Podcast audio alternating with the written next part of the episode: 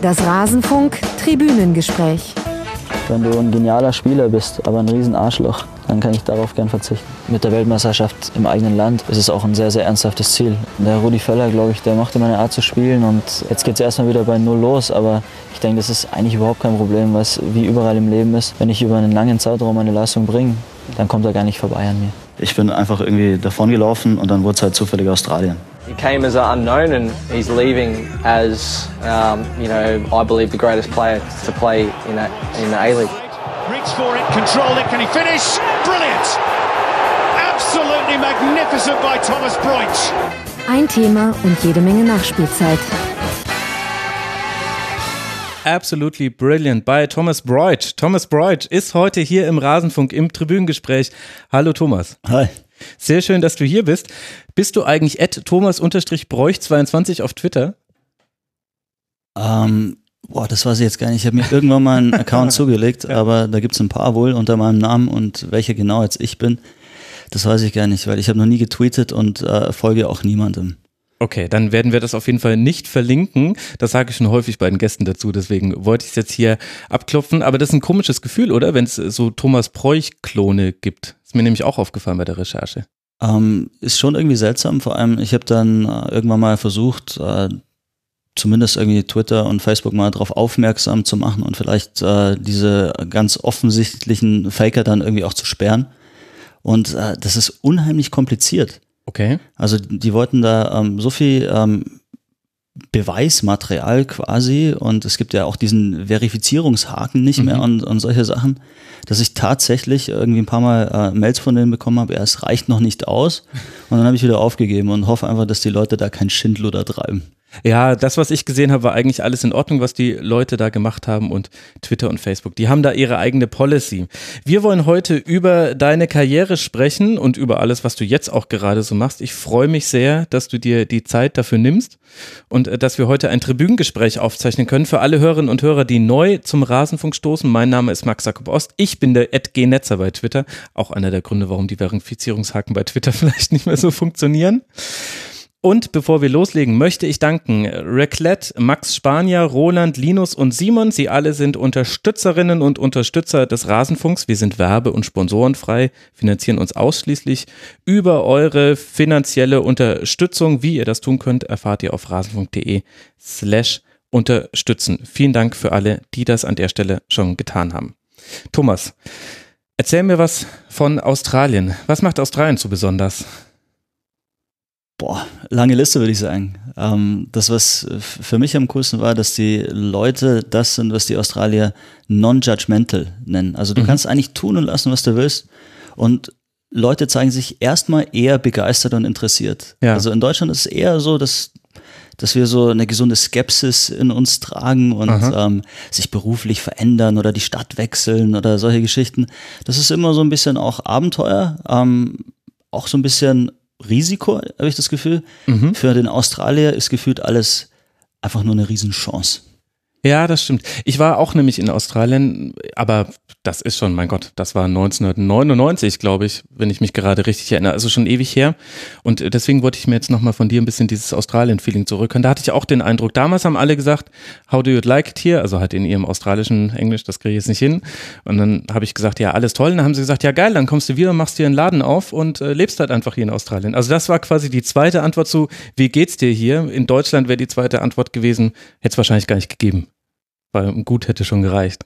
Also ich habe da teilweise absurdeste Beispiele für. Also befreundeter ähm, Musiker, der hat äh, mit der Musik dann irgendwie nur so halb hingekriegt. Also war in einer Band und äh, in einem Musikladen, wie das halt immer so ist. Ne? Mhm. Und hatte Familie mit drei Kindern und meinte dann mit, äh, mit 40 so, ja, er könnte jetzt mal mit einer Elektrikerlehre anfangen. Okay. Und dann hat er das so erzählt und äh, alle fanden das irgendwie total geil. Also nach dem Motto, ja, cool, mach das und so. Und dann irgendwie nach einem Jahr war es dann wieder so, na, Elektriker, das ist nicht sein Ding, er ist Musiker durch und durch und so. Er, er probiert es jetzt nochmal mit der Musik und war dann mit 40 plötzlich wieder mitten im Nachtleben und hat irgendwie von Donnerstag bis äh, Sonntag irgendwie einem Gegner haben anderen gespielt.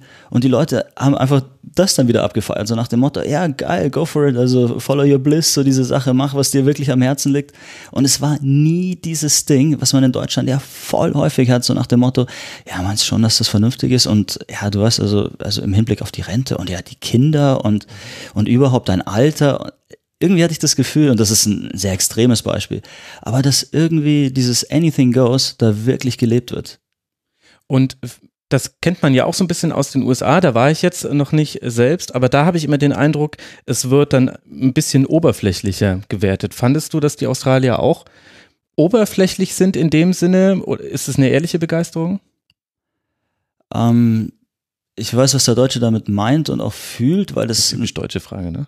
Ja, ja, schon. Also es ist natürlich auch ein bisschen so. Aber ich finde es einfach geiler, wenn deine Grundreaktion erstmal ist, ja klar, probier das aus. Ähm, Mannschaftskamerad von uns hat ein Café aufgemacht. Wir alle wissen, dass irgendwie zehn Prozent aller Cafés äh, nur das erste Jahr überleben. Von diesen zehn Prozent überleben wieder nur zehn Prozent das zweite Jahr. Also es gibt überhaupt keinen Grund, einen Café aufzumachen. Alles okay. Aber wenn du in der Situation bist, ist es doch tausendmal geiler, wenn die Leute um dich rum sagen, hey, go for it, mach's einfach. Und ob jetzt das eine oder das andere richtiger ist und näher dran an der Realität, spielt eigentlich erstmal keine Rolle in erster Linie zählt doch das Gefühl, was du im Leben permanent in, in deiner Magengegend rumträgst. Und da bin ich im Zweifel auf der vermeintlich oberflächlicheren Seite, die aber irgendwie einfach optimistischer ist. Ja, das ist, da kann man nicht gegen argumentieren. Das hört sich auch sehr gut an. Unterscheidet sich denn Brisbane, wo du dann deine Karriere hast ausklingen lassen, nochmal vom Rest Australiens? Australien ist ja sehr, sehr groß.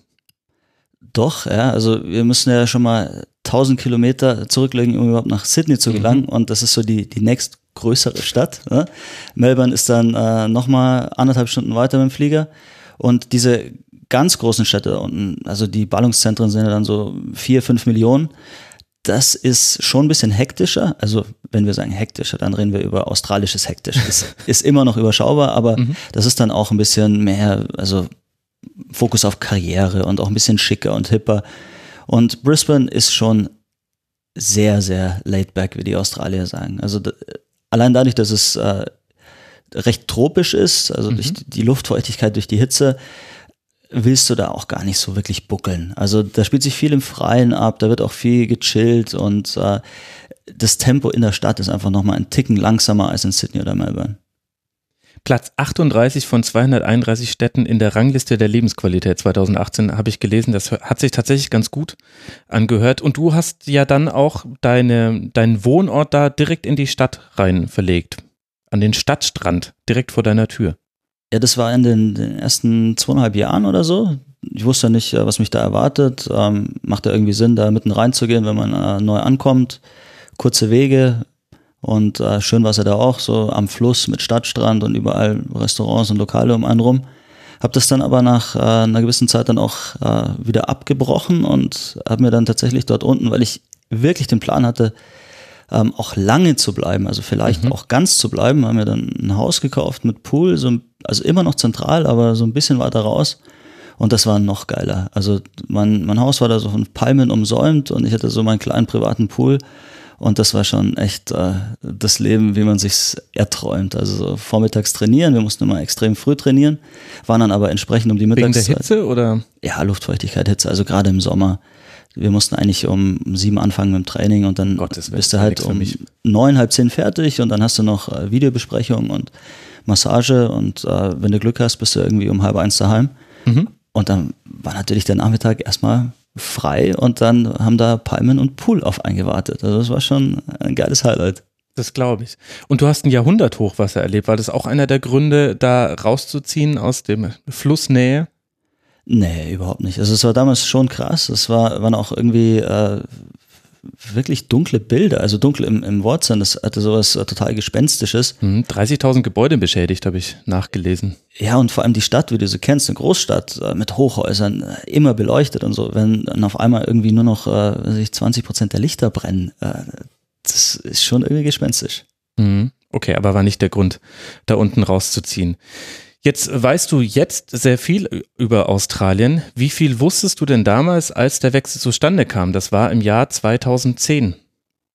Extrem wenig. Also ich muss sogar gestehen, als der Dario Vidusic, mein Mitspieler damals aus Mhm. Nürnberg, mir erzählt hat, ja, mein Papa, der ist bei Brisbane Roar Trainer und ähm, also wenn es für dich in Deutschland hier wirklich gar nicht mehr weitergeht, also bevor du jetzt die Schuhe an den Nagel hängst, ähm, probierst da mal. Da dachte ich damals noch, dass Brisbane Raw, also R-A-W äh, geschrieben wird. Ich habe quasi dann Das erst- rohe Brisbane. ja, genau. Also Raw, das hat sich mir einfach auch nicht erschlossen Mhm. direkt mal und so phonetisch war das für mich irgendwie so, ja, muss Raw sein. Und dann hast du es gegoogelt und Google hat gesagt, meinten sie Brisbane Raw wie der Raw eben das, das Geräusch. Ganz genau. Und dann habe ich unser Maskottchen mal gesehen, so ein, äh, so ein Teddybärartiger Löwe. Also, also nicht unbedingt furchteinflößend und ja, das, das ist ja so ein bisschen komisch. Also mit den Vereinsnamen in Amerika und in Australien, da bekleckern sie sich, glaube ich, nicht mit Ruhm. Ja, da werden wir später noch über so einige Gegner von euch sp äh, sprechen. Sehr gut hat mir gefallen, zum Beispiel Perth Glory, Glory finde ich immer ganz gut, wenn man schon einfach den Ruhm in seinen, in seinen Vereinsnamen reinschreibt, damit man ihn auch auf jeden Fall hat. Wie war, wie war denn das dann genau? Also Dario Vidosic, ähm, ihr habt damals beim ersten FC Nürnberg zusammengespielt. Wir kommen zu der Zeit dann auch nochmal später zurück. Es war für dich keine, keine glückliche Zeit. Du wolltest dich verändern und du wolltest auch unbedingt weg aus Fußball, äh, aus Deutschland. Im Intro haben wir ja gehört, möglichst weit weg. Ja, also ich hatte damals das Gefühl, es geht hier einfach nicht weiter. Also ich äh, hatte ja in Gladbach erst eine ganz gute Zeit, dann eine schlechtere. Dachte irgendwie, komm, jetzt äh, kriegst du das in Köln nochmal auf die Reihe.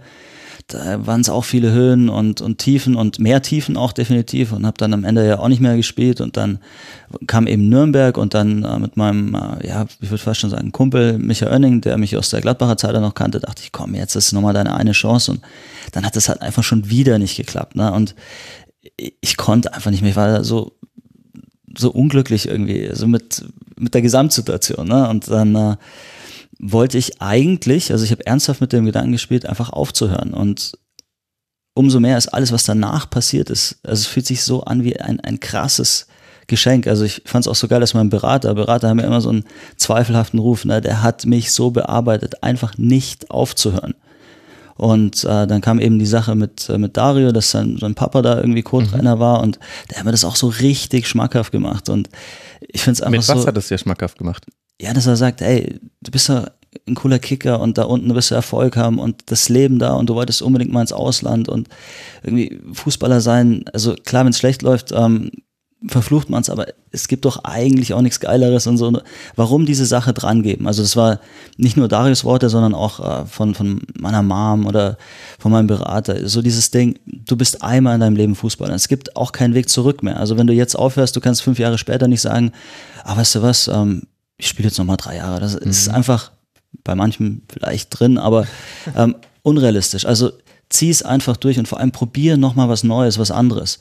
Und äh, ich finde es halt irgendwie ähm, echt bemerkenswert, dass, dass diese schönste Zeit meiner Karriere so wenig geplant war. Also ich wollte weder jemals nach Australien, wenn ich übers Ausland gesprochen habe, ging, ging es für mich immer um Spanien, Frankreich, irgendwie das, das südeuropäische, romanische ähm, Ausland. Das war immer so sprachlich und kulturell so äh, mein Sehnsuchtsort und, und Australien, das, das war eigentlich gar nicht so ja, ein Ziel, was ich jemals hatte. Und irgendwie umso schöner, ähm, da quasi, wo man es nie erwartet, so ein Glück zu finden.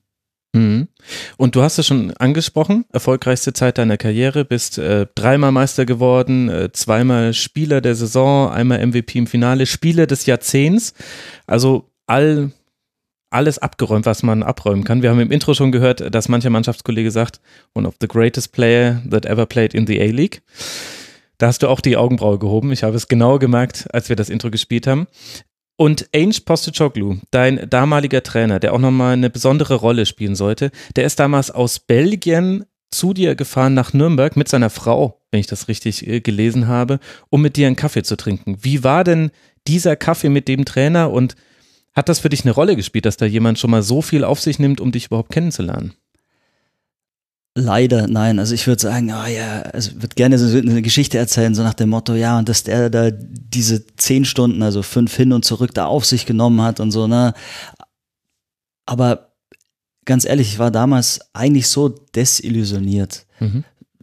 Dass, dass ich sowas gar nicht so richtig wertschätzen konnte. Und wenn dann ein Trainer da sitzt und dir erzählt, was er alles vorhat und irgendwie da eine große Vision irgendwie aufbauen will in deinem Kopf oder so, ich dachte mir irgendwie so, boah, das habe ich doch alles schon zehnmal gehört und ich will es nicht mehr und ich kann es nicht mehr und so. Aber irgendwie hatte ich trotz allem ein, ein, gutes Gefühl bei, bei Ange. Also ich hatte irgendwie so das Gefühl, das ist ein, ein sehr ähm, ernster, aber verlässlicher Typ. Also auch nur ein Bauchgefühl. Also ich könnte jetzt auch nicht begründen, an, an was ich das festmache. Also nicht, mhm. nicht irgendwas Spezielles, was er gesagt hat. Aber ich habe mir irgendwie gedacht, mit dem Typen, das kann man mal probieren. Aber es war jetzt nicht so, dass ich irgendwie die Arme hochgerissen habe und gesagt habe, das ist es oder so. Endlich jemand, der schön Fußball spielen lassen möchte. Das hattest du vorher bei Köln, Gladbach und Nürnberg natürlich nie hören dürfen von einem Trainer. Wie ist es denn dann, auf einem neuen Kontinent anzukommen? Wer hilft einem da? Was macht man in den ersten Tagen? Wie fühlt man sich? Ähm, erstmal so, als hätte einem einer den, den Boden unter den Füßen weggezogen. Also ich fand das schon krass, so weit von zu Hause dann weg zu sein. Also irgendwie ist das mhm. schon echt eine Nummer und da mit dem Zeitunterschied auch. Also man lebt äh, wirklich doppelt in einer Parallelwelt. Es ist die eine Sache, dass alle anderen erstmal sich 24 Stunden auf den Weg machen müssten, um bei einem zu sein. Ja. Aber dann auch die Tatsache, dass, dass es einfach nie passt ähm, zeitlich. Also ja. wenn es bei mir abends ist, ist halt da dann erst früh am Morgen und man ist dann auch irgendwie vom Gefühlshaushalt in, in ganz anderen Welten und was ansteht halt auch. Die einen gehen zur Arbeit, die, einen, äh, die anderen wollen dann ein, ein Feierabendbierchen trinken und, und andersrum. Also das war am, am Anfang schon echt seltsam auch über die ganzen Jahre seltsam, aber am Anfang kam echt so ein Gefühl der, der Einsamkeit noch dazu und ich dachte mhm. mir dann oft so, boah, was mache ich eigentlich? Ich war am Anfang so krass gejetlaggt, die ersten Tage irgendwie total früh immer wach gewesen, bin dann alleine mit dem Auto einfach durch Brisbane gefahren, habe Gott sei Dank noch ziemlich geile Musik gehört. Das war dann ein geiles Erlebnis. Also ich kann gar nicht sagen, ob es so positiv oder negativ war, aber irgendwie intensiv. Und äh, diese Anfangstage, die haben sich bei mir auch echt total eingebrannt. Also ich, wenn ich die Musik von damals noch höre. Was war das so? Ähm, oh, ich weiß es leider vom Namen her nicht mehr. Also ich glaube, dass Mumford Sons damals so ein bisschen dabei waren, aber mhm. ähm, es gibt so zwei, drei Lieder, ähm, da müssen drei Akkorde erklingen, dann, dann bin ich irgendwie, mein ganzer Körper ist wieder in der Situation. Und dann bist du gejetlaggt durch den Linksverkehr gefahren in Brisbane. Das ging aber auch nur nachts. Vielleicht ganz gut, dass du früh wach warst. Oder? Ja, es war tatsächlich so. Also es war null Verkehr und ich konnte mir die Stadt dann mal so ein bisschen anschauen und äh, ist ja auch irgendwie trostlos, dann allein in so einem Hotelzimmer zu hängen. Und dann ähm, fand ich es irgendwie schön. Also Städte, Großstädte bei Nacht sind ja irgendwie auch schön. Mhm. Fand es dann irgendwie total lustig. Äh, das, da habe ich dann schon begriffen, dass die Australier vor der Arbeit unheimlich gern Fahrrad fahren. Also es ist Wahnsinn. Da sind dann sehr früh Herrscharen von ähm, Radsportlern unterwegs, mhm. die dann auch ganz früh äh, die ganzen Cafés äh, dicht machen, so dass es unter Umständen morgens echt lang dauern kann, bis man seinen Kaffee kriegt. Und es liegt an den Radfahrern. Das fand ich irgendwie witzig. Ja, Australien, große Radsportnation, das vergisst man tatsächlich hier unten ganz äh, gerne. Und wie ist dann das Ankommen? Also man wird ja vermutlich irgendwie vom Flughafen abgeholt, vom Verein, da wird ja alles gezeigt, aber hat dir dann jemand geholfen, da Fuß zu fassen? Wer übernimmt sowas? Sind es Mitarbeiter, sind das Mannschaftskollegen? Mitarbeiter. Also die Mannschaftskollegen waren auch cool, die haben mich irgendwie bei einem sofort einfach mitgenommen. Das war auf jeden Fall positiv, aber wir hatten da einen Brasilianer, der schon eine Weile in Australien gelebt hat und der hat sich um alles gekümmert. Also das war mega easy, mir alles besorgt, Auto, ähm, Bankaccount und äh, Möbel und der wusste einfach überall, äh, wo man hin muss. Das war ein super Typ. Und bist du dann da in Australien gerne zu den ersten Trainings gegangen, um die alle kennenzulernen? Wie hat sich das verändert zu deiner Nürnberger Zeit oder wie lange hat es vielleicht gedauert, dass sich verändert? Also ich bin am Anfang also das ist genau dieses Ding. Ich war nicht so schlagartig verändert oder so. Es ja, wäre ja auch komisch. Eine, eine ganz andere Situation, aber man, man stellt sein Verhalten ja nicht von einem Tag auf den anderen um. Ne? Also so dieses, äh, das, dass ich dann in der Kabine auch Zeitung lese oder so. Ich habe das erstmal beibehalten, was ja jetzt nicht äh, so um, unbedingt so mega kommunikativ ist. Ne? Mhm. Aber wie wurde das aufgenommen? Äh, cool. Also das fand ich irgendwie so das Schöne, dass äh, ich habe das ja vorhin mal angedeutet, dass egal was ich gemacht habe, die Leute haben es irgendwie ähm, akzeptiert. Das war irgendwie kein Ding. So, ja, der ist halt so, der macht halt das und so. Und es war auch so ein bisschen Selbstschutz, weil gerade am Anfang, ich musste auch nicht die ganze Zeit mit jedem reden. Das war irgendwie, also vom, vom Englischen her, es hat einfach gedauert, bis, bis man auch jeden immer gut verstanden hat, weil es sind ja so viele Schotten und äh, Menschen mit ähm, Balkan-Hintergrund oder so. Mhm. Und es war einfach immer ein anderer Accent und teilweise viel und jeder wollte mit dir reden und so. Und ich habe mich dann teilweise auch äh, hinter der Zeitung so ein bisschen versteckt und mhm. ähm, es war so meine Oase. Ne?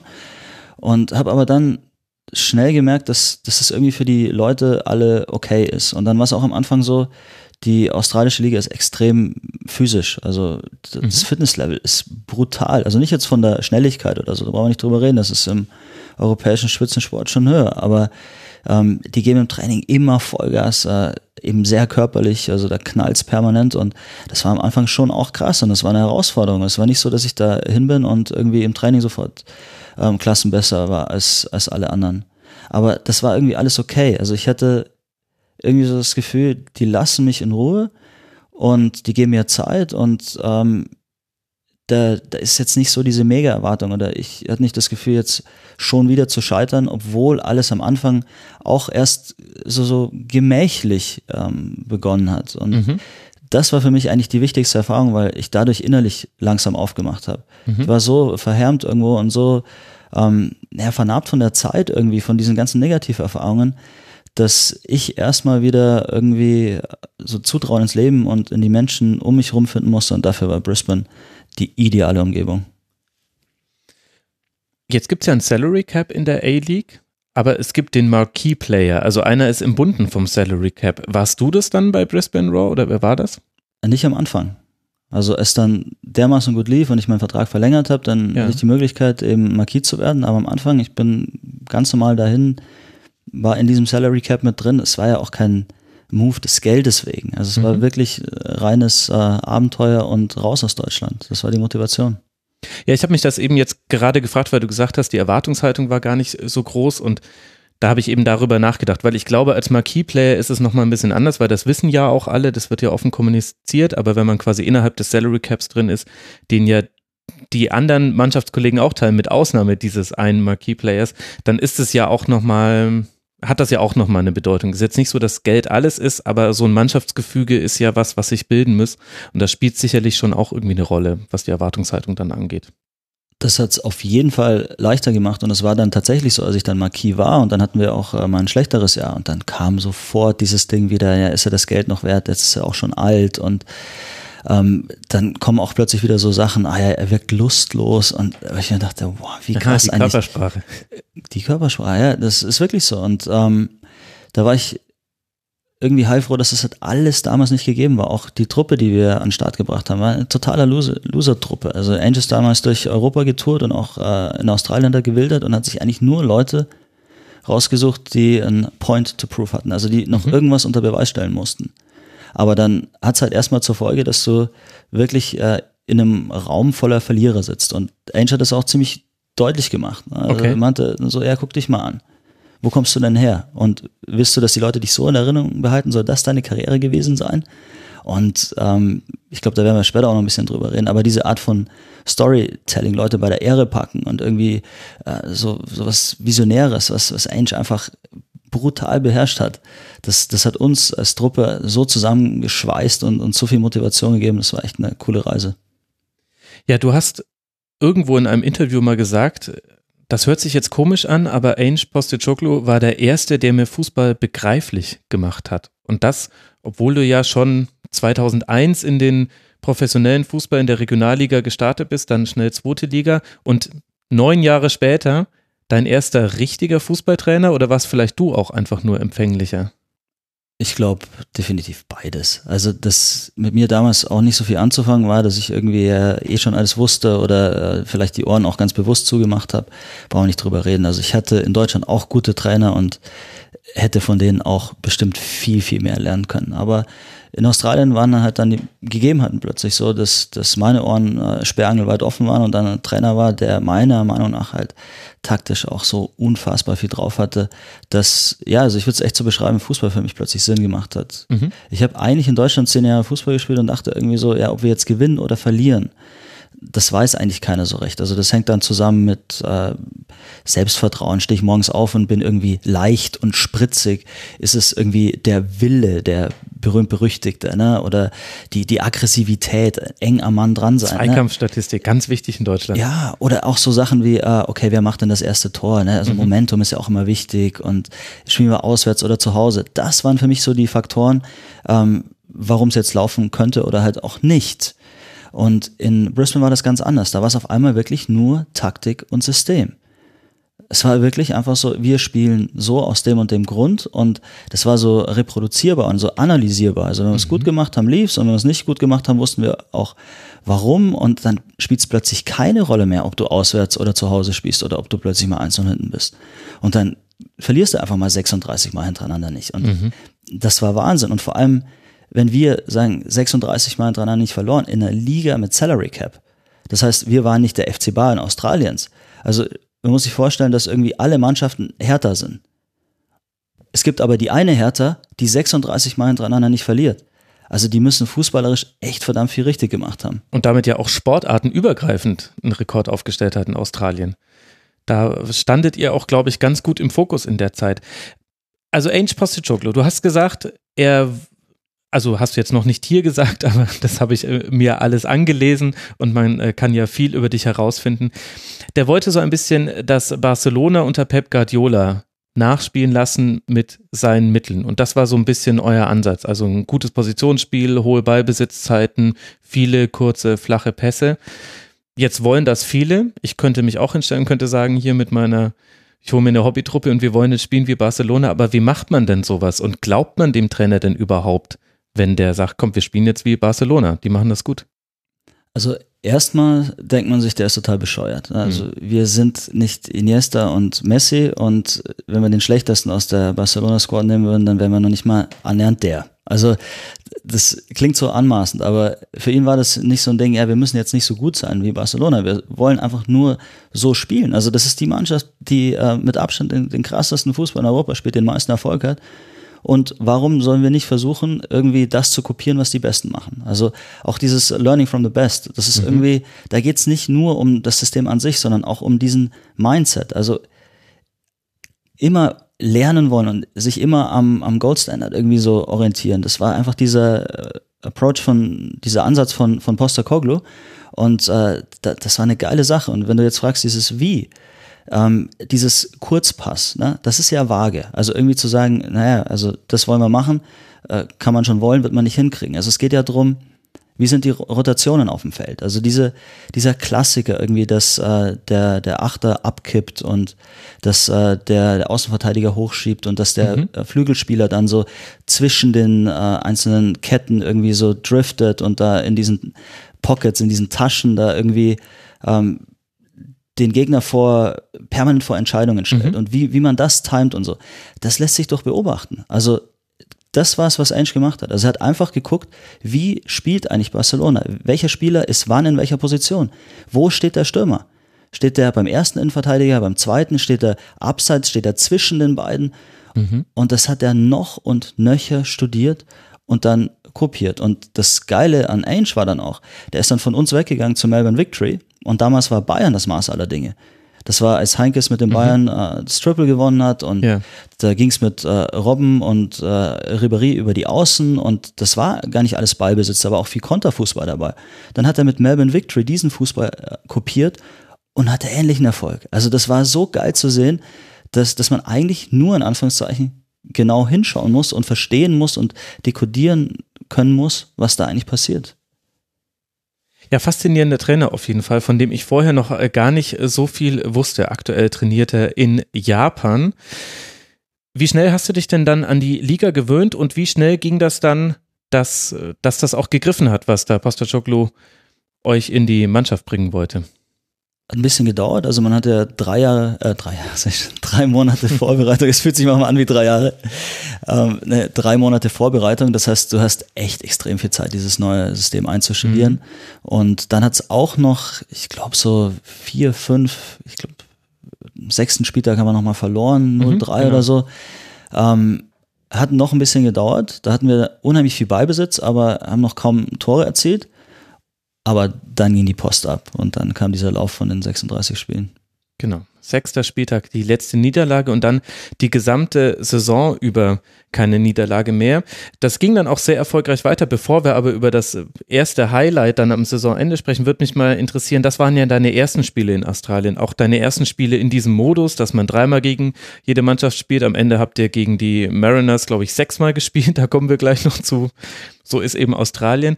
Aber da hast du ja alles zum ersten Mal erlebt und du hast im Nachhinein mal gesagt, es erwarten dich die schönsten Auswärtsspiele der Welt. War das das, das erste, was du mitgenommen hast oder was war noch anders in der Liga? Also sportlich war wirklich das Körperliche äh, ganz anders und dann diese Mentalität, dass man nicht schwalben darf. Und mit Schwalbe meine ich noch nicht mal so, also eine total offensichtliche Andi Möller-Schwalbe, mhm. sondern ähm, wenn du nur quasi das Tackle antizipierst und dann schon irgendwie vielleicht, ähm, weil du einen Foul ziehen wenn willst. Wenn du es dankbar annimmst, so wie man es hier sagt. Genau, oder manchmal sich auch nur selber schützen will, weil, also wenn da so ein Verteidiger angerauscht kommt, da muss ich nicht unbedingt mein Standbein noch ähm, auf dem Boden haben. Also da bin ich dann lieber auch schon so leicht in der Luft, wenn er mich schon wegwärmst. Ne? Diese Sache. Und das ähm, haben die total verurteilt. Also die haben halt diese Rugby-Kultur und ich musste mich da am Anfang beschimpfen lassen. Das war Wahnsinn. Also ich muss dann auch echt meinen äh, Spielstil ändern und äh, auf, auf diese Geschichte total verzichten. Und es ist lustig, dass es eigentlich jedem Ausländer in Australien gleich geht. Also egal, die Jungs aus äh, Uruguay oder so von Rowley, der dann auch eine riesen Saison gespielt hat, die kommen erstmal an und müssen damit kämpfen, dass sie als Cheater, also als Betrüger beschimpft werden. Das ist, und das kommt aus der Rugby-Kultur, aber macht es dann nicht auch irgendwann den Fußball entspannter? Man würde sich das ja hier fast wünschen. Ach, das ist total geil. Also das ist wirklich so, ähm, nicht liegen bleiben, nicht schwalben, einfach äh, ja, Mund, Mund abputzen und äh, weiterspielen. Ach schön. Und dann ist mir aufgefallen, äh, dass es in Australien so ist, dass man oft mehrere Heim- oder Auswärtsspiele nacheinander hat. Also ihr habt zum Teil viermal nacheinander auswärts gespielt, dann zweimal zu Hause, einmal auswärts, wieder zu Hause. Liegt das an den großen Entfernungen? Kannst du mir das erklären? Mm, ich weiß jetzt gar nicht, ob das so stimmt. Also, dass mal zwei auswärts hintereinander sind, kann ich mir vorstellen. Also in der Regel, also zumindest in den letzten Jahren definitiv, war es schon eher so ein Rhythmus von ähm, Auswärts- und, und Heimspiel.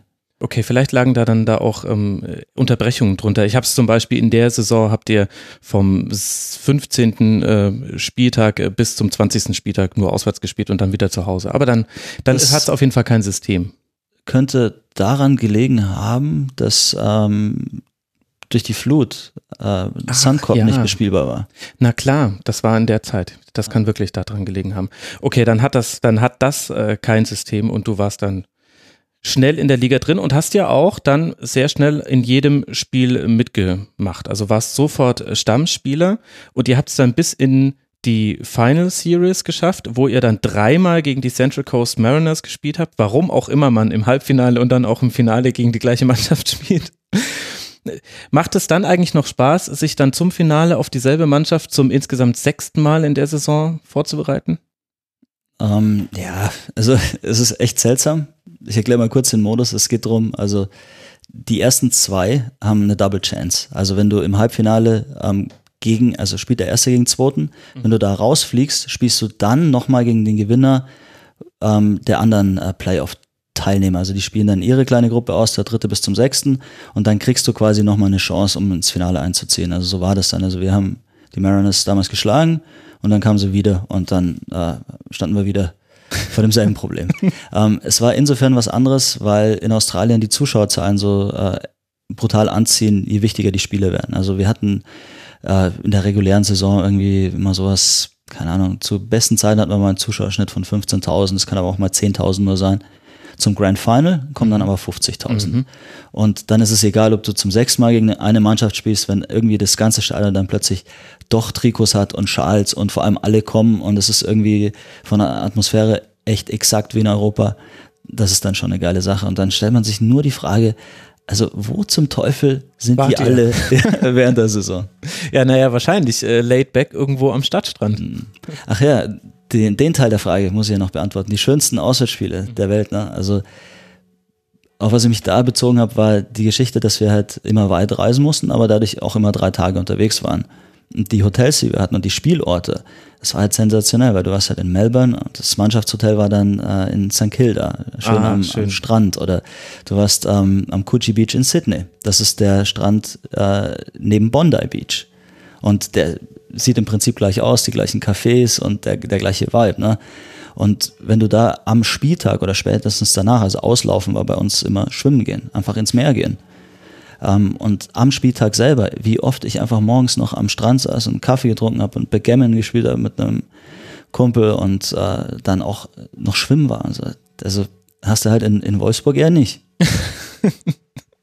Das ist äh, der richtige Kontrast dazu. Dann lass mal so zu dieser ersten Finalserie kommen.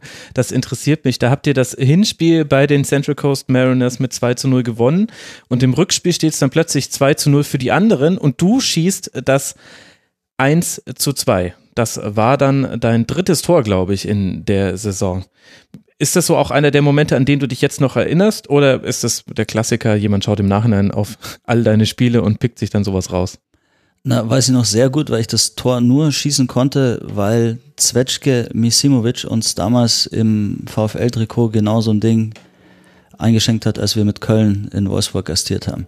Das war so ein Ding, wo du über außen durchbrichst und jeder rechnet quasi mit dem Rückpass oder dem, dem scharfen vorne, Ball vorne rumgezogen. Und Zwetschke hat sich damals überlegt, irgendwie, ich könnte eigentlich auch aufs kurze Eck chippen. Und Ach, das war das Tor, was du da mit dem Außenriss dann ins kurze Eck gemacht hast oder was Innenriss?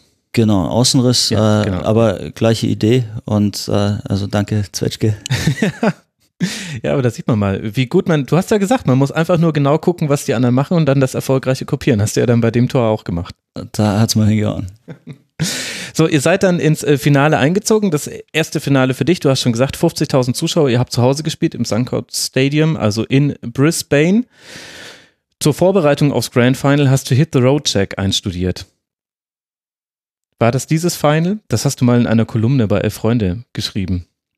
Ach so, wir haben ähm, am Vorabend einfach äh, Musik gemacht. Ja, das stimmt. Also wir haben nicht bis spät in die Nacht, aber irgendwie so bis äh, kurz vor Mitternacht haben wir einfach mit der Band gejammt. Das war irgendwie eine ganz entspannte Vorbereitung. Weil der Verein dich schon für die mögliche Siegesfeier eingeplant hatte, dass du da dann mitspielen solltest in der Band. Also war auch damals schon, äh, man wusste auch damals schon, nicht vielleicht mit dem Begriff Mozart, da kommen wir noch dazu, warum du so genannt wurdest, sondern man wusste schon, dass du der Musik sehr nahe stehst. Ja, schon. Aber in Australien war das gar nicht mehr diese Klassiknummer oder diese Mozart-Assoziation, die auch ganz woanders herkam irgendwie. Ne? Also du kennst die Geschichte, ich glaube, wir erzählen sie gleich. Ähm, damals habe ich einfach mit, äh, mit Gitarre so richtig angefangen. Also ich habe Mitte 20 erstmal in, äh, in Köln zum ersten Mal eine Klampfe in die Hand genommen und fand das irgendwie geil und hatte halt immer schon diese Musikaffinität und in Australien spielt Musik, also gerade in Brisbane, eine extrem große Rolle. Es gibt extrem viel Live-Musik, also auch unter der Woche in fast jeder Bar wird tatsächlich Live-Musik gespielt. Fand ich cool, habe mich dann mit ein paar Leuten angefreundet und regelmäßig Musik gemacht. Genau, vielleicht erzählen wir die Geschichte jetzt schon, weil ich nicht weiß, wann wir zu der Mozart-Nummer kommen, dann erinnern sich die Hörerinnen und Hörer nicht mehr dran. Es war, glaube ich, Stefan Reisinger, mit dem du bei Burghausen gespielt hast, der mit dir im Auto mitgefahren ist und dann lief Karl Orff und er hat danach den Journalisten erzählt, äh, kann man auch in der Doku über dich sehen, dass äh, da Mozart lief und dann haben sich alle Mozart genannt. Ja, und da- das ist total hängen geblieben. Also es ist sehr krass, wie, so, wie sehr sowas äh, verfängt dann ne? und was, was das für ein Eigenleben annimmt. Ich habe zur damaligen Zeit also wahrlich nicht nur klassische, äh, klassische Musik gehört, aber lief halt in dem Moment. Ne? Und ich finde auch, äh, also Camina Burana ist ja irgendwie auch ähm, so ein Stück, was man hören kann, wenn man jetzt äh, nicht unbedingt, da muss man jetzt nicht total der Klassikfreak sein. Das ist einfach stimmt. eine, eine Nummer, die, die mächtig daherkommt. Hättest Irgendwie. du einfach gesagt, es war aus dem, ja, Star Wars ist es nicht, aber es kam ja in genügend Filmen vor, es war jetzt der Film-Soundtrack, dann hätte er wahrscheinlich nie was von Mozart fabuliert. Das ist das Ding. Und das Krasse war ja dann, dass das dann mit, äh, mit so einer, äh, mit dem Fußball irgendwie so verbunden wurde. So, also auf die Art spielt er oder der, der Dirigent oder so. Also es entbehrt jeglicher Grundlage und ist aber so krass äh, einfach hängen geblieben, dass es mein Spitzname wurde, dass Leute mein Spiel damit irgendwie assoziiert haben. Und es ist ja traurig, weil so ein Rositzky galt ja auch als, als Mozart, aber halt ähm, aus den richtigen Gründen. Ne? Der, der hat halt wirklich das Spiel dirigiert und äh, war halt äh, ein unfassbar talentierter Fußballer. Und bei mir war es einfach nur so eine verrutschte Sache irgendwie, die, die mir echt keinen Gefallen getan hat. Ja, noch Jahre später hieß es dann bei guten Spielen, äh, Mozart fiedelte den äh, Gegner weg. Ich glaube, das war, als ihr gegen Schalke gewonnen habt mit äh, Köln im DFB-Pokal in der zweiten Runde. Äh, die Schublade gab es aber ja dann in Australien wahrscheinlich nicht. Null. Das war auch so geil. Also, wenn wir auf die Schublade eingehen, dann muss ich, glaube ich, schon noch eingestehen, dass ich mir selber mindestens äh, genauso viel eingebrockt habe, wie von außen da mir irgendwie aufoktroyiert wurde. Also ich fand das damals halt sehr schmeichelhaft. Fand auch diesen Mozart-Vergleich erstmal ganz cool. Klar, Mozart ist nicht der schlechteste, ja. Gibt also. Schlimmeres, ne? Und äh, damals dachte ich halt auch noch, ähm, man ist irgendwie äh, schon auch ein toller Typ, wenn man so ein bisschen äh, Weltliteratur äh, liest und so, ne? Und dann kam halt eins zum anderen und dann hatte ich da mein Image weg und bin mit meinen äh, flicken Sackos durch die Gegend gelaufen und äh, dachte mir irgendwie schon so, ja, also so ein halber Intellektueller bist du eigentlich schon. Ne? Und dass einem so eine Nummer irgendwie um die Ohren fliegt, ist ähm, normal und auch gerecht. Aber schön war es halt dann, als ich nach Australien gekommen bin und schon irgendwie befürchtet habe, ja, die Journalisten, die werden schon auch wissen, wer da kommt und so. Ähm, wussten die aber entweder nicht oder hat die nicht interessiert. Also ich konnte da völlig unvorbelastet wieder starten und das war ein richtiges Geschenk.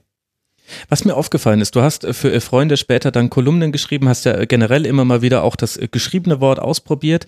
Da waren sehr viele hochtrabende Worte mit dabei, allenthalben, etwas wird feil geboten und so weiter und so fort. Und du bist ja auch rhetorisch sehr fit. Wie war denn das im Englischen und dann auch im Australisch-Englischen? Warst du da genauso schnell dann auf der Höhe, dass du, dass du tiefergehende Antworten geben konntest? Wie war das für dich? Ähm, das ging eigentlich recht schnell und auch gut. Also ich war, war sehr happy auch damit, mich in einer anderen Sprache ausdrücken zu können. Also ich glaube, hab, ich habe einfach eine Affinität, was Sprachen angeht und mhm. habe auch in, in Deutschland äh, immer wieder Filme schon auf Englisch geguckt und so. Deswegen war das größte Problem eher so das Hörverstehen, also mhm. mit den ganzen Accents und so. Und wenn du aber dann dort halt bombardiert wirst mit äh, eben Zeitungen und Filmen und Kino und jeder spricht mit dir und, und so weiter.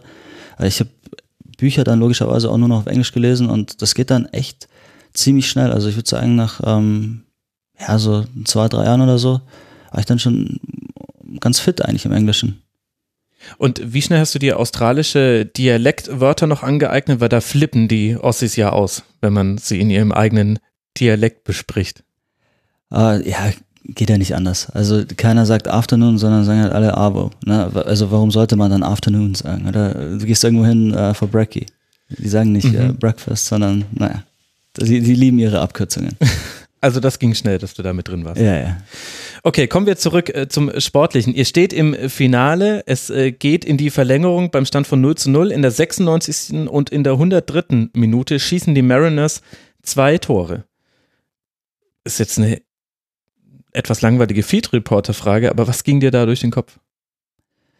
Naja, also eigentlich ist vorbei, oder? Also wenn man in der Verlängerung äh, 2-0 hinten ist, die die ganzen 90 Minuten schon anrennt und irgendwie dieses Tor einfach nicht macht. Also es war ja dieses, diese klassische Rollenverteilung. Also wir hatten ja wieder diese 70 Prozent Ballbesitz. Mhm. Aber es war halt dann tatsächlich so, die haben es einfach verteidigt bekommen, haben dann noch zweimal gekontert und dann hast du irgendwie noch ein paar Minuten auf der Uhr da glaubt doch keiner mehr dran. Also das ist eher so ein Mut der Verzweiflung. Also du wärst halt bescheuert aufzugeben, du setzt halt nochmal wirklich alles auf eine Karte, du probierst nochmal alles und ich meine, die Saison läuft noch zehn Minuten. Also da hört jetzt auch keiner auf, aber ich weiß nicht, ob man ernsthaft behaupten kann, wir hätten alle noch dran geglaubt. Okay, da höre ich leise Zweifel raus. Es sollte ja dann aber anders kommen. Du hast beide Vorlagen gegeben zum 2 zu 2. Einmal aus dem Spiel heraus und das 2 zu 2 selbst war dann nach einem Eckball von dir und im Elfmeterschießen habt ihr dann tatsächlich den ersten Titel geholt. Beschreib mal, was da eben passiert ist, von diesem 0 zu 2 bis dann zu der entscheidende Elfmeter und ihr habt das Ding eingetütet. Ich glaube, das kann man gar nicht so sehr in Worte fassen. Wenn man es einfach nur beschreibt, klingt es halt nicht spektakulär. Also das. Deswegen wollte ich es auch dich beschreiben lassen und wollte es nicht selber sagen. Nee, das 1 zu 2 war halt, ähm, ganz normaler Angriff, äh, wo unser Brasilianer eigentlich die, die meiste Arbeit macht. Äh, der finisht den einfach ganz gut. Und dann kam halt diese allerletzte Ecke und. Der Pass war schon auch nicht so schlecht, aber ist in Ordnung, dass du da dein, dein Licht nicht auf den Chef stellen möchtest, sondern der, darunter. Der Enrique war einfach auch ein guter, der auch ähm, drei Jahre später im Grand Final wieder das Tor für uns gemacht hat, das Siegtor. Also der war schon ein guter Zocker. Und äh, dann kam halt diese Ecke und ähm, das war halt so ein Ding, das war halt einfach echt eine gute Ecke zur richtigen Zeit. Also man schießt ja auch viele Ecken, die am ersten hängen bleiben oder irgendwie äh, so einen halben Mondball oder sowas. Aber dieses Ding, das war echt geil. Also da war von der Flugbahn bis äh, zur Power dahinter, also hat irgendwie alles gepasst und wir hatten auch wirklich drei Leute da in unmittelbarer Umgebung, die eigentlich bereit waren, jeder einzelne von denen den reinzumachen. Also ja da kann man dann irgendwie vielleicht doch wieder reininterpretieren, naja, also die waren halt so heiß, die wollten so unbedingt. Also in dem Moment hat halt nochmal ähm, vieles gepasst. War schon ähm, ein krasser Moment dann auch, weil also in dem Stadion Suncorp wird auch ähm, Rugby gespielt. Also mhm. zwei verschiedene Codes und ähm, Länderspiele und sowas. Ne? Und das, da geht's wirklich fett ab. Aber es wurde niemals äh, davor und danach so ein Lärmpegel gemessen. Ernsthaft? Und Krass. Das ist eine ganz coole Geschichte, so eine kleine Anekdote. Also die haben dann diesen Soundbite tatsächlich ähm, später bei uns ähm, hinten auf dem Trikot dann auch verewigt. Also wenn man Ach, sich das Brisbane-Trikot anschaut, da ist so ein kleiner, ähm, so ein, so ein Graph drauf. Mhm. Und das ist der Soundbite aus genau diesem Moment des 2-2 aus dem Grand Final. Ach, coole Geschichte. Und wie muss ich mir dann eine australische Meisterfeier vorstellen? Ja, schon wild. Also Also die, die Australier, die, dieses, also ich glaube, das darf man ja auch schon sagen, na, die sind trinkfest. Ja. Die, die trinken gern und, und auch viel und äh, ich glaube, dass einige von uns echt auch die ganze Woche einfach nur durchgefeiert haben. Und du? Ich glaube, dass ich ziemlich schnell im Flieger saß. Richtung Heimat? Ja, weil, also es macht für mich ja oder macht da gar nicht so viel Sinn, irgendwie jetzt noch drei Wochen dran zu hängen oder so. Das war für mich einfach die Chance, mal wieder Freunde und Familie zu sehen. Und wenn ich mich recht entsinne, war sogar die Tommy Zizou Premiere Mhm, das ziemlich bald danach. Ja, genau, tatsächlich. Die war, glaube ich, sogar drei Wochen danach oder so. Und ihr habt, ähm, in, also Aljoscha Pause, das ist die Doku, die es über dich gibt, äh, Tom meets Sisu, wo Aljoscha Pause dich über lange Zeit begleitet hat. Und äh, der hat dann nämlich noch die Bilder vom Finale reingeschnitten, eine Woche vorher. Habe ich gelesen, das stimmt, das war ein unmittelbarer genau. Abfolge. Also ich glaube, ich bin da ziemlich bald danach äh, Richtung Heimat abgehauen. Und wo würdest du jetzt im Nachgang, jetzt wo du ja auch so ein bisschen einen gesettelten Blick hast auf das Ganze, diese erste Meisterschaft einordnen? Also du bist aufgestiegen in die zweite Liga mit Wacker Burghausen, du bist aufgestiegen in die erste Liga mit dem ersten FC Köln, du hast auch den Klassenerhalt geschafft mit Burghausen, mit Köln, auch mit Gladbach, verschiedene Vorzeichen und so weiter. Wo steht da diese australische Meisterschaft? Also irgendwie kommt es mir gar nicht so sehr auf die Erfolge an. Also ich bin mir dessen bewusst, was du gerade aufgezählt hast, und irgendwie finde ich es schön. Also ein paar Mal aufgestiegen zu sein und nicht abgestiegen zu sein, ist cool. Aber das, was für mich den großen Unterschied ausgemacht hat, war so die Art und Weise, wie wir ähm, gearbeitet haben und, und das erreicht haben, was in, in Brisbane passiert ist. Also es hat einfach mit mir als ähm, Person, als Persönlichkeit so viel gemacht. Das hat irgendwie mein, mein Leben einmal so komplett umgekrempelt und das war viel, viel wichtiger. Also dieses erwachsener werden, dieses äh, weniger äh, dumm rebellisch sein, dieses äh, sich auf nichts irgendwas einbilden, sondern einfach hart, ehrlich arbeiten, irgendwie Verantwortung übernehmen. Also so diese eigentlich total äh, banalen Dinge, die oft so unspannend klingen. Also wenn man jung ist und so, dann wäre man halt irgendwie, glaube ich, auch ganz gerne mal was Besonderes und äh, kreativ sein ist schön und, und all das, aber irgendwie habe ich da so richtig begriffen, worauf Erfolg eigentlich so wirklich fußt. Und das sind diese kleinen Details, die du jeden Tag richtig machen musst. Also die, die, die Einstellung, die du jeden Tag zur Arbeit mitbringst und jedem gegenüber an den Tag legst, dass die eigentlich dafür sorgt, dass du erfolgreich bist. Und das war mir damals in jungen Jahren, trotz der einen oder anderen guten Saison oder so, war mir das eigentlich nicht so bewusst. Und dieses mhm. Bewusstsein ist mir wichtiger als, als diese ganzen Titel oder Auszeichnungen in Australien. Du hast danach mal gesagt, das fand ich einen sehr schönen Satz oder zwei schöne Sätze. Ich war endlich mal Teil von etwas und auch von etwas Erfolgreichem. Das hat mir die Welt bedeutet. Ach, sind drei Sätze. Ich war erleichtert, dass es so etwas überhaupt noch gibt. Der Max kann nicht mal bis äh, drei zählen, aber das, das fasst das ja ganz gut zusammen. Wann hat es denn dann so ein bisschen Klick gemacht? Was jetzt natürlich eine Verkürzung ist, wann macht schon mal im Leben genau Klick? Aber dass du gesagt hast, du hast ja das du hast ja dich mit rübergenommen nach Australien und auch noch viele deiner Verhaltensweisen erstmal ein bisschen introvertierter, in der Kabine noch Zeitung gelesen und so weiter und so fort. Aber das muss sich ja dann re schon relativ schnell ja innerhalb dieser Saison oder der langen Vorbereitung so ein bisschen verändert haben. Kannst du da was festmachen, wann das so war? Also so richtig Klick hat es auch erst wieder viel später gemacht. Das ist irgendwie auch ganz interessant, weil wir haben diese Zeit unter Ange erlebt, das waren zwei Jahre und das hat wirklich alle transformiert. Also das ist nicht nur meine Geschichte, das sind nicht nur meine Worte. Du kannst mit Bissard Berisha mhm. ähm, oder Matt Smith oder mit wem auch immer reden, Leute, die nochmal zu Rekordtorjägern wurden, zu Nationalspielern, die deren Karriere eigentlich auch vorbei war oder nie begonnen hat im Fall von Matt Smith. Der hat alle einfach auf ein total hohes Level ähm, mitgehievt.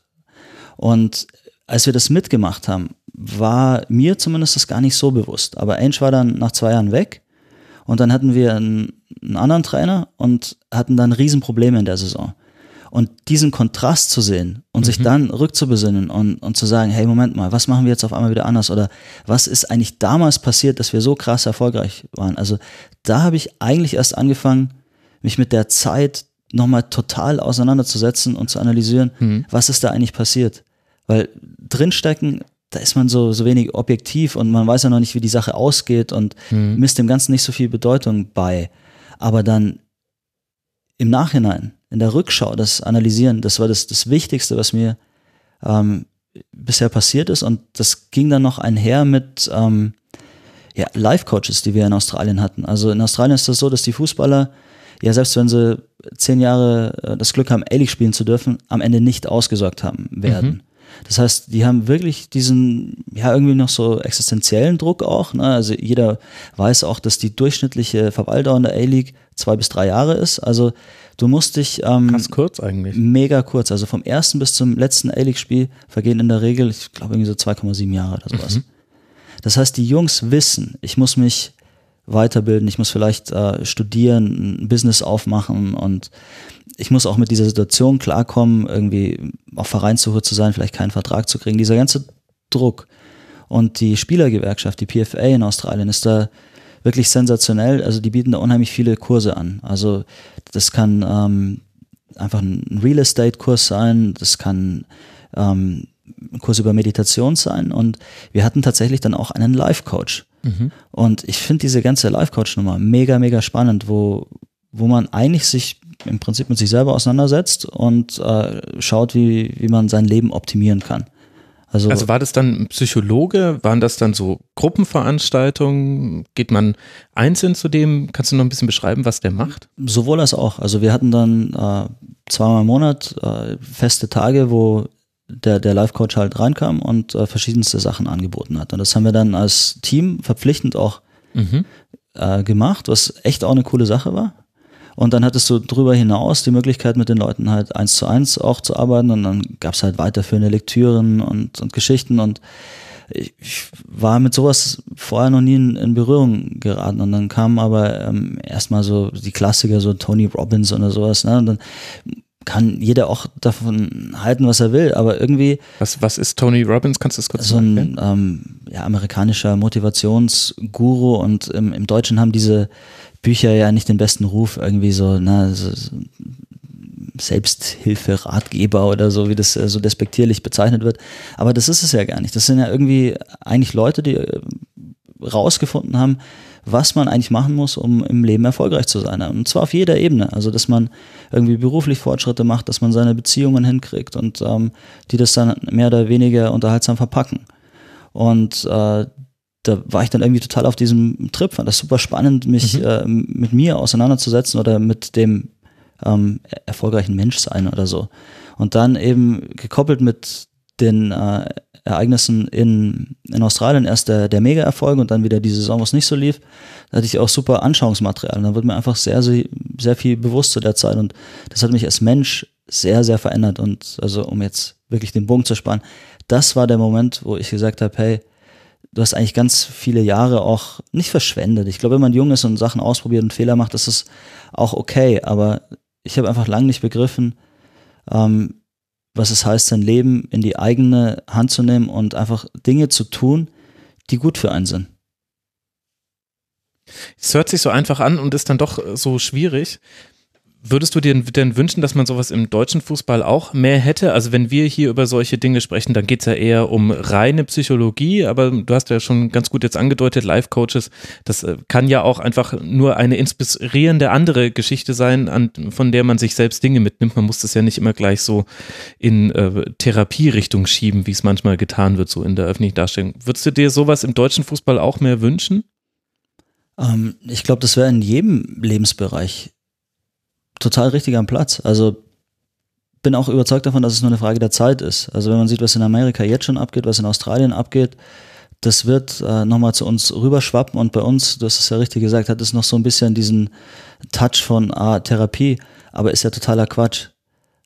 Das ist einfach nur ähm, so ein Ding, wo dir beigebracht wird, wie man anständig lebt. Also hört sich jetzt äh, so banal Beziehungsweise an. wie andere anständig leben und dann kann man überlegen, ob man das selbst übernehmen möchte. Total. Und man wird ziemlich fe schnell feststellen, dass es da halt auch ähm, gewisse Regeln gibt, die relativ allgemein gültig sind. Also wenn du ein totaler äh, Ego-Typ bist, der sich äh, überhaupt nichts schert um seine Mitmenschen, der sich selber auch sehr isoliert, die Chance ist einfach verdammt groß, dass du dann am Ende unglücklich wirst und andere unglücklich machst wie wichtig ähm, Storytelling ist, Motivation, irgendwie Visionen aufzubauen, irgendwie Feedback zu geben. Einfach solche Sachen, wenn man mit Teams zusammenarbeitet, auch irgendwie eigentlich äh, ein No-Brainer. Also da brauchen wir nicht drüber reden. Aber das ist halt so Wissen, im Prinzip haben wir das alles schon mal gehört und es ist alles da und es macht auch ähm, einfach Sinn.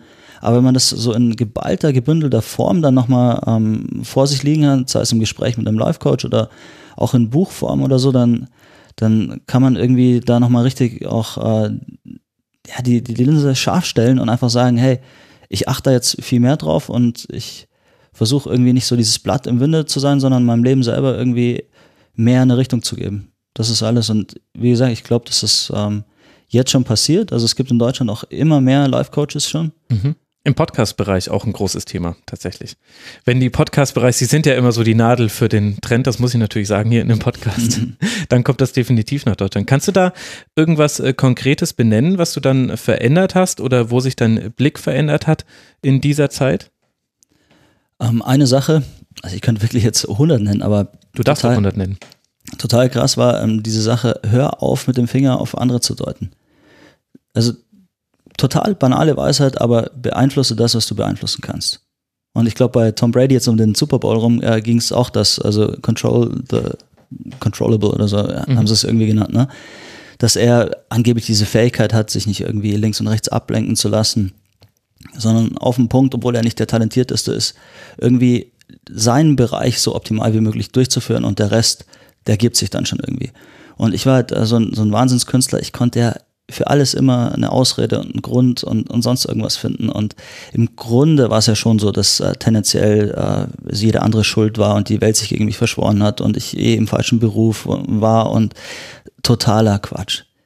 Also die, die Richtung von dem Zeigefinger muss in die, in die andere Richtung gehen. Also es hilft dir einfach nichts. Und in dem Moment, wo du anfängst zu sagen, ja, Moment mal, eigentlich liegt es ja an mir es kann nicht sein, dass jeder Trainer ein Depp ist und, und mhm. alle Mitspieler um mich rum äh, es nie passt oder was, was auch immer.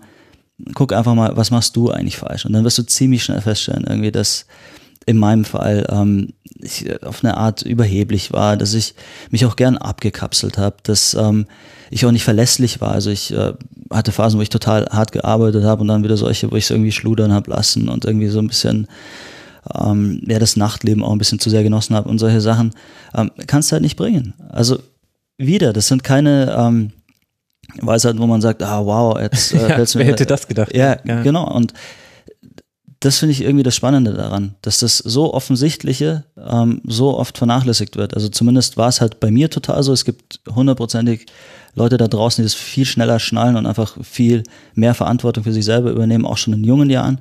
Bei mir hat es lange, lange gedauert.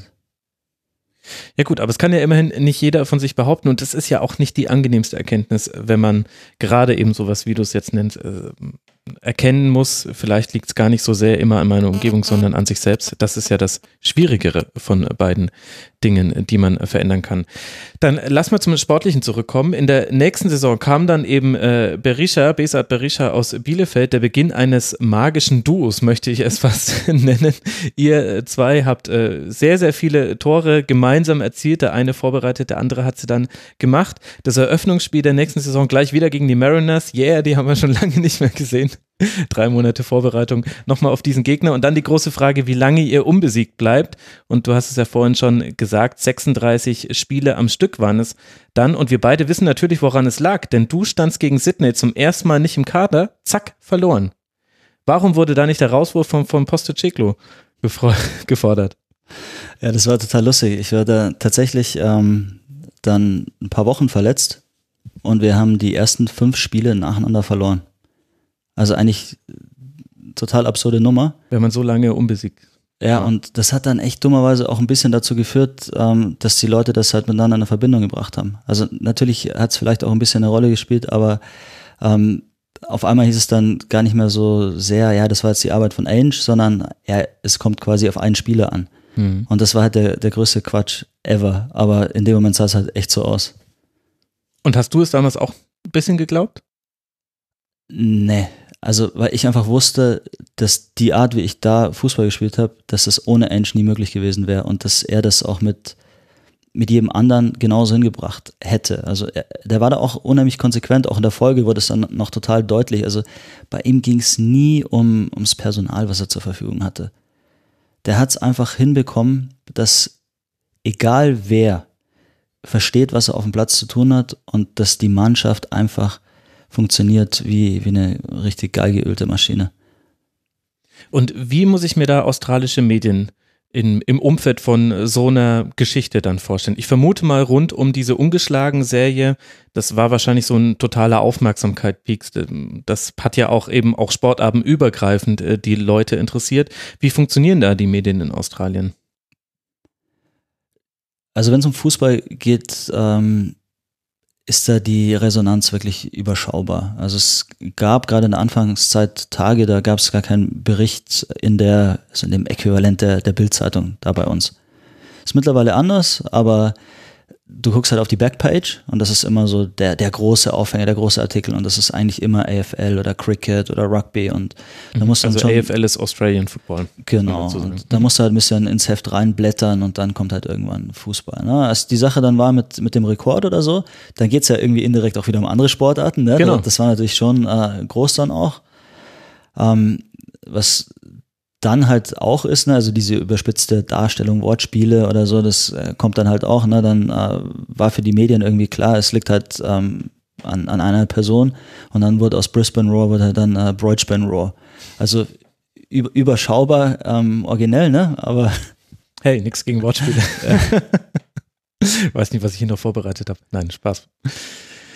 Aber äh, das heißt, es ist alles ein bisschen kleiner von der Aufmerksamkeit her, wenn ich das jetzt richtig mitnehme, aber die Mechanismen sind im Grunde schon sehr ähnlich. Ähm, na, nicht zwingend. Also was mich immer wieder überrascht, wie erfolglos Coaches auch sein dürfen in der A-League, ohne ihren mhm. Job zu verlieren. Okay. Also auch aktuell wieder, ich glaube, äh, die Central Coast Mariners sind wirklich Stockletzter mit einem Sieg nach, keine Ahnung, 17 Spieltagen. Ähm, ja, das geht immer so weiter und äh, man, man darf sich irgendwie da auch immer so ein bisschen schönreden, dass es äh, ja besser wird und ähm, dass die Jungs auf super Weg sind und dass man eigentlich kurz davor steht, richtig erfolgreich zu sein und dass es auch halt seine Zeit braucht. Und das ist halt irgendwie auch das Lustige, weil Ainge äh, Postacoglu nicht äh, zu der Saison angefangen hat, ähm, wo ich dazu kam, sondern irgendwie schon ein halbes Jahr vorher. Mhm. Und da hat er erstmal den, den Dressing Room so richtig ausgemistet und da sind die in der Tabelle total abgestürzt. Also die waren, glaube ich, äh, Dritter, als er übernommen hat, haben dann die Finals verpasst und genau. dann äh, die Vorbereitung haben wir richtig auf die Mütze bekommen, wirklich 0-3 gegen Victory, 4-2 gegen Adelaide verloren und solche Sachen. Und dann hat es in der Saison auch noch gedauert, bis dann der Erfolg kam. Und seitdem berufen sich alle Trainer, die irgendwie so, so eine Dürreperiode durchlaufen, auf Ainge, ne? dass es einfach eine gewisse Zeit braucht, weil bei ihm das dann bei Melbourne Victory nochmal ähnlich war. Mhm. Und das äh, scheint in Australien dann irgendwie so, so eine ganz äh, gängige äh, Argumentation jetzt zu sein. Aber muss ja auch nicht unbedingt schlecht sein eigentlich, dass man ein bisschen entspannter auch mal auf Misserfolg guckt. Ähm, ich glaube, da geht es nicht um Erfolg oder Misserfolg, sondern um Entwicklung. Mhm. Und das wird, glaube ich, manchmal verwechselt. Also wenn ich einfach Wochenende für Wochenende äh, ein Scheißspiel, auf gut Deutsch gesagt, ne, und nicht wirklich Verbesserung sichtbar ist, dann kann ich ja nicht sagen, naja, aber irgendwie in drei Wochen oder drei Monaten wartet mal alle ab, ey, wenn der Knoten erstmal platzt. Also bei Ange war es schon so, dass da erstmal ähm, viel echt disruptive war, also den Laden einmal auseinandergenommen und dann wieder neu zusammengebaut. Aber du konntest halt auch sehen, es wird immer besser. Also wenn mhm. du dann ähm, 70 Prozent Ballbesitz auf einmal hast und selbst wenn du dann noch nicht so torgefährlich bist, aber du kannst zumindest mal behaupten und für jedermann nachvollziehbar und ersichtlich, hey, wir dominieren Spiele. Und das ist halt bei vielen anderen, die genauso argumentieren, beileibe nicht der Fall. Ja, okay, das kann man, da kann man äh, schwer gegen argumentieren. Das war ja dann auch dein erstes Jahr, in dem du asiatische Champions League gespielt hast. Also das ist dann alles im Frühjahr parallel zu den Playoffs, lustige Taktung, äh, die man da hat, wenn man in der A-League spielt. Im ersten Jahr 2012 ging es da nach Peking, Tokio und Ulsan, was in Südkorea liegt. 2015, 2017 hast du da auch äh, nochmal teilgenommen an der asiatischen Champions League, warst unter anderem dann auch in Thailand und in Japan, nicht nur in Tokio, sondern auch in Urawa und äh, Kashima zum Beispiel. Wie muss ich mir denn die asiatische Champions League vorstellen? Hm. Ähm, also erstmal unfassbare Reisen für uns. Mhm. Also wenn wir dann am Samstag in Perth spielen und dann nach Bangkok müssen, um dann irgendwie drei Tage später wieder in Brisbane zu spielen. Also es geht eigentlich gar nicht. Vor allem bei mir dann schon im fortgeschrittenen Alter. Ich war so kaputt. Also hatte körperlich solche Schmerzen. Es hat so lange gedauert, da wieder reinzukommen. Also es war ähm, erstens äh, wirklich extrem belastend. Dann hat es sportlich auch nicht so die Wertigkeit. Also okay. ähm, nur in ein, Australien oder generell? Äh, in Australien. Okay. Also sind kaum Zuschauer im Stadion. Mhm. Ähm, es ist ein relativ gutes Niveau, das muss man echt sagen. Also gerade in, in Korea und Japan wird ähm, echt ordentlicher Fußball gespielt, muss man wirklich sagen. Und auch äh, im Middle East wird ganz schön aufgeholt. Also ich meine, Katar ist jetzt ähm, Asienmeister. Was, was da passiert? Die haben schon auch coole Truppen. Und die haben halt auch Kohle ohne Ende. Also wenn man sich die äh, Facilities da anschaut, also wenn man nach Peking fährt und sieht, was die für ein Stadion haben oder für Trainingsmöglichkeiten, genau das gleiche in, in Shanghai. Also das ist Wahnsinn. Also die haben dann Spieler rumlaufen wie äh, Tevez und so. Mhm. Also war nochmal eine coole Erfahrung. Sandro Wagner. Auch. auch ja. okay, aber äh, weite Reisen, äh, coole Erfahrungen. Und du konntest du das dann aber in dem Zeitpunkt, zu dem Zeitpunkt, in dem es passiert ist, wertschätzen, dass du diese Erfahrung nochmal gemacht hast? Weil es hat sich gerade eher so angehört, als ob es eine Belastung gewesen wäre. Ja, es war eigentlich schon zu anstrengend. Es war cool, nochmal gegen ähm, Top-Spieler zu spielen. Ähm, grundsätzlich auch nie verkehrt zu reisen und äh, Städte auch nochmal mitzunehmen.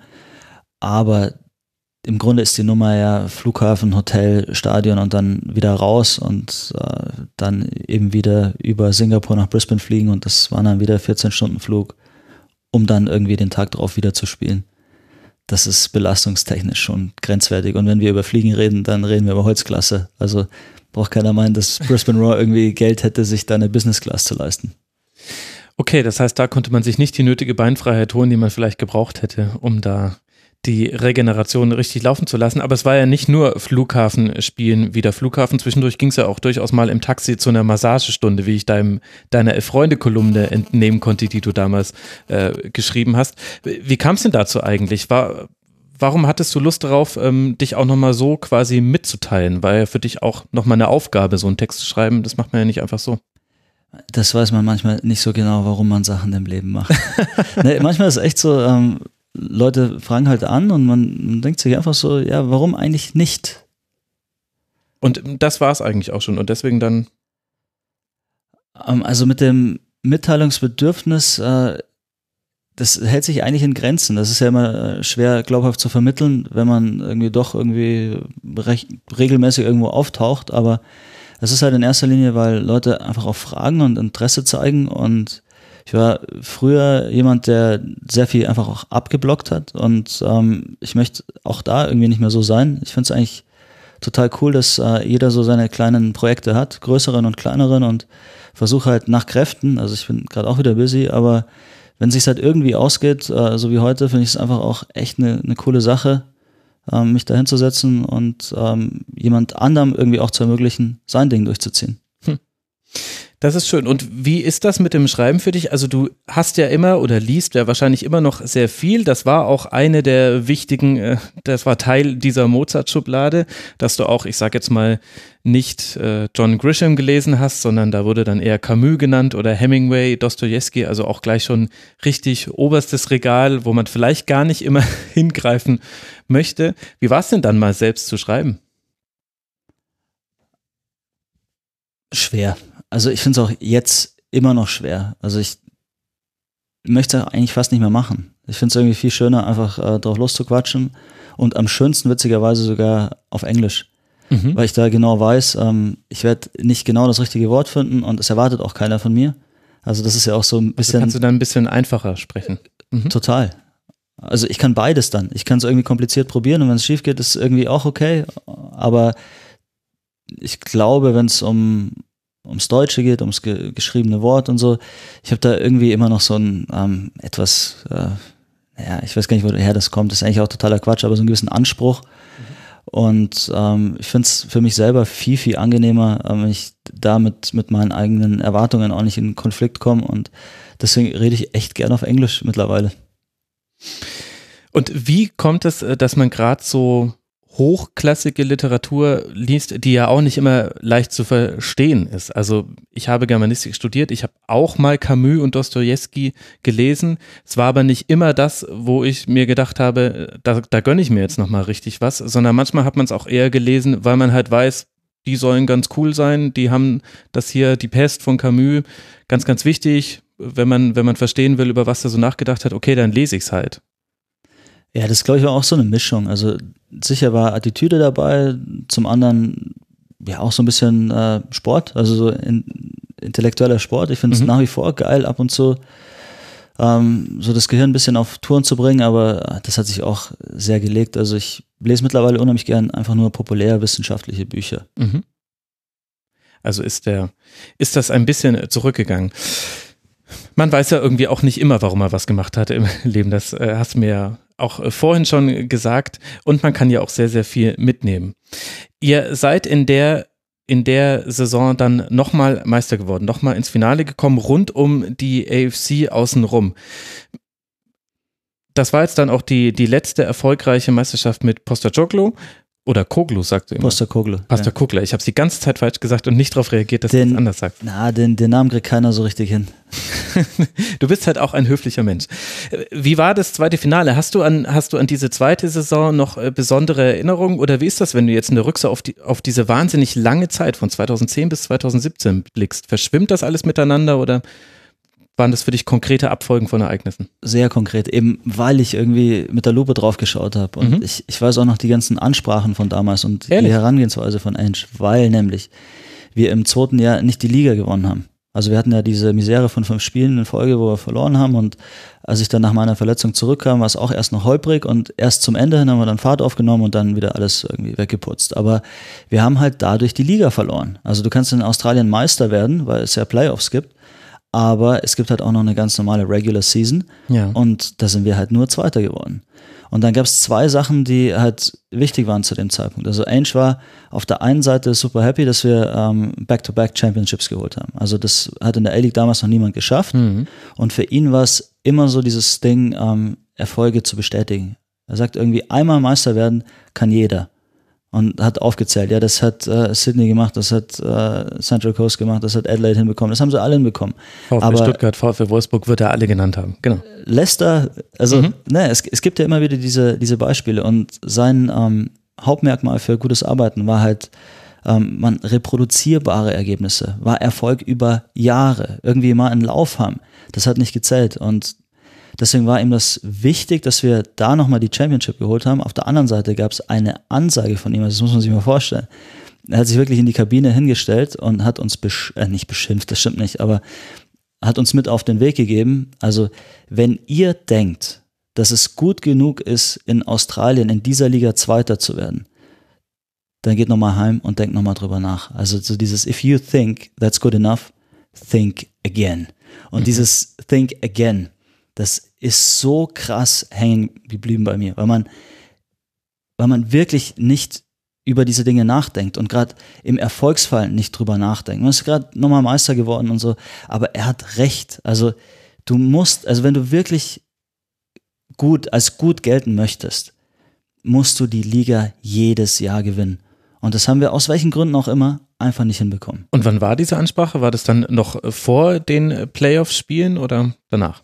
Nach der Meisterschaft. Also wir mhm. hatten dann nochmal ähm, eine Woche Training und ähm, dann kam diese Ansprache kurz vorm Urlaub, so ein bisschen ja, so ein Saisonfazit und ja, dann kam diese Ansage. Aber wichtig sowas, weil man gibt sich so schnell mit irgendwas zufrieden und äh, ich finde, dass da so einen Blick für hatte, ähm, für, für das Big Picture, wie er es immer genannt hat. Da geht es gar nicht darum, irgendwas kaputt zu reden in dem Moment. Aber wie willst du dich denn als, als, als Persönlichkeit entwickeln? Was hast du denn selber für, für Ansprüche an dich? Also war es das jetzt, quasi einmal diesen Erfolg gehabt zu haben, oder bringt es dir nicht vielleicht als Mensch viel, viel mehr, die Messlatte höher zu legen, irgendwie am Ball ja. zu bleiben, irgendwie auch den Erfolg kritisch zu hinterfragen? Und jetzt hat es bei dir ja total verfangen. Wie war das bei jüngeren Spielern? Boah, bei den ganz Jungen kann ich es gar nicht so sagen. Weil ich, ich versuche mir gerade vorzustellen, was hätte der junge, noch jüngere Thomas Bräuch Ainge gesagt in dem Moment oder über ihn gedacht? Das glaube ich, kann ich mir ganz gut ausmalen. Also ich hätte es damals eine Katastrophe gefunden, dass jemand selbst irgendwie äh, in so einem äh, brutal geilen Moment irgendwie was zum Nörgeln findet und so. Ne? Also man kann ihm das ja auch irgendwie total schlecht äh, auslegen und äh, irgendwie in, in so eine Anti-Haltung dann irgendwie äh, sich zurückziehen, was ich wirklich auch in jungen Jahren einfach sehr, sehr konsequent und fälschlicherweise gemacht habe, aber da halt nicht mehr. Also es, es waren viele Sachen. Also ähm, Ange hatte auch so ein Ding 80-20. Und im Leben, wir beschweren uns sehr unheimlich gern. Ne? Also gerade Fußballer, ich glaube, Fußballer wissen das auch, jammern gern. Also das ist so, das kommt mit dem Beruf, glaube ich. Man muss sich äh, immer irgendwie tendenziell überfordert fühlen und gestresst und immer so ein bisschen am Jammern. Und äh, für Ange war das halt so ein Ding, äh, 80-20 bei mir. So, Im Leben bist du quasi fast am Optimum, wenn 80 Prozent der Dinge super laufen. Und die 20 Prozent, die wird es immer geben, wo es irgendwie knirscht und knarzt. Egal ob im, im, sportlichen, im privaten, wo auch immer. Und das ist eigentlich eher, ähm, darum geht sich damit auch abzufinden, dass man das als die Realität des Lebens anerkennt und nicht immer so tut, als ähm, wäre da irgendwas im Argen. Ah, das ist eine interessante Variante der 80-20-Regel. Ich kenne die so, dass man sagt, für, um 80 Prozent des Ergebnisses zu erreichen, reichen 20 Prozent äh, des Einsatzes und für die letzten 20 braucht man dann nochmal 80 Prozent der Energie. Oh, das, wow. ist, das ist ein etwas anderer Ansatz, aber vielleicht geht das auch eher in Richtung von einem Perfektionisten. Wenn wir aber dann nochmal ganz kurz auf dieses äh, Finale zurückschauen, dann sehe ich, dass ihr wieder zurückgelegen habt, diesmal gegen Perth Glory durch ein Eigentor in der 52. Minute und dann gab es wieder eine Aufholjagd. Berisha hat dann beide Tore gemacht, in der 84. und in der 90. Minute. Also erst die, die Verlängerung sichergestellt und dann aber hatte man so ein bisschen den Eindruck, nach allem, was ich mir dann jetzt so anlesen konnte und ein paar Bilder davon habe ich auch gefunden, dass, dass ihr jetzt das Gefühl hattet, okay, wir machen das jetzt einfach dicht, wir haben keinen Bock auf Verlängerung und für Perth war es ein bisschen zu viel. Naja, das war ein absurdes Spiel. Also Perth hat in diesem ganzen Finale keinen einzigen Torschuss abgegeben. Mhm. Die haben einmal geflankt und wir haben uns das Ding selber reingegrätscht. Und es war wirklich nur eine Frage der Zeit, bis, bis wir irgendwann ein Tor machen. Und das ist halt dann spät passiert und da war es wirklich klar, also jetzt brechen alle Dämme und wir haben uns halt auf Verlängerung eingestellt und haben gedacht, komm, die spielen jetzt noch mal eine halbe Stunde her, aber dann ist halt irgendwie in der Nachspielzeit noch der, der Siegtreffer gefallen. Und dann bist du wieder so schnell nach Deutschland geflogen oder hattest du da mehr Zeit, das in Australien noch zu genießen, bis zur Ansprache von Postecoglou? Ne, da bin ich dann äh, geblieben, konnte es aber auch nicht äh, genießen, weil ich äh, operiert wurde. Mir wurde mhm. ein, ein Weisheitszahn entfernt. Und das hast du in Australien machen lassen? Ja. Was heißt ein Weisheitszahn auf Englisch? A wisdom Tooth. Ja, okay, gut. Das war einfach. Und äh, warum äh, ist Ainge dann äh, gegangen? Weil er aus Melbourne stammt und Victory der größte Verein in Australien ist und ihm ein Angebot unterbreitet hat. Und da war er ganz schnell weg.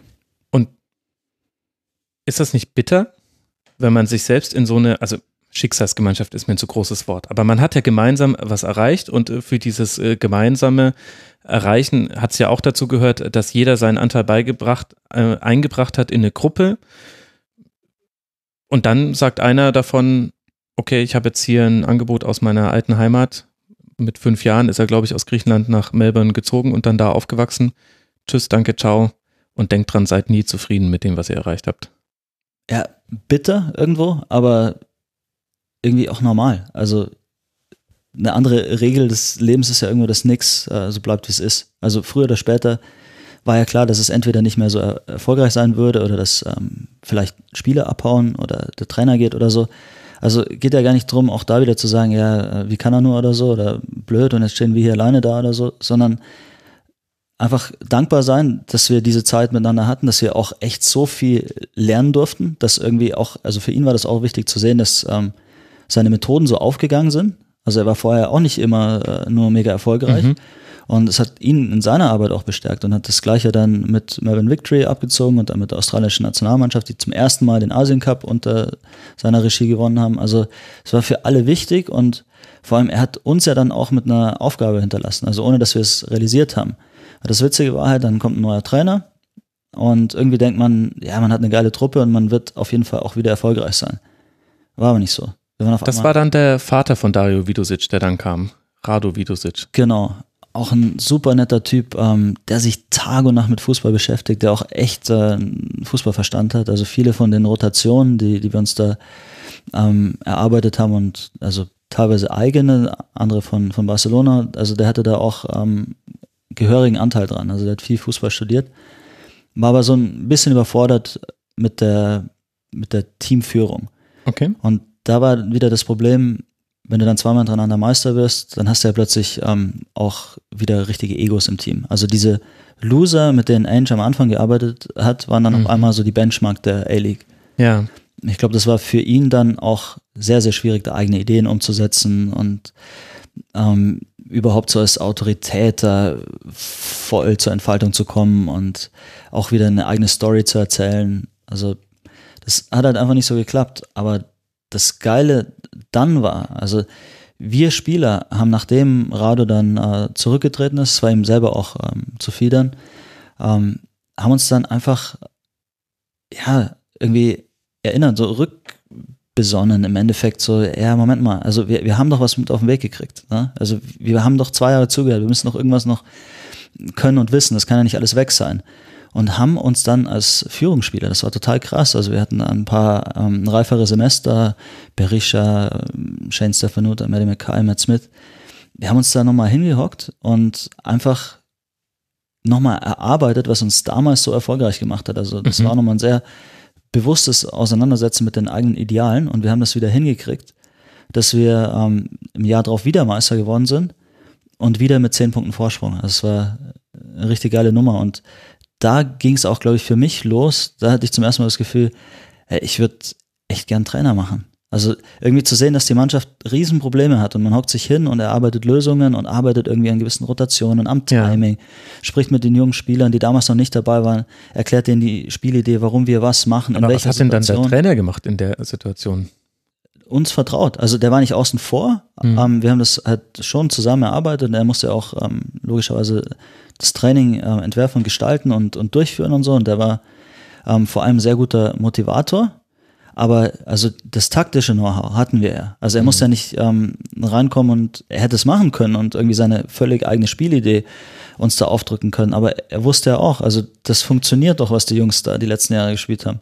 Und da hat er uns im Prinzip auch so ein bisschen machen lassen und hat sich selber wieder auf, ich komme immer wieder darauf zurück, auf Storytelling, ähm, fokussiert. Also der, der war der Typ, der, der konnte sich hinstellen, so flammende Appelle halten. Er mhm. hatte einfach ähm, rhetorisch richtig was drauf, war ein guter Public Speaker und die Kombination war dann auch nochmal richtig geil. Mhm. Also ihr habt dann die Meisterschaft gewonnen. Vorher war es so, dass ihr eben nach der nach oder unter Vidosic in dieser kurzen Phase stand Raw dann sogar am äh, Tabellenende, seid dann letztendlich aber sogar noch bis ins Halbfinale der Playoffs gekommen. Du hast dann mal darüber gesagt, es über diese Phase, in der es nicht so gut lief. Es greifen dieselben Mechanismen, aber ganz anders als in Deutschland. Hier geht es wesentlich freundlicher zu. Ja, du wirst hier nicht an die Wand genagelt. Also du kannst echt krass abstürzen, also vom ersten auf den letzten Platz und natürlich sind die Leute kritisch und natürlich pfeifen die Fans auch mal, aber es war nie so, dass ich in der Stadt irgendwie angepöbelt wurde oder mhm. ähm, dass man auch so, so völlig runtergeschrieben wurde. Also es, es gab vielleicht den, den ein oder anderen Ausrutscher mal in die Richtung, aber das war nie ein Tenor. Und das war für mich auch nochmal super angenehm, weil ich glaube, man kennt das ja selber. Also wenn man so an gewisse Situationen ähm, erinnert wird, also das holt einen manchmal ähm, unheimlich ein, also auch fast schon körperlich, dass man irgendwie so ein so ein Déjà-vu hat und mhm. irgendwie die Gedanken von damals und ähm, die Gefühle von damals irgendwie unheimlich präsent sind. Und an welche Zeit hat dich das erinnert? Ähm, generell an die Bundesliga-Zeit. Mhm. Und ich hatte da echt so ein bisschen Bedenken, ja, so ein bisschen Bange. So bitte lass dieses Gefühl oder diese Ängste oder so, die ja irgendwo in einem angelegt sind, die müssen ja quasi nur aufgefrischt werden. Also mhm. das ist ja auch das Coole, wenn man sich irgendwie so ähm, äh, Neuroscience ähm, irgendwie so ein bisschen anschaut im Moment. Die kommen ja quasi dem, dem menschlichen Gefühlshaushalt und der Art und Weise, wie wir denken, ähm, schon auf die Schliche. Ne? Und mhm. dann da wird vieles klar. Und im Endeffekt sind unsere Verhaltensmuster ja ähm, neuronale Bahnen. Also alles ist miteinander vernetzt und irgendwie verlinkt und so. Und gewisse Muster sind in uns angelegt. Und in diese Muster verfallen wir ja auch immer wieder. Klar, Gefühle sind ja auch Chemie. Und die werden nie abgestellt. Also man kann die umarbeiten und überschreiben und so weiter, aber die sind irgendwo noch in einem da. Und das habe ich da ein, zu der Zeit nochmal gespürt, dass man irgendwie ganz schnell auch wieder so ein paar Jahre zurück transportiert werden kann. Aber dann hast du ja festgestellt, es war doch irgendwie anders. Du warst anders und auch die Umgebung war anders. K kannst du mir das erklären, warum man da ein bisschen anders mit umgeht in Australien? Liegt das daran, weil es eben eine weniger große Medienpräsenz gibt, wie du vorhin schon beschrieben hast? Ist der Fußball vielleicht nicht so wichtig im Leben der Leute? Ist es eine generelle Haltung? Ich glaube von allem ein bisschen. Also Fußball ist einfach nicht Sportart Nummer eins, das macht es mhm. entspannter, das kriegt man hier wahrscheinlich auch beim Handball oder so mit. Da werden öfter und lieber Feste gefeiert, als dass man irgendwie Handballer äh, kaputt schreibt oder irgendwie anpöbelt oder so. Das ist ja. Das wäre was, was, was der Fußball wirklich vom Handball lernen kann. Ja, nicht genau. Klatschpappen. Nee, aber ist doch, ähm, irgendwo immer so. Ne? Also wenn man sich in einer Nische bewegt, hat man zwar das Problem, dass man nicht die Aufmerksamkeit und Reichweite generiert. Auf der anderen Seite ist die Nische netter. Das sind die Leute, die sich da aufhalten wollen und die, die sich mit dem ähm, Thema irgendwie auch echt äh, auf eine sehr positive Art und Weise beschäftigen und eher so so eine Liebhaberattitüde dann auch haben. Und das ist geil. Und je größer es wird, desto polemischer wird es auch. Also das ist irgendwie so, du kannst halt das eine ohne das andere nicht haben. Und das ist in Australien halt total der Fall. Wir würden uns alle wünschen, dass es ein bisschen mehr Platz einnehmen würde in den Zeitungen mhm. und so. Aber ist halt nicht der Fall. Auf der anderen Seite führt es halt dazu, dass die Leute in erster Linie super happy sind, dass es die A-League gibt und dass irgendwie geile Ausländer da spielen und wenn die dich auf der Straße treffen, finden sie es immer noch cool, auch wenn du gerade letzter bist und die letzten drei Spiele Grütze gespielt hast. Ja, vielleicht ist das tatsächlich die Frage der Aufmerksamkeit. Wenn du in der Nische bist, dann kommen ja die Leute zu dir, weil sie dir deine Aufmerksamkeit, ihre Aufmerksamkeit widmen wollen, dem Thema. Und wenn du aber so groß bist, ähm, dass es eine breite Masse interessiert, dann musst du um die Aufmerksamkeit der Leute buhlen. Dann kommen die nicht mehr immer aus dem eigenen Antrieb und dann muss man vielleicht auch zugespitzter, polemischer und so weiter werden. Weil du jetzt aber gerade die ausländischen Spieler angesprochen hast, du hast ja in einer Liga gespielt mit Alessandro Del Piero der kam zur Saison 2012, 2013 zum Sydney FC und hat in seiner ersten Saison in allen Spielen gegen Brisbane getroffen, aber insgesamt hat er nur einmal gewonnen in seiner kompletten Zeit in der A-League, hatte in 47 Spielen 35 Torbeteiligungen. Ist das für dich was Besonderes gewesen? Dass der Piero in diese Liga kam. Ich habe aus der Zeit auch viel mehr Interviews und so weiter gefunden, auch von Brisbane-Spieler über Del Piero, als äh, in den anderen Zeiten. Was hat das damals bedeutet für die Liga und vielleicht auch für dich? Es war ein enormer Boost. Also auf einmal stehst du medial wirklich dann auch ein bisschen äh, im, im Brennpunkt. Ne? Dann hast du genau dieses Ding, dass die Zeitungen äh, mehr oder weniger jeden Tag über jeden Schritt von Del Piero ähm, berichten. Und dieser Glanz fällt ja auf alle anderen dann auch ab. Also wenn die dann über Del Piero schreiben, ähm, als äh, ja, wahrscheinlich den krassesten Spieler, der jemals in dieser Liga gespielt hat, dann dauert es halt noch drei Wochen und dann fällt irgendeinem ein, naja, aber dann müssen wir den ja auch vergleichen mit den Spielern, den wir, die wir hier in der Liga haben. Also mhm. Also das, was bei uns so als das Beste gilt. Und dann hast du plötzlich einen Artikel, den es früher niemals gegeben hätte, aber nur wegen Del Piero. Und genau das gleiche ähm, mit den äh, Zuschauerzahlen. Mhm. Also der war allein in der Lage, in manchen Stadien die Zuschauerzahl zu verdoppeln oder zu verdreifachen. Jeder wollte diesen Typen einmal live spielen sehen. Ja, und dann hat er aber viermal verloren in sechs Spielen gegen Brisbane. War das dann was Besonderes, auch gegen den auf dem Platz zu stehen? Oder sind Fußballer halt dann einfach Fußballer und dann hat der eine eben ein bisschen, bisschen feineres Füßchen und der andere hat aber mehr die körperliche Präsenz? Er musste sich ja wahrscheinlich auch an die Physis gewöhnen in der Liga. Ich glaube, das war auch so ein bisschen das Problem. Also er war damals schon 38 und äh, körperlich für dieses Klima und für die Intensität der Liga wahrscheinlich dann auch nicht mehr gebaut. Also es wird einfach extrem viel rauf und runter gerannt und so und da kann er halt nur mit äh, Fußballintelligenz und Spielgefühl und so ähm, auch nicht alles regeln. Auf der anderen Seite war halt jedes Mal, wenn er am Ball war, irgendwie schon klar. Also das ist mit Abstand das Beste, was da in der Liga jemals rumgelaufen ist. Also der musste nicht mehr viel laufen und hat trotzdem irgendwie nur, das ist gesagt, irgendwie 35 Scorerpunkte in 47 mhm. Spielen hingelegt. Also das als Arbeitsnachweis sagt gleich alles. Ist tatsächlich nicht so schlecht. Und trotzdem wurde im September 2014 von Fans zum Spieler des Jahrzehnts gewählt, nicht Alessandro Del Piero, sondern du was sagt das aus über dein Standing bei den eigenen Fans und den Fans anderer Vereine? Also ich glaube, ich war länger da und ich habe halt auch was gewonnen. Also der hat als Einzelspieler durchaus geglänzt und war mhm. unfassbar wichtig für die Liga in ihrer Entwicklung und vor allem in, in der Wahrnehmung der Liga. Ähm, aber wenn man sich rein aufs Sportliche ähm, beschränkt, glaube ich, war halt sein, sein Einfluss dann doch nicht so hoch wie der jetzt beispielsweise von dieser Brisbane-Truppe, die wir damals als Ganzes hatten. Mhm. Genau, aber ich wollte es jetzt nicht nur mit äh, Del Piero vergleichen. Es gibt ja auch noch viele andere Spieler, die, die auch große Erfolge in der A-League vorweisen, vorzuweisen haben und trotzdem wurdest du Spieler des Jahrzehnts. Ist das, also macht das was mit einem, außer dass man sich drüber freut? Freut man sich da kurz drüber, lang drüber? Ach, das ist so eine Sache, die die ist schon schön. Und vor allem, da kann man sich auch immer wieder mal dran erinnern oder man wird nochmal drauf angesprochen. Ja, es wird ja immer genannt in jedem Interview mit dir. Ja, und dann ist es auch wieder schön. Mhm. Also es ist nicht so, dass ich jetzt jedes, äh, jeden Tag dran denke, irgendwie so, ja, du bist der Fußballer des Jahrzehnts oder so. Aber ich meine, das ist ja schon so immer ein kleines Ego-Bonbon. Also es gibt Schlimmeres. Okay, gut. Da hast du dich jetzt äh, ganz gut äh, drum rumgewunden.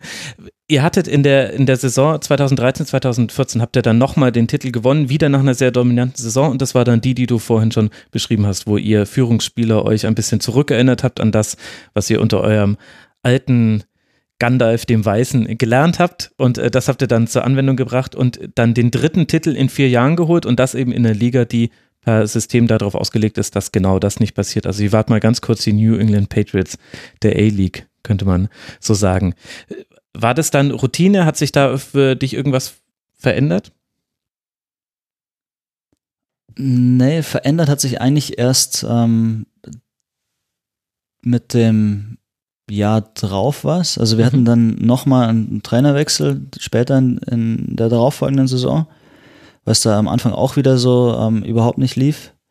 Und ähm, dann kam ein Trainer, der zum ersten Mal wieder komplett eigene Ideen umgesetzt hat. Und das war für mich nochmal eine krasse Zäsur. Und da war dann für mich eigentlich auch ziemlich schnell klar, das war's jetzt. Also, okay. weil ich in einem anderen System einfach äh, mit, mit meinen Fähigkeiten auch nicht mehr so, äh, also auch theoretisch würde ich sogar sagen, nicht nur, dass es dann tatsächlich auch so war, aber das hat es irgendwie nicht mehr hergegeben. Also wir haben dann eher so lange Bälle gespielt, irgendwie, wo es um ähm, lange Sprints auch ging, irgendwie Bälle hinter die Abwehr, ganz andere Spielidee.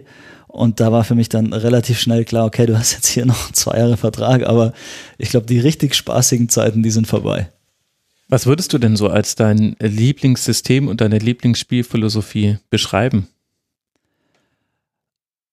Ja, also eindeutig das, was äh, Pep spielt. Also egal ob bei Bayern, Man City jetzt oder bei Barcelona. Also ich finde diese Art von Fußball schon einfach extrem geil. Also zum einen, weil sie so proaktiv, so mutig ist, ähm, so schön anzuschauen und dann auch noch so erfolgreich. Also für mich geht da kaum was drüber. Ähm, es macht einfach den meisten Spaß. Also es gibt andere Systeme, die, die auch beeindruckend sind. Also ich finde es Wahnsinn, irgendwie Atletico Madrid zu studieren, ja. mhm. ähm, wie die verschieben, verteidigen, wie die das Zentrum dicht machen, wie die alle Mann hinterm Ball kriegen, was die einfach für eine Intensität im Spiel haben, wie die ihre Zweikämpfe führen. Mega, mega geil, aber ich glaube, als Spielertyp ähm, fand ich es halt einfach immer cooler, den Ball selber zu haben und mhm. ähm, im Zweifel ähm, verliere ich lieber auch mal ein Spiel und habe aber irgendwie viele Ballaktionen, 70 Prozent Ballbesitz, äh, versuche selber kreativ zu sein, als den Gegner nur irgendwie ähm, daran zu hindern, selber ähm, kreativ zu werden und dann die ein, zwei Momente auszunutzen, um, um ihn zu bestrafen. Und wo hast du am liebsten gestanden auf dem Feld? Ähm, links außen tatsächlich in dieser ähm, so verkappten Zehnerrolle. Also ich war nie einer, der da nur am Flügel spielt, mhm. sondern immer wieder ähm, so auf, in diesen Sechserraum reinkommen. So eigentlich immer zwischen Innenverteidiger, Außenverteidiger und Sechser, so dass eigentlich gar keiner recht wusste, wer ist jetzt eigentlich zuständig. Mhm. Ähm, das war eigentlich so meine Lieblingsrolle, aber die habe ich ja unheimlich spät erst entdeckt. Also ich war in der Bundesliga eher Zehner, Achter, auch Sechser und wie gesagt, also damals habe ich auch nicht so recht verstanden, wie man wirklich Fußball spielt. Also es hört sich so banal an, aber ich wusste einfach lange Zeit nicht, dass man quasi so ähm, na, wie kann man das jetzt hier im, im Radio quasi bildlich genug ähm, beschreiben, das, was Barcelona ja immer so cool macht, dass die Spieler aus dem Deckungsschatten rausgehen, dass die diese diagonalen Bälle in den Rücken des äh, Mittelfeldspielers spielen. Also mhm. ähm, diese Dreiecke, die sie aufbauen und so weiter, dass man aber auch nicht zu nah ähm, zum eigenen Mitspieler gehen darf, dass man einander äh, Platz ähm, geben muss, dann das Timing von gewissen Rotationen, dass wenn ich eine Sekunde zu früh laufe, ähm, dass es dann dem anderen irgendwie schwerfällt oder ich den Ball selber gar nicht kriegen kann.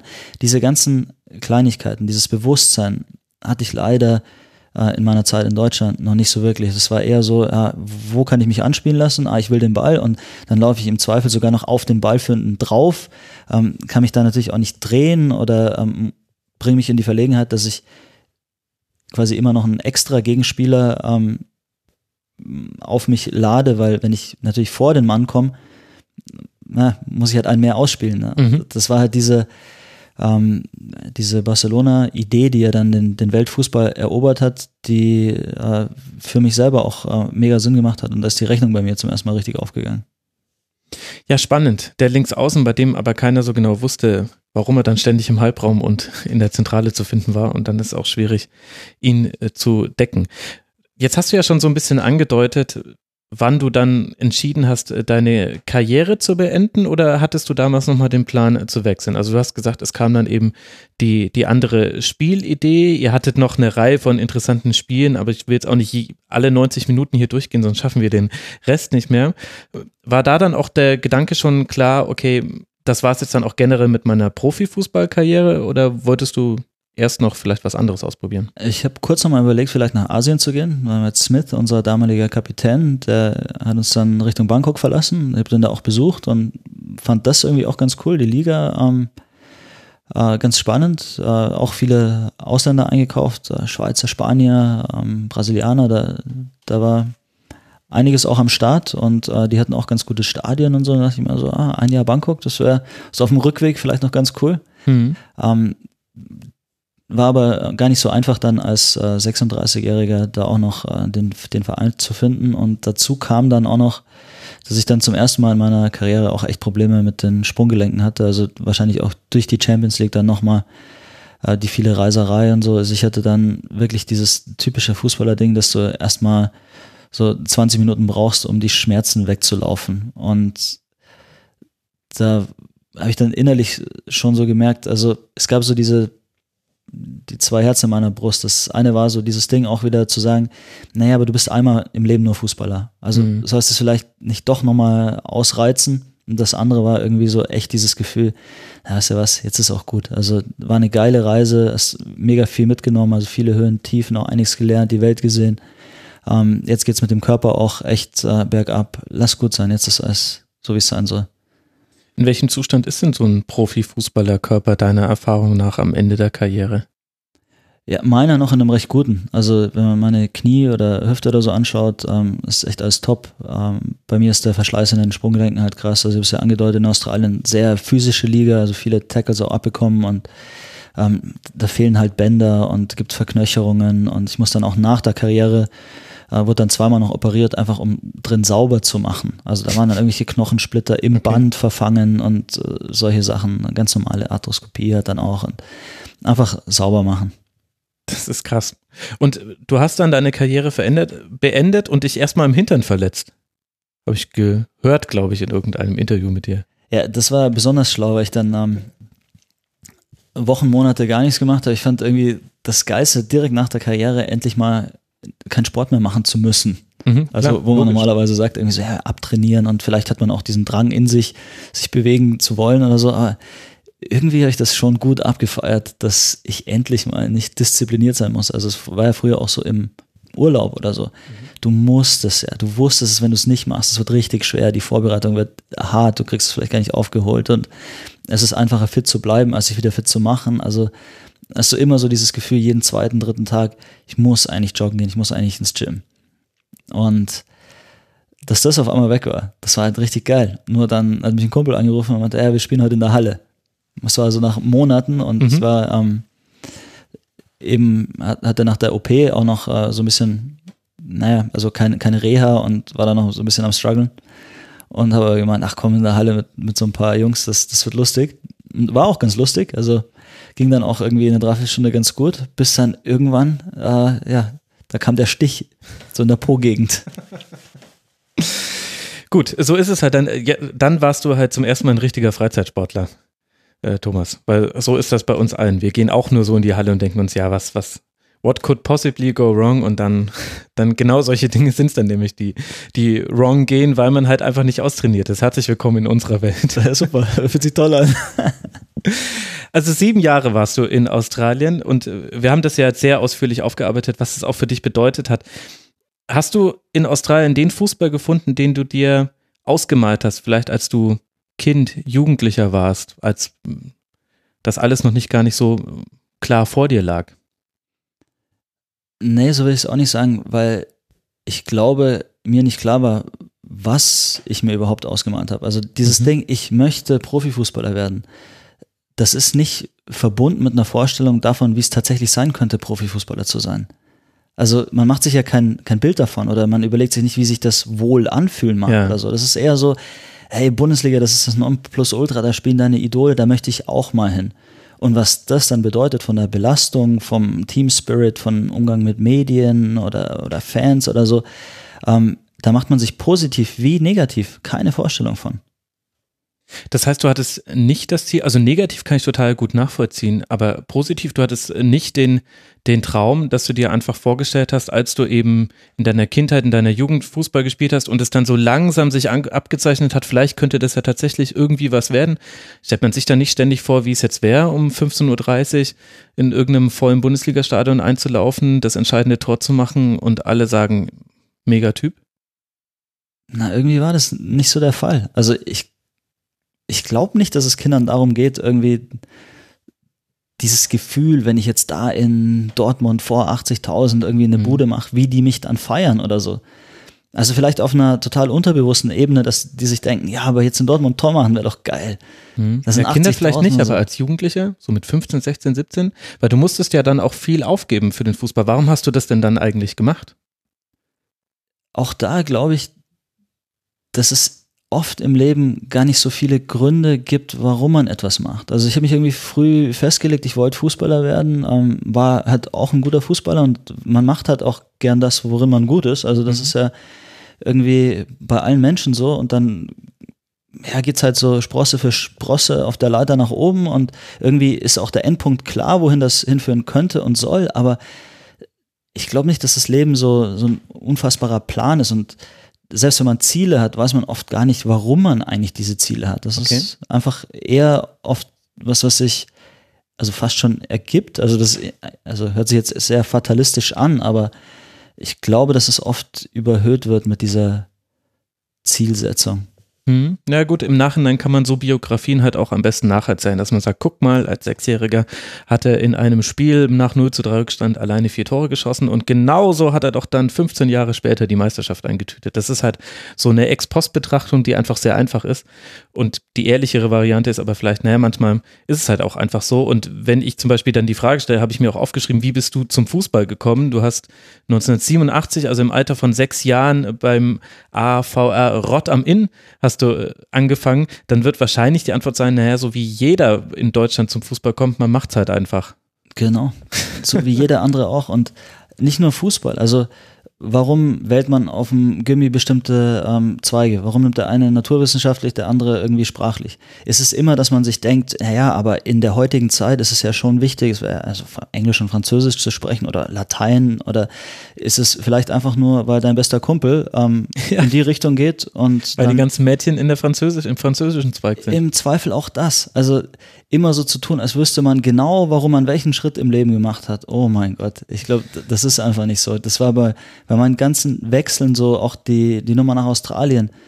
Es ist passiert und da kann man im Nachhinein viel reininterpretieren und das ist auch nicht misszuverstehen. Also es gibt natürlich diesen Drive und es gibt auch diese Ziele und die haben diese brutale Magnetwirkung. Also wenn du als Fußballer, als Junger dir in den Kopf setzt, ich will Bundesliga spielen, da gibst du alles dafür, da gibst du furchtbar viel auf und du trainierst Tag und Nacht und da ist irgendwie dieser Wille. Aber was du da eigentlich willst, ich glaube, das weißt du selber gar nicht. Ja, vielleicht halt auch einfach nur einem Ziel nacheifern, eifern, das ständige Streben, das äh, eben einfach in jedem drin ist. Und das ist doch das eigentlich Schöne, ne? Also dieses, ähm, ich mache Fortschritte, ich werde besser, ich nähere mich einem Ziel, ich erreiche ein Ziel. Und das ist oft gar nicht so wichtig, was das ist. Also ob einer Gitarre spielt oder ähm, Computerspiele. Ganz egal. Einfach dieses Besserwerden an sich ist irgendwie ein unfassbar ähm, lohnenswerter Prozess. Also die, die Gefühle, die dadurch ausgeschüttet werden. Also sich selber gegenüber einfach, dass man sieht, dass äh, Disziplin und Auseinandersetzung mit etwas zu etwas führt, ist schon mal cool. Und dann je besser du irgendwas meisterst, desto geiler ist das Feedback, was du kriegst ist auch wieder geil. Also warum nicht einfach weitermachen dabei? Ja, ja, klar. Entweder man sagt dazu, der Weg ist das Ziel, oder man sagt, oder kannst mit Faust kommen. Ne? In dem Moment, wo du sagst, Augenblick, verweile doch, dann kommt der Mephisto ums Eck und sagt, danke, ich habe meine Wette gewonnen. Boah, jetzt aber. ja, sorry. Aber bei dir kann man es ja machen im Tribünengespräch. Sonst halte ich mit, mit dem wenigen, was mir aus dem Germanistikstudium geblieben ist, eher hinter, hinter dem Berg. Also, in Rott am Inn hast du gespielt. Dann bist du zum TSV 1860 Rosenheim gewechselt. 1993, im Alter von 12 war das dann, bis 96 und dann zur Spielvereinigung Unterhaching. Und als jemand, der dich eben quasi nur ex post deinen Lebensweg verfolgt, würde ich sagen, das könnte so der Moment gewesen sein, wo sich so angedeutet hat, vielleicht ist da eine, ein, du hattest einen kleinen Fuß in der, in der sich sehr schnell schließenden Tür Profifußball. Ja, das ist wahrscheinlich schon positiv formuliert, weil wenn du bei Haching in der Jugend spielst, dann hast du mal mindestens 22 bei Bayern und 60, die besser sind. Mhm. Das heißt, ernsthaft zu glauben, dass man Profi werden könnte, ähm, ist eigentlich dumm. Also man muss eher hoffen und irgendwie fast schon trotzig sein.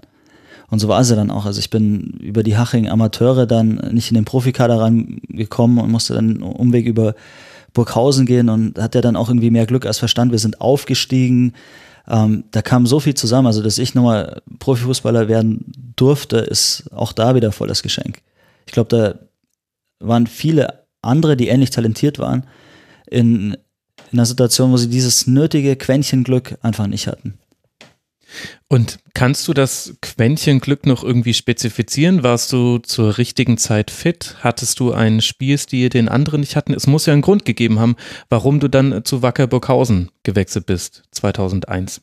Ich glaube, es ist schon immer ein bisschen beides. Es ist jetzt nicht auch so, dass ich nicht total so, dass ich ein Vollblinder war. Also man muss schon, glaube ich, auch eine gewisse Eignung mitbringen. Aber was dann passiert, also dass Burghausen quasi als Fastabsteiger in der Vorsaison dann plötzlich in die zweite Liga aufsteigt. Mhm. Und ich dann das Glück hatte, mit Rudi Bommer eben Trainer zu haben, der mich da früh dann auch reingeschmissen hat. Und dann lief das in der, in der zweiten Liga echt auch noch ordentlich für uns.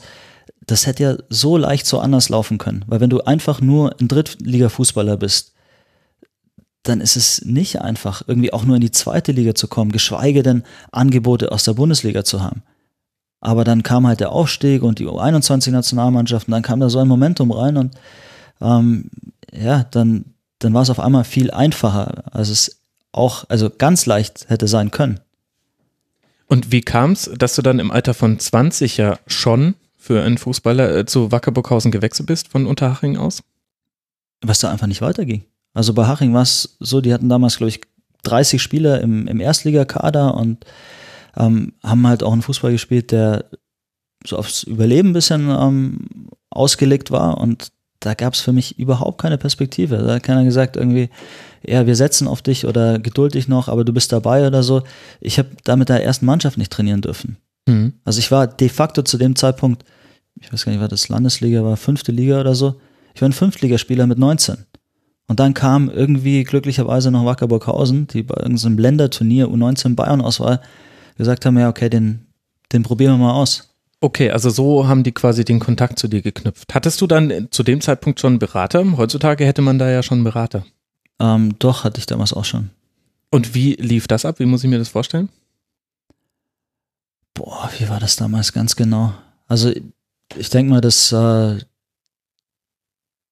die Berater bei diesen Turnieren da dann auch anwesend sind und äh, die Scouts und Trainer und so da auch hinfahren, die sich untereinander ja auch immer ganz gut kennen. Also das ist ja territorial, also regional so ein bisschen aufgeteilt. Mhm. Dann weiß genau der, keine Ahnung, der Wacker-Manager kennt dann schon auch ein paar Spielerberater, mit denen er in der Vergangenheit schon ein paar Mal zusammengearbeitet hat. Und so dieses Ding, man kennt sich und man hat da einen und irgendwie so kam das und schau dir den doch mal an und ja, irgendwie so.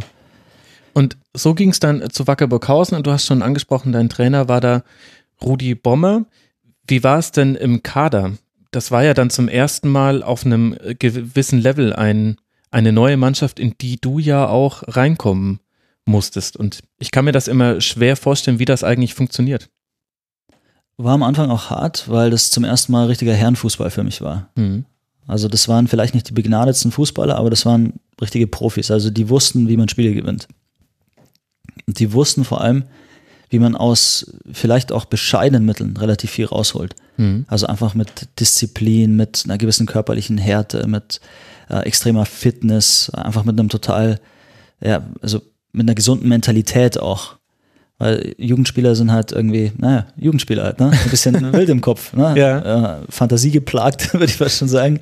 Äh, mit einer gewissen äh, Überheblichkeit auch gesegnet und ähm, Gerade in Burghausen hatten wir da eine unheimliche Bodenständigkeit in der Truppe und wir sind ja auch nicht aufgestiegen mit Hurra-Fußball, sondern das war extrem defensivlastig, extrem diszipliniert.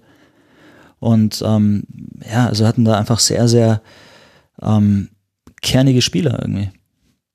Wer waren da so dann für dich die wichtigsten Bezugspersonen im Kader? Ah, Stefan Frübeis war für mich total wichtig, weil der mich, obwohl er selber nicht so viel älter war, so ein bisschen unter seine Fittiche genommen hat. Also mhm. der hat schnell mitbekommen, dass ich einfach mega ungeduldig war und irgendwie auch impulsiv und der hat mich da immer wieder so eingebremst und immer wieder an meine Geduld appelliert und auch immer wieder gut zugesprochen, aber gleichzeitig auch mal gesagt, hey, Moment mal, also dir ist schon klar, dass du hier auch noch ein bisschen was lernen musst und dass du noch ein Stück ähm, weit von dem entfernt bist, was andere leisten.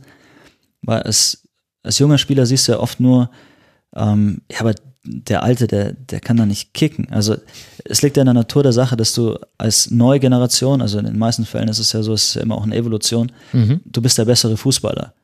Aber der bessere Fußballer gewinnt dir keine Spiele. Also diesen Irrglauben, den muss man als junger Spieler irgendwann mal ablegen. Es sind die Jungs, die keine Fehler machen, die, ähm, die sich nicht verstecken in den wichtigen Momenten, mhm. die einfach eine gewisse Konstant Verlässlichkeit, ähm, auch Disziplin irgendwie auf den Platz bringen. Ja. Das gewinnt dir Spiele. Und nicht irgendwie, ob du jetzt einen Übersteiger machst oder vielleicht auch mal zwei ausspielen kannst. Okay, und das hat dir sicherlich dann auch Rudi Bommer beigebracht, aber du durftest ja dann auch relativ äh, schnell ran. Irgendwann äh, sechster, siebter Spieltag war das, glaube ich. Kannst du dich eigentlich an dein erstes Spiel in der Regionalliga Süd noch erinnern? Ja, weil es schnell vorbei war. Also da sind einmal die, die Köpfe aneinander gerumst und dann war nach, glaube ich, 20 Minuten schon Schluss. Genau, 30 Minuten hast du insgesamt gespielt. Beim ersten FC Kaiserslautern der zweiten Mannschaft allerdings, aber immerhin gewonnen. Also du hattest sofort einen Effekt auf, aufs Team. Ja, unheimlich. Hast du an die Zeit noch äh, besondere Erinnerungen, die so ein bisschen rausstechen, jetzt bevor es dann in die zweite Liga ging? Aber für dich war ja wahrscheinlich auch schon Regionalliga ein Erlebnis. Ja, war es auf jeden Fall. Also es war für mich zum ersten Mal Profifußball, also auch unter Profibedingungen arbeiten. Jeden Morgen, jeden Nachmittag äh, einfach zur Arbeit zu gehen und Fußballer zu sein. Also das war sensationell und dann auch direkt in so einer erfolgreichen Truppe zu spielen. Das war natürlich ein mega Gefühl. Also wenn du so in Profifußball einsteigst, das ist natürlich herrlich. Und ich habe auch an, an Rudi Bommer noch eine ähm, Erinnerung als, als Trainer ganz konkret, also weil wir vorher auch schon über Taktik äh, so ein bisschen mhm. gesprochen haben. Ähm, der hatte damals mit einer relativ einfachen Idee ähm, sehr viel Erfolg mit, äh, mit Burghausen. Also für ihn war also diese Idee, so vertikal spielen, klatschen lassen. Mhm. War echt, ähm, das stand so im, im Vordergrund äh, seines Spiels, weil dadurch hattest du ähm, eine gewisse Absicherung immer, weil wenn du vertikal spielen lässt und der Ball verloren geht, hast du ja immer Leute hinterm Ball auch. Ne? Das ist ja oft so das Problem, wenn du weit aufgerückt bist und ähm, irgendwie den Ball zirkulieren lässt, wenn er verloren geht, ist mitunter Polen halt offen. Ne? Und mhm. ähm, wir hatten damals eine sehr, sehr massierte ähm, Defensive und mussten aber halt nach vorne auch ähm, dann trotzdem irgendwie ein Tor kreieren. Und da war diese Spielidee, dieses ähm, vertikal klatschen lassen, was so eine der frühesten ähm, taktischen Ideen, die bei mir so äh, hängen geblieben sind. Und du warst dann wahrscheinlich einer von denjenigen, der klatschen lassen musste. Nee, also der Ball ging meistens zum Stürmer und ah, okay. ich war, meine Aufgabe war nachzurücken. Nachrücken. Okay. Kannst du dich an dein erstes Tor noch erinnern? Mm, ich glaube, also es könnte gewesen sein, dass es in Aalen war, so ein Linkschuss aus 20 Metern. Exakt. Das ist äh, korrekt. Also ich habe nicht so viele gemacht. Ja, da wollte ich auch noch mit dir drüber sprechen. Woran würdest du denn sagen, müsste man einen Spieler wie dich, also dessen Erfolg bemessen? Denn in der Retrospektive hat man immer so diesen, dieses klassische Ding, dass man erstmal guckt, wie viele Tore hat er gemacht, wie viele Vorlagen hat er gemacht. Aber jetzt gibt es ja ganz, ganz viele Positionen im Fußball, die gar nicht genuin Tore und Vorlagen machen müssen. Aber vielleicht deine, so ein bisschen, zumindest die Vorlagen. Wo würdest du dich denn da so einsortieren? Was war deine Aufgabe bei deinen Vereinen? Ja, schon das. Also, ich meine. Also ist es bei dir in Ordnung, wenn ich die Tore zitiere? Ja, also natürlich geht es darum. Und äh, da habe ich ja auch krass underperformed. Also das muss man einfach so sagen. Ich war nie einer, der viele aufgelegt hat, nie einer, der viele geschossen hat. Ähm, und das ist halt unterm Strich auch zu wenig und das ist auch der Grund, warum es dann nicht reicht. Ich meine, darüber hinaus gibt es diese anderen Elemente. Ne? Also Ballzirkulation ist heute wichtiger denn je und es gibt krasse Spieler.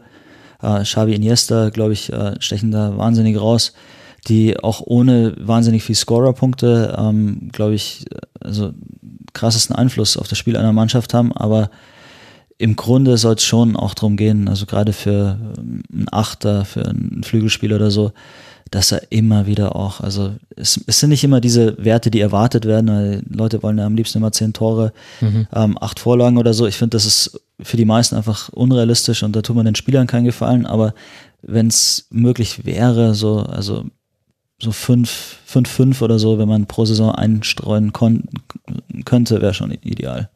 Und würdest du dir wünschen, dass da auch in der breiteren Öffentlichkeit noch genauer hingeguckt würde, weil man kann sich ja zum Beispiel auch die kreierten Chancen angucken. Man ist ja zum Beispiel als Vorlagengeber auch immer davon abhängig, wie die Vorlage dann verwertet wird.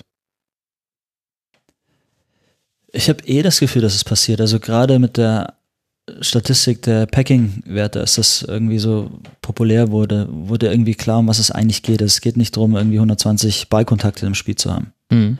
Es geht vor allem darum, irgendwie Linien zu überspielen und jetzt wird ja auch schon geguckt, irgendwie, wenn die Linie überspielt wird, wie ist die Anschlussaktion. Diese Geschichten, Assists werden irgendwie äh, rückgerechnet, also hast du den vorletzten oder den vorvorletzten Pass gespielt. Also ich glaube, dass das Spiel immer ganzheitlich auch erfasst wird. Ich glaube, dass wir da insgesamt auf einem ganz guten Weg sind. Okay. Ihr seid dann aufgestiegen im Spiel gegen Borussia Fulda mit einem 2 zu 0 am 32. Spieltag. Wie wird ein Aufstieg in die zweite Liga in einer Mannschaft wie Wackerburghausen gefeiert? Boah, also ich habe da jetzt nicht so die mega Erinnerung dran. Ich weiß noch, dass mein Ist das Bruder schon ein Hinweis auf die Feier? Nee, nicht unbedingt. Also ich glaube, dass das mir damals echt die Welt bedeutet hat und auch vor allem die Perspektive zweite Liga. Also das, das war Granate damals. Also ich war total happy. Also das weiß ich schon noch. Ich weiß jetzt nicht genau, wo und wie wir gefeiert haben. Also ich kann mich erinnern, so auf diesem äh, Vorplatz vorm Stadion gibt es ein paar ähm, Fotos mit meinem Bruder auch. Also ist ja klar, dass meine ganze Family da war. Mhm. Äh, also wir sehen mega happy aus äh, auf, auf den Fotos, aber an die Nacht äh, habe ich jetzt eigentlich kaum Erinnerung. Und wie warst du damals so drauf? Du hast schon gesagt, man kommt am Anfang in die Mannschaft rein und hat so ein bisschen die natürliche Arroganz der jüngeren Generation. Das hast du ja vorhin ganz gut beschrieben, dass man, dass man sich fußballerisch äh, den alten Recken überlegen fühlt, aber ähm, dann irgendwie verstehen muss, da gibt es noch andere Aspekte. Was warst du damals dann für ein Spieler so am Ende dieser ersten Saison im Profifußball? Ja, dieses unfertige Produkt, was ich dann irgendwie die nächsten Jahre auch immer noch war. Also wie gesagt, ich habe damals, glaube ich, nicht so wirklich ähm, verstanden, wie man eigentlich Fußball spielt. Also ich habe damals viel improvisiert, viel intuitiv gemacht und ähm, es ist auch äh, vieles gut gegangen. Also ich habe da ordentliche Spiele gemacht. Ähm, es war nicht so, dass ich jetzt äh, total planlos ähm, auf dem Platz rumgelaufen bin. Aber auf der anderen Seite hatte ich auch keinen kein, kein Bewusstsein dafür, wie ich eigentlich spielen will. Ja, vielleicht aber ja auch gar nicht so untypisch für einen jungen Spieler, oder?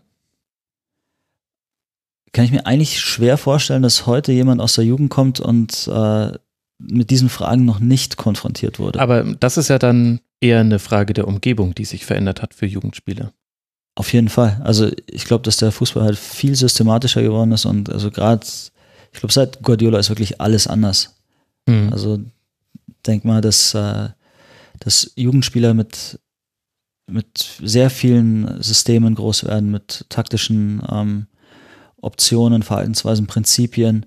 Also es wird ja oft kritisiert, ne, dass so ein bisschen verloren geht, dieses Intuitive, dieses Straßenfußballer-Ding. Und wir brauchen auch nicht drüber diskutieren, dass auf dem allerhöchsten Niveau die Topspieler, die, die Zocker irgendwie auch immer noch den Unterschied ausmachen. Also so ein, so ein Messi, das sind Sachen, klar brauchst du die und bei aller Taktik oder so, über diese Qualität geht nichts drüber hinaus.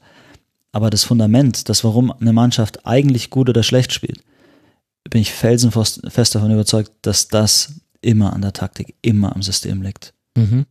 Und dass man da nicht immer dann den Mbappé oder den Messi oder den Neymar oder den Ronaldo braucht. Wenn man den noch hat, dann noch besser. Ganz genau. Wie war es denn dann in der zweiten Liga zu spielen? 2002, 2003 war das. Du hast 32 Spiele gemacht. Was war deine Rolle bei Wacker in der Phase? Ähm, ja, so eine Achterrolle eigentlich. Manchmal auch als Zehner.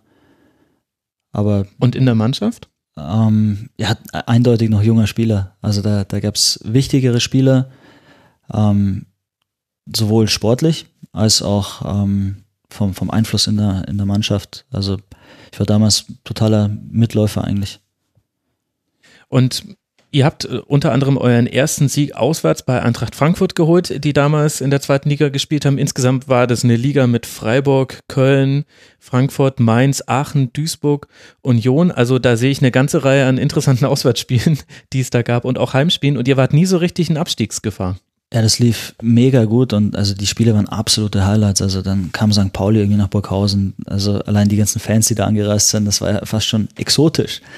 und dann auch das Auswärtsspiel in Köln, das war damals noch das alte Müngersdorfer Stadion. Ich glaube, das wird gerade umgebaut. Das war schon irgendwie so die, diese Hausnummer, dass man irgendwie zum ersten Mal auch spürt, so, wow, also das ist jetzt Profifußball. Also in der Regionalliga durfte ich ja dann zum ersten Mal Profi sein, unter Profibedingungen arbeiten, mhm. aber mit diesen Stadien kommt irgendwie eine ganz andere Dimension da rein und ich habe das auch in der Folge immer wieder so empfunden. Also ich meine das auch gar nicht despektierlich, aber es macht einen brutalen Unterschied, ob du in Jena spielst, einfach von der ganzen Atmosphäre oder in, in Köln. Und ich glaube auch, dass die Art und Weise, wie Spiele in so großen Stadien inszeniert werden, dass das ähm, irgendwie dem, dem ganzen Produkt auch so gut tut. Also es wirkt dadurch viel, viel edler und schneller und hochwertiger. Ich Was so, meinst du mit der Inszenierung? Ähm, das, vermutlich ja nicht, dass die Eckball-Statistik präsentiert wird von Oropax. Na, das nicht. Einfach die, diese, die, dieses immense Stadion, die, die vollen Ränge und das ganze Flair, was drum rumherrscht. Also, wenn man sich manchmal Vorbereitungsspiele von Bundesligisten anschaut, irgendwie so ein Trainingslager in Marbella oder so, wo man Szenen sieht. Ich finde, das sieht immer so krass nach Amateurfußball aus. Und das sind Ja, das dieselben Fußballer, die zwei Wochen später zum Rückrundenauftakt wieder wie die krassesten Zocker aussehen. Ja, ist ein interessanter Punkt, weil es stimmt tatsächlich. Also es reicht ja auch schon, wenn diese Freundschaftsspiele sogar in den Stadien stattfinden, aber da sind dann nur 10.000 Leute, denen das Ergebnis relativ egal ist. Das hat irgendwie einen anderen Einfluss. Und das hast du dann als Spieler auch so wahrgenommen. Wie war das mit der Aufmerksamkeit der Medien? Da ist der zweite Liga wahrscheinlich nochmal ein deutlicher Unterschied zur Regionalliga. Nicht in Bezug auf Burghausen. Also Okay. die Burghausener Medien haben sich für uns auch in der Regionalliga schon interessiert und das gleiche war dann in der zweiten Liga der, der Fall. Die Stories wurden dann ein bisschen glamouröser, ne? Dann redest du halt nicht mehr über Fulda, sondern dann reist du halt nach Köln und sowas, ne? Aber es ist jetzt nicht so, dass überregionale Medien da irgendwie ankamen und plötzlich irgendwie wissen wollten, ey, was geht eigentlich bei euch in Burghausen ab?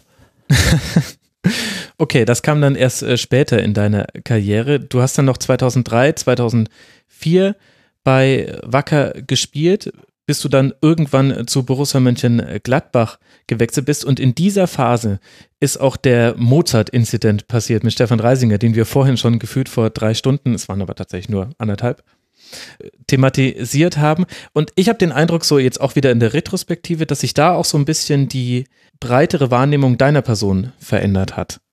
Auch die Aufmerksamkeit.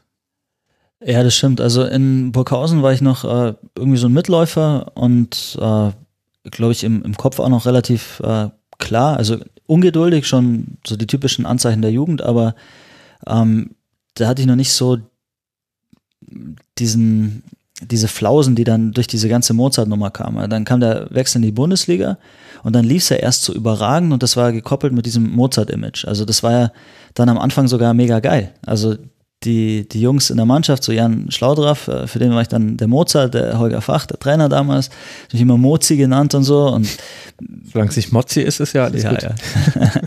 nee, und äh, das war halt das erste Jahr echt super. Irgendwie sofort relativ viel gespielt, äh, Tore gemacht, Tore vorgelegt und irgendwie so ein bisschen als Hoffnungsträger auch gegolten. Also da lief dann alles wie am Schnürchen und da wurde dann auch dieses Image auch ein bisschen zementiert, weil bin ich halt auch mit meinen Büchern durch die Gegend gelaufen und äh, habe das schon auch sehr äh, demonstriert auch, ne? Und äh, war alles kein Problem, solange der Erfolg da war. Und das sollte sich ja dann später ähm, so als brutaler Boomerang erweisen. Mhm. Du hast in der Phase sowohl bei Wacker als auch dann bei Gladbach auch viel mehr Tore vorbereitet. Da gibt's auch unter anderem in der Doku ist der Ausschnitt rausgekramt, wo ein bekannter Sport 1 Kommentator, damals wahrscheinlich sogar noch DSF, glaube ich, gesagt hat, Herr Hoeneß, äh, Herr Rummenigge, Herr Assauer, glaube ich, sagte noch, äh, schauen Sie her, dieser Thomas Bräuch, das wäre doch einer, weil du ein besonders schönes äh, Tor erzielt hast. Wie kam es denn dann, dass du von Burghausen zu Gladbach gewechselt bist? Die ja im Abstiegskampf steckten. Ja, aber die waren damals halt ähm, auf der Suche nach, nach Talenten. Die ganze Bundesliga, das war damals so ein bisschen der Umbruch auch. Ähm, es ging so los mit äh, Kevin Korani und dann später kam Polly und Schweini und so, aber das waren schon so diese Anfänge, wo dann plötzlich irgendwie so nach jungen Spielern gegiert wurde, auch so ein bisschen. Mhm. Und da wurde dann die U21 auch wichtiger. Es gab ja noch diese Zeiten, wo quasi U21 Nationalspieler keine Bundesliga-Stammspieler waren. Also wir hatten damals in der U21 viele Spieler, die ähm, bei einer zweiten Mannschaft waren, die irgendwie bei einem Regionalligisten waren, aber dass tatsächlich jemand irgendwie, so wie Kurani irgendwie bei Stuttgart, äh, Bundesliga-Stammspieler war, das war eigentlich die, die Ausnahme. Aber trotzdem ging es halt los, äh, dieser Trend irgendwie vermehrt auf jüngere Spieler auch zu setzen. Und dann war es tatsächlich so, dass ähm, damals auch ein paar Bundesligisten ähm, interessiert waren. Und Gladbach als Traditionsverein war natürlich der Wahnsinn. Und dann ähm, Christian Hochstetter und Holger Fach haben sich da auch echt bemüht und mich da eingeladen. Und ja, das ist super beeindruckend als, als junger Spieler. Und das war natürlich schon ein Traum, dass der Wechsel zustande kam. Und nach welchen Kriterien en entscheidet man das dann? Also klar, auf dem Bauch wirst du auch gehört haben in den Gesprächen mit Hochstetter und Fach.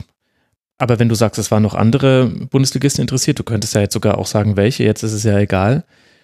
Wie entscheidet man sich da? Stelle ich mir schwierig vor. Also es war damals echt die Strahlkraft des Vereins auch. Mhm. Also Gladbach ist halt eine Nummer, ähm, einfach so ein richtiger Traditionsverein, das war ja schon nochmal was Besonderes. Und warum bist du im Winter gewechselt? Ist ja eigentlich ungewöhnlicher Zeitpunkt. Ja, ich denke mal, dass ich damals einfach so schnell wie möglich in die Bundesliga wollte. Mhm. Und, und Gladbach hatte ich halt auch gebraucht, weil es ging eben um den Kampf äh, gegen den Abstieg.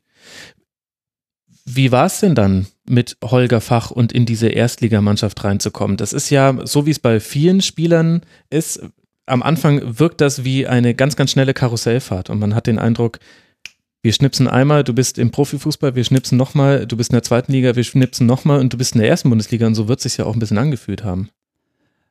Ja, und du merkst dann direkt nochmal den Unterschied. Also Woran? Training in Gladbach war um so viel schneller wieder. Okay. Also das, das war so heftig, wie handlungsschnell die Spieler damals waren.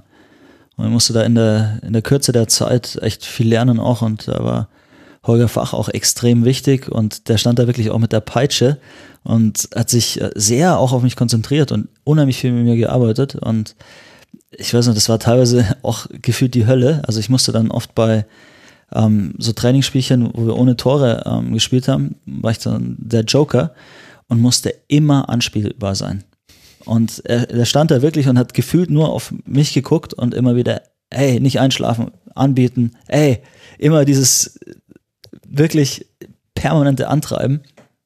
Und das war ein harter Prozess, so dass ich oft irgendwie heimging, also auch viele Bälle dann verloren habe oder irgendwie das Gefühl hatte, ich mache es aber nicht gut genug und so. War dann echt ein bisschen down und auch da wieder die Sache, du bist dann wieder äh, zum ersten Mal eigentlich von zu Hause weg und irgendwie so allein in der großen Welt und dann mhm. Bundesliga-Niveau und dann hockst du da in Gladbach und das war dann teilweise auch ein bisschen einsam und ein bisschen frustrierend, aber das hat es halt auch total beschleunigt. Also da muss ich dem, dem Fachi echt äh, ein Kompliment zollen. Er hat das äh, damals überragend gemacht, dass er mich in der Kürze der Zeit äh, an die Mannschaft rangeführt hat. Ja, genau. Du hast ja dann auch sehr schnell gespielt und das in einem Kader mit Jörg Stiel, Uwe Kamps, das sind so geile Namen, Klaus Reitmeier, Steffen Korell, Jeff Strasser, Joris van Hout, Marcel Jansen, damals 17 Jahre alt, Max Eberl, 29 Jahre alt, Per Kluge, Jan Schlaudraff, Ari van Lent. Ich könnte noch viel, viel mehr auf aufzeichnen. Aber das waren, also ein, ein schöner Mix, hat man ja schon an den Namen gemerkt, aus wirklich Vereinslegenden zum Teil ja sogar, bis hin zu ganz jungen Spielern, wie zum Beispiel eben Marcel Janssen oder eben dich kann man da auch mit dazu rechnen. Wie fügt man sich denn dann in so eine Mannschaft ein? Läuft das genauso wie in Burghausen, dass man irgendwie so vielleicht einen findet, mit dem man ganz gut kann? Oder verändert sich da nochmal was zur ersten Liga, dass jeder eigentlich so sein eigenes Ding macht und man gegen die etablierten bloß nicht aufmuckt? es gibt schon äh, eine steile Hierarchie. Also man weiß schon, wo man steht so am Anfang, aber irgendwie ist das auch okay. Mhm. Ähm, sucht sich halt dann so ein paar andere junge Spieler, so Olli Kirch, äh, Jan Schlaudraff, äh, Enrico Gelde damals, wir waren dann relativ schnell Buddies. Und das war schon alles gut. Was äh, mir total leid tut, ist irgendwie, dass ich damals ja, und das ist jetzt ja so offensichtlich, so geile Mitspieler hatte. Ne? Also es war auch damals schon klar, dass so ein Steffen Korell, Max Eberl, dass sie das Herz am rechten Fleck haben, mhm. dass denen das Wohl des Vereins, äh, also dass es bei denen an vorderster Stelle steht, dass es denen darum geht, auch äh, also Mentor zu sein für junge Spieler. Und die haben mit mir geredet und die haben mich gewarnt vor gewissen Entwicklungen und Aussagen, Interviews und so weiter und wollten mich wirklich darauf einstellen, was da kommen mag. Hm. Und ich war damals leider so ein bisschen ignorant. Also schade eigentlich, dass man so ein perfektes Umfeld vorgefunden hat und äh, als junger Spieler einfach nicht in der Lage war, irgendwie das Beste draus zu machen. Ja, das ist so, wenn man zurückblickt ins, im Leben, dass man auch einfach Dinge an sich selbst sieht, die einem dann vielleicht nicht so gefallen. Was hast du denn damals für Verhaltensmuster mitgebracht aus Burghausen? Also man kann ja die tollsten Geschichten über dich lesen. Michael Oenning hat mir gesagt, du hättest sogar im Entmüdungsbecken dann äh, Bücher gelesen, du wolltest deine Gitarre mitnehmen auf Auswärtsfahrten. Du hast halt generell einen anderen Lebensstil geführt als ich würde mal sagen, die Mehrheit an Menschen um dich außenrum. War das damals in Gladbach auch schon so? Ich, für mich ist das so weit weg, dass ich mir nicht vorstellen kann, wie es ist, in, in jungen Jahren auf einmal in einem so hochprofessionellen Gebilde zu sein, was aber vielleicht dann auch beim näheren Hinsehen gar nicht so professionell ist. Na, eigentlich hat sich erst in Gladbach entwickelt. Also ich kam noch als relativ normaler Bursche nach Gladbach und dieser Fluch der Anfang, äh, der, der Segen der Anfangszeit, dieser sportliche Erfolg, der wirklich geil war, den mal mitzunehmen, der wurde halt ziemlich schnell zum Fluch, weil meine Reaktion darauf irgendwie halt ähm, leider recht überheblich war. Und dann habe ich angefangen, diese ganzen äh, Verhaltensmuster zu entwickeln. Und als es dann nicht lief, äh, bin ich dann sogar noch ein bisschen, ähm, ja, dann wurde ich so bockig, trotzig. Irgendwie dann wurde ich es erst recht und irgendwie so mein eigenes Ding machen und ähm, wenn du dann sportlich auch dann keine Rolle spielst oder andere dir vorgezogen werden oder du dann plötzlich wieder nach Bocholt musst, äh, mhm. nochmal äh, Amateure spielen auf so einem gefühlten Acker und so, ne? Und dann, glaube ich, dann brauche ich, brauchte ich das irgendwie für mich selber irgendwie zu sagen, so nach dem Motto, naja, aber alle anderen doof. Bundesliga-Gedöns, wer braucht das schon? Ich habe keine Ahnung, meine Bücher oder sonst irgendwas.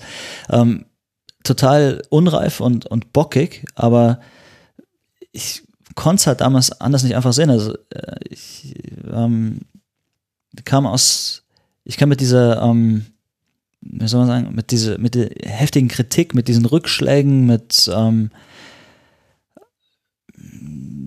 ja, mit dem Gegenwind, den man logischerweise irgendwie erfährt, an dem man normalerweise wächst, mit dem kam ich so irgendwie gar nicht klar. Und ich habe mich da in eine sehr schlechte Richtung entwickelt. Also ich wurde dann immer rebellischer, immer mehr Anti-Haltung. Mhm. Um das äh, zu verstehen, wie das dann war, auf einmal wieder in der Oberliga spielen zu müssen, äh, zu müssen dann unter Dick Advokat, müssen wir, glaube ich, noch kurz den Hörerinnen und Hörern erzählen, was du meinst, wenn du sagst, es lief ja am Anfang sehr erfolgreich. Also im ersten Spiel im Derby, das war ein Auftakt der Rückrunde, da äh, warst du im Kader, aber wurdest noch nicht eingewechselt, aber dann gleich gegen den damaligen Tabellenersten Werder Bremen 90 Minuten gespielt, dann beim Tabellendritten Stuttgart gespielt, da auch die erste Vorlage gegeben. Also es ging sehr, sehr schnell, dass du auch auf dem Spielfeld standst, nicht nur in der Mannschaft warst. Ey, das war echt äh, so gefühlt äh, einmal schnippen, so wie du es vorher ähm, erzählt hast. Ich war gerade noch in Gladbach mit diesen Anfangsschwierigkeiten, so, oh mein Gott, ist das ja alles schnell im Training und dann ähm, einmal noch 90 Minuten auf der Bank und plötzlich war ich mittendrin im Geschehen. Und war es denn dann auch im Training schon besser oder? Viel besser. Und okay. das Ding war ja dann auch, dann kam das Selbstvertrauen dazu und zu der Zeit war ich halt auch ein Spieler, der total von diesem Selbstvertrauen abhängig war. Ich habe dir erzählt, was für mich früher gefühlt für Faktoren waren, warum ich gut oder schlecht war oder so. Ähm, und das war viel, hing einfach mit Spritzigkeit zusammen, mit Selbstvertrauen, so diesen äh, ganz weichen, kaum greifbaren und ähm, kaum planbaren Faktoren. Und in der Phase war das halt maximal gegeben. Mhm. Und da habe ich dann intuitiv einfach gute Entscheidungen getroffen und dann fällt da noch ein Tor und da noch ein Assist und dann wird es ja immer noch mehr und noch besser. Also sportlich war das eine relativ einfache Phase. Da musste ich gar nicht viel drüber nachdenken, was eigentlich gerade passiert. Das, das lief einfach. Was waren dann da so die schönsten Momente in der Phase? Erstes Tor gegen den HSV, erste Minute, die du dann da in der Startelf standst gegen Werder oder besondere Auswärtsspiele wie eben bei den Bayern? Was ist dir da so hängen geblieben aus ja, der Phase? Also genau die Sachen. Das, das, erste Tor, was ja eigentlich auch ein Zufallsprodukt war, so eine Freistoßflanke, die der Wind hinten reinträgt. Okay, aber dann hast du dein erstes Bundesligator. ja. ne?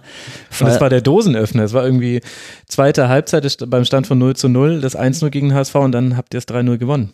Ja, mega geil, dieses Gefühl dann auf dem alten Bökelberg noch. Ne? Also ich mhm. Äh, bin total ausgerastet. Ne? Und dann der erste Assist war schon auch cool. Das war so ein kleiner schicker Durchsteckpass. Mhm. Ähm, immer schön, wenn, wenn, so einer gelingt. Und dann kam echt das Spiel bei den Bayern, haben wir 5-2 verloren, glaube ich sogar.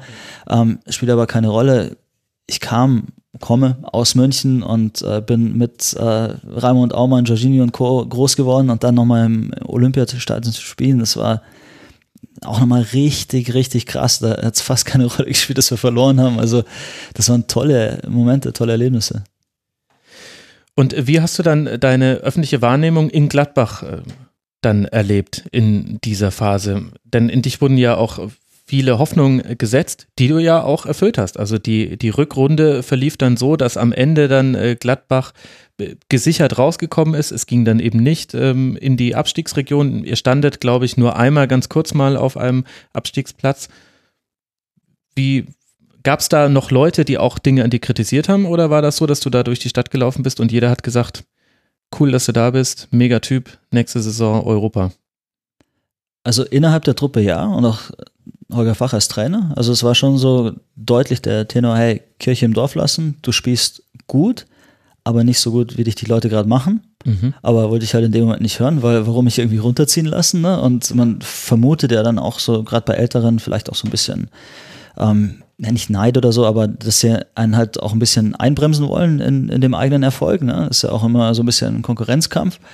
Ähm, in der Stadt war es ganz krass in den Medien, war wirklich diese Hoffnungsträgernummer und gefühlt war ich da echt dann so uh, on track auch für, für die Nationalmannschaft. Dachte mir so, ja krass, jetzt Poldi und, und Schweinin so ähm, haben das, nee, wohl, haben sie es damals schon geschafft. Ich glaube, das kam in dem Jahr erst. Aber genau es ging halt so los, dass immer mehr junge Spieler dann auch den, den Weg äh, gefunden haben und so gefühlt war ich da auch einer, der, der da ganz kurz davor stand. Also es wird auch immer schon wieder drüber geredet. Äh, Rudi Völler ähm, hat sich dann auch zu dem Thema mal geäußert und die kamen zu spielen und ich dachte einfach nur, hey, einfach so weitermachen. Ähm, das ist das, was wir im Intro gehört haben, wo du gesagt hast, na im Grunde ist es so, wenn ich jetzt einfach so weiterspiele, dann wird Rudi Völler nicht an mir vorbeikommen. Ja, sehr selbstbewusste Aussage, ne? Aber damals habe ich es echt so gefühlt. Ja gut, man kann es ja auch nachvollziehen. Und meine Güte, du warst 23 zu dem äh, Zeitpunkt, da ist man halt auch 23. Also gute Güte, muss man ja auch nicht mal alles, äh, also es ehrt dich ja, dass du da sehr kritisch zurückblickst und das wird ja auch in der Doku sehr genau aufgedröselt. Es kommt natürlich, hängt natürlich auch mit den Dingen zusammen, über die wir jetzt dann gleich noch sprechen werden, die dann auch noch gekommen sind. Aber es ist ja auch alles nachvollziehbar und wahrscheinlich wäre es zwei von drei Leuten so ergangen. Ähm, das Ding war bei mir vor allem, und das verstehe ich eigentlich nicht, also ich halte mich jetzt nicht für total doof, aber dass ich mir damals nicht vorstellen könnte, äh, konnte, dass die Reise nochmal in eine andere Richtung gehen könnte. Also ich dachte irgendwie, okay, ich habe ein gewisses Niveau und also welchen Grund sollte es geben, dass ich das nicht jetzt irgendwie die nächsten Jahre abrufen kann? Das war für mich eigentlich unerklärlich, dass ich dann äh, so schlecht Fußball spielen konnte in der, in der Folgezeit. Ich mhm. dachte immer so, ja, wenn man eine Sache einmal kann, dann muss man es doch auch wieder können.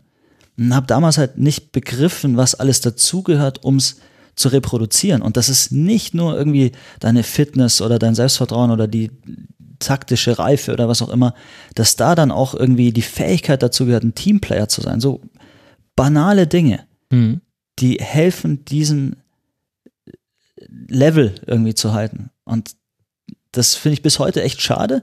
Also nicht so, dass ich da jetzt ähm, total rumheul oder so, weil das war eine wichtige Lektion in meinem Leben. Also als ich das dann auch begriffen habe, hat mir das unheimlich weitergeholfen. Das hilft mir heute noch weiter. Aber man hat ja immer dieses Ding, naja, schon irgendwie schade, ne? weil Talent war ja da. Hm. Und was wäre ja vielleicht möglich gewesen, wenn ich damals ein bisschen reifer, ein bisschen ja, schlauer auch gewesen wäre. Also ging es ja so ein bisschen um das, was äh, dann Postacoglu euch äh, in Brisbane gelehrt hat, dass die Kunst nicht ist, an die Spitze zu kommen. Und für dich hatte ich das, sich das ja erstmal angefühlt wie eine vorläufige Spitze, sondern eben dran zu bleiben. Du hast irgendwo geschrieben oder gesagt, es fühlt sich gerade an in dieser Zeit in Gladbach, als würde man eine Ernte einfahren. Und das fand ich eben dahingehend bemerkenswert, weil sich Ernte einfahren so anhört, wie jetzt müsste man auch nicht mehr säen. Also so fast schon wie so ein Karriereabschluss. Und ich glaube, ohne es jetzt im Detail zu wissen, was ich damals äh, Day-to-Day -Day gemacht habe oder so, aber genau diese Einstellung meine ich zu dieser Zeit gehabt zu haben. So nach dem Motto, ja, jetzt habe ich meine ganze Jugend so hart gearbeitet, auch so abstinent gelebt und so. Und dann bist du plötzlich Profi und jetzt ist das ein Selbstläufer. Jetzt, mhm. die nächsten zehn Jahre, das werde ich einfach nur genießen, weil kicken kann ich ja irgendwie, die Vereine stehen gerade auf mich, äh, das wird laufen und am besten noch Nationalspieler werden. Überhaupt da nicht zu erkennen, dass dass es mindestens nochmal genauso viel Disziplin und Aufwand braucht, um dieses Level zu halten. Das ist eigentlich unfassbar dumm, aber wie du sagst, ähm, mit ja, 23 oder so, da ist das auch okay.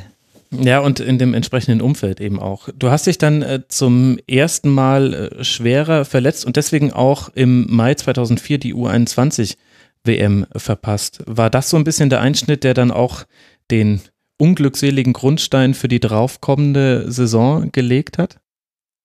Ich denke schon, weil ich damals echt mega in Form war und gerade bei der U21 mit den Mitspielern und so, das lief einfach super. Ich hatte das Gefühl, ich muss nur das Nationaltrikot überstreifen und das wird schon irgendwie laufen. Also du hast eben damals mit Thomas Hitzesberger, Bastian Schweinsteiger, Lukas Podolski, Philipp Lahm hat dann auch in der U21, glaube ich, gespielt. Da standst du in einer Reihe mit denen. Ja, wir hatten eine sensationelle Truppe, haben geilen Fußball gespielt und äh, ich habe da dann gegen Ende sogar als Zehner gespielt, also hatten die Heim-EM vor der Brust und so, da habe ich mir echt viel erhofft und ausgemalt und dachte halt, okay, wenn du da geil spielst, dann gibt es vielleicht sogar noch eine Chance auf Portugal, glaube ich, war das damals, ne? Mhm. Oder spätestens dann irgendwie Richtung Heim WM. Ähm, also da war die Fantasie echt groß in die Richtung. Und dann eben diese Verletzung. Und kannst du mir das mal erklären, was passiert, wenn man sich verletzt? Weil man ist ja nicht nur, dass man eben das hat, der eigene Körper hat einen im Stich gelassen oder sein Tribut gefordert. Man hatte Pech, äh, dass man eben jetzt rausgerissen wird aus seinem Alltag, aber man ist ja auch aus der Gruppe der Mannschaft rausgerissen, weil auf einmal bist du ja noch viel mehr Einzelkämpfer als sonst. Bist alleine in der Reha, hast deinen eigenen Terminplan, guckst den anderen aus der Ferne wahrscheinlich immer mal wieder zu und winkst drüber. Wie war das? Also eigentlich easy. Ehrlich? Also ich bin gern allein, immer noch. Also damit habe ich echt kein Problem. Ähm, ja. Für mich war das okay. Ähm, auch die Verletzung fand ich nicht weiter schlimm. Das war halt so, okay, passiert im Fußball.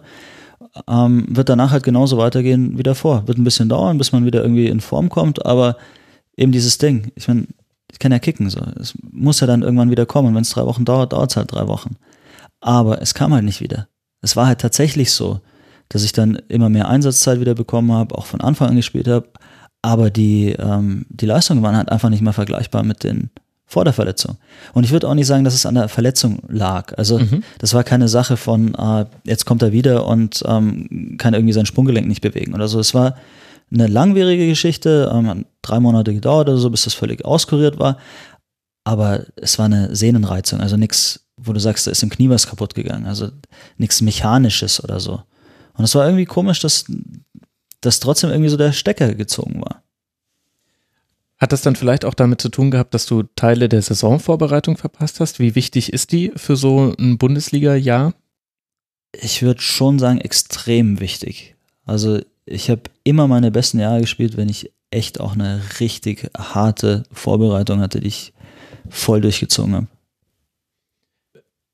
Kannst du mir erklären, warum das eigentlich so ist? Mir erscheint das immer so irre, dass man sagt, wir trainieren jetzt im Juni, Juli richtig hart, machen da auch so richtige Schweineschichten, wo alle in ihren, in ihren übersau in ihren sauren Bereich reingehen und dann soll das noch im nächsten Frühling eine Auswirkung haben?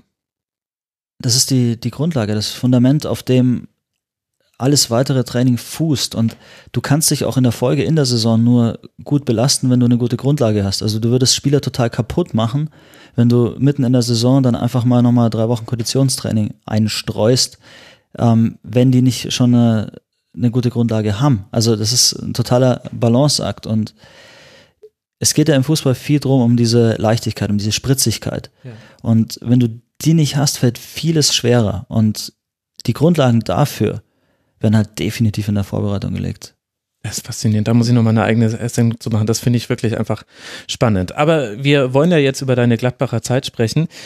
Jetzt geht die neue Saison los. Du hast dich dann eben peu à peu wieder rangearbeitet an die Mannschaft, aber die Gladbach selber als Verein steckte hinten drin in der Tabelle und nach einem 0 zu 3 gegen den VfL Bochum wurde dann Holger Fach entlassen.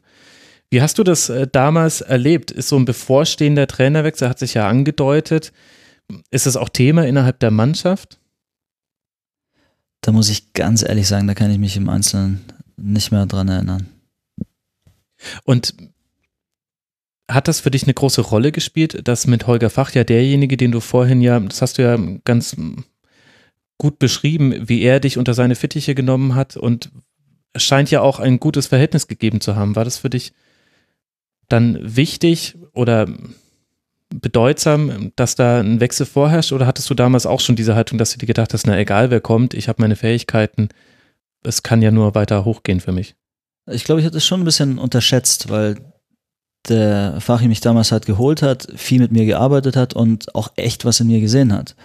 Und irgendwie dachte ich, glaube ich, ohne es jetzt wirklich äh, total genau zu erinnern, aber irgendwie denke ich schon, dass ich so eher das Gefühl hatte, naja, also es ist ja das Normalste der Welt, Trainer kommen und gehen und mhm. ähm, ja, also das Leben geht weiter, man setzt sich durch und ähm, vielleicht tut's einer Mannschaft auch gut, kommen neue Ideen rein, irgendwie, wenn es nicht läuft, äh, gibt's ja auch viel, ähm, es brodelt ja innerhalb der Truppe, also ohne dass ich jetzt genau auf die, Posi äh, auf die Situation interpretiert wissen möchte, aber es ist ja schon so, dass dass es immer so einen gewissen Konflikt gibt. Also unzufriedene Spieler wird es immer da geben, wo ähm, gerade Misserfolg ist. Sei mhm. es Reservisten oder Leute, die mit der Taktik unzufrieden sind. Und irgendwie verspricht man sich ja auch ein bisschen was von dem neuen Typen, der reinkommt. Also ich gehe mal davon aus, dass es bei mir damals auch ähnlich war. Was ich halt nicht gecheckt habe, war, dass ähm, ich halt mit dem Fachi einfach einen Freund da in der Truppe hat, also einen Freund äh, als, als Fußballer, der hat einfach was in mir gesehen, der hat mit mir schon gearbeitet, in mich investiert. Und dann kommt ein neuer Typ, der ähm, Dick Advokat. Ja, der einfach aus, aus Holland kommt, irgendwie andere Ideen hat, der mich dann in so einer schlechten Form auch kennenlernt und im Prinzip in, in seinem Kopf wahrscheinlich erstmal so eine kurze, knappe erste Einordnung, Einschätzung macht und sagt so, ja, hm, also ob der, ob das jetzt derjenige ist, auf den ich in der Situation setzen sollte, naja. Also der hat, glaube ich, ganz schnell in, in eine andere Richtung geguckt und hat sich da andere Spieler rausgesucht und dachte, die Jungs, die kriegen es für mich hin. Du musstest dann eben, also du hast hier mal sechs Minuten gespielt, da mal sieben Minuten, dann musstest du in der Oberliga für die zweite Mannschaft spielen. Auch das wird in der Doku ja sehr nachhaltig nochmal begleitet. Kommst aber auch wieder zurück und darfst dich in zwei Spielen über 90 Minuten beweisen. 0-6 gegen Hertha und 1-1 gegen Leverkusen und dann bist du wieder draußen. Hat dir Dick Advocat damals eigentlich vermittelt, warum du keine feste Rolle bei ihm hattest? Also wusstest du, woran du bist?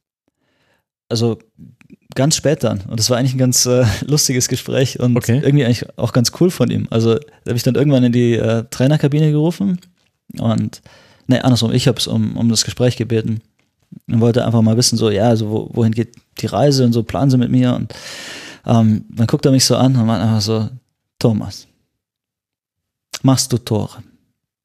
Ich so, ja, Trainer, also, ja, wissen wir beide, ne? Also ist gerade überschaubar. Thomas, machst du Assists? So, ja, stand halt einfach nicht viel zu Buch. Also, na, nee, läuft gerade irgendwie auch nicht so. Warum soll ich dich aufstellen? Und dann, dann war irgendwie relativ schnell klar, dass es eher mal nichts mehr werden würde. Aber er hatte natürlich auch recht. Also gerade in diesem holländischen System, da hatte, hatten gewisse Positionen einfach auch eine, ähm, eine Rolle. Die hatten da tatsächlich noch viel mehr irgendwie ganz bestimmt was beizutragen. Also wenn mhm. du da als Linksaußen gespielt hast oder so, ähm, du, da musstest du halt deine, äh, deine Position recht diszipliniert halten, aber du warst auch derjenige, der immer wieder hinter die Abwehr kommen musste, der einfach immer wieder in Torschluss ab, äh, Torabschlusssituationen kommen musste, führt halt einfach kein Weg dran vorbei. Ich habe oft das Gefühl, dass in diesen modernen Systemen, wo es ein bisschen weniger rigide ist, dass man oft auch gar nicht weiß, woher genau die Tore kommen. Ähm, da, da streut so jeder so ein bisschen was auch mit ein. Ja.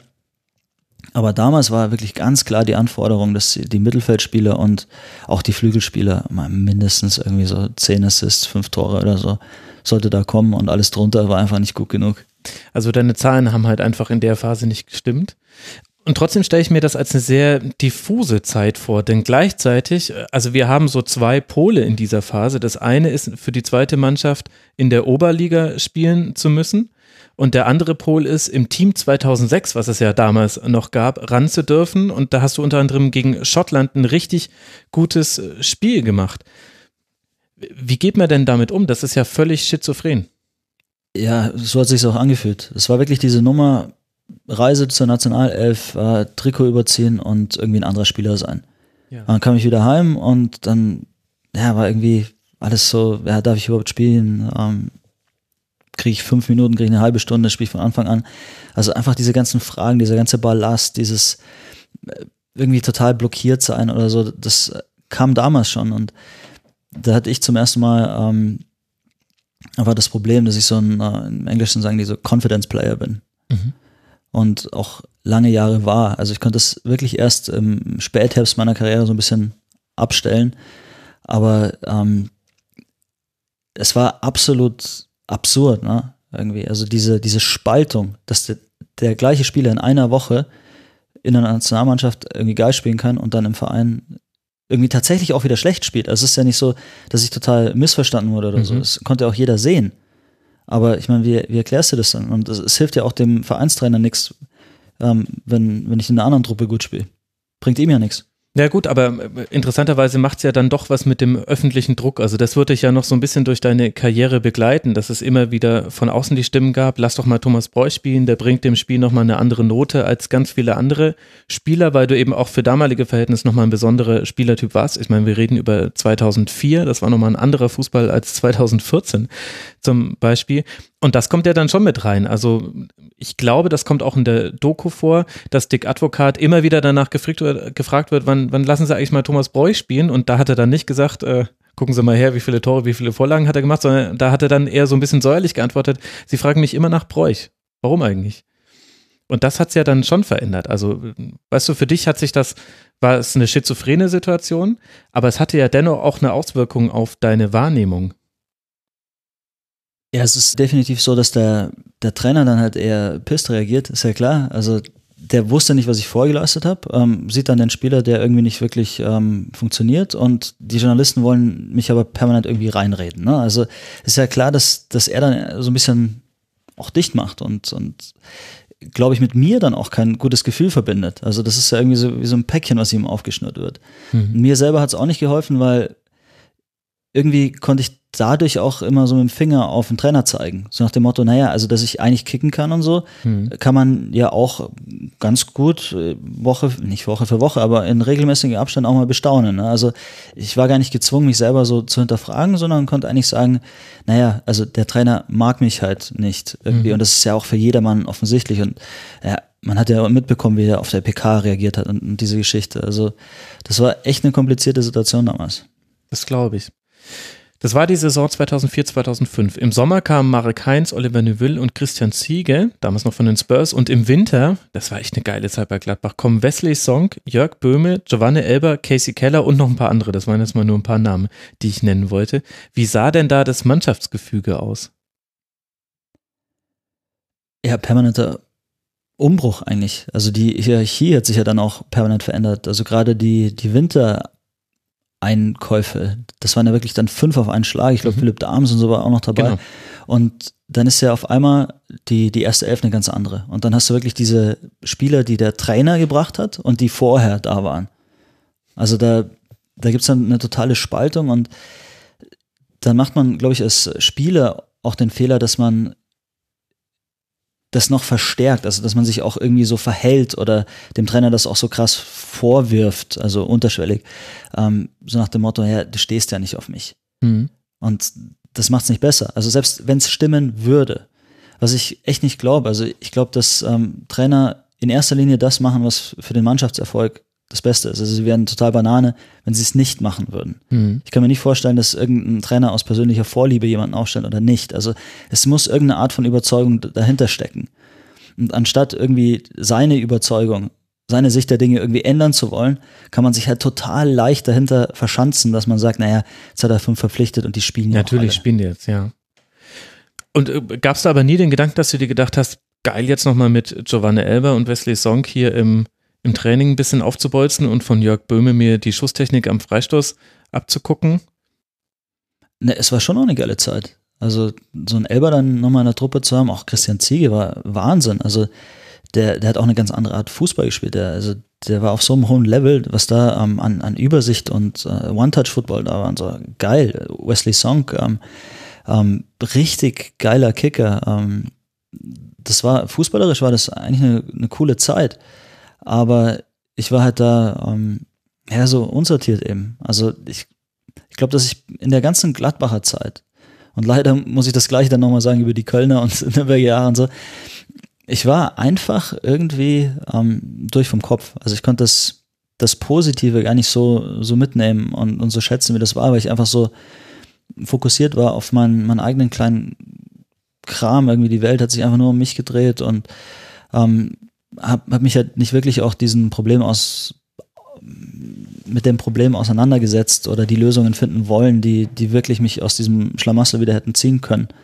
Also ich habe da oft auch einfach so den, den Rückzug gewählt und naja, also mich so ein bisschen abgekapselt mit dem Finger auf andere gedeutet und ähm, das war für mich irgendwie dann Rechtfertigung genug oder Erklärung genug. Mhm.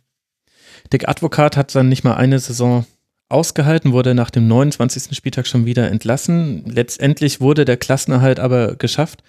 Wie hat sich das für dich angefühlt? Ist man da mit dem Schicksal des Vereins noch wirklich verwoben? Weil wenn du jetzt die ganze Zeit betonst, dass du ja damals sehr viel auf dich geguckt hast, war es für dich ja keine besonders gute Zeit und der Klassenerhalt ja dann irgendwie auch wurscht?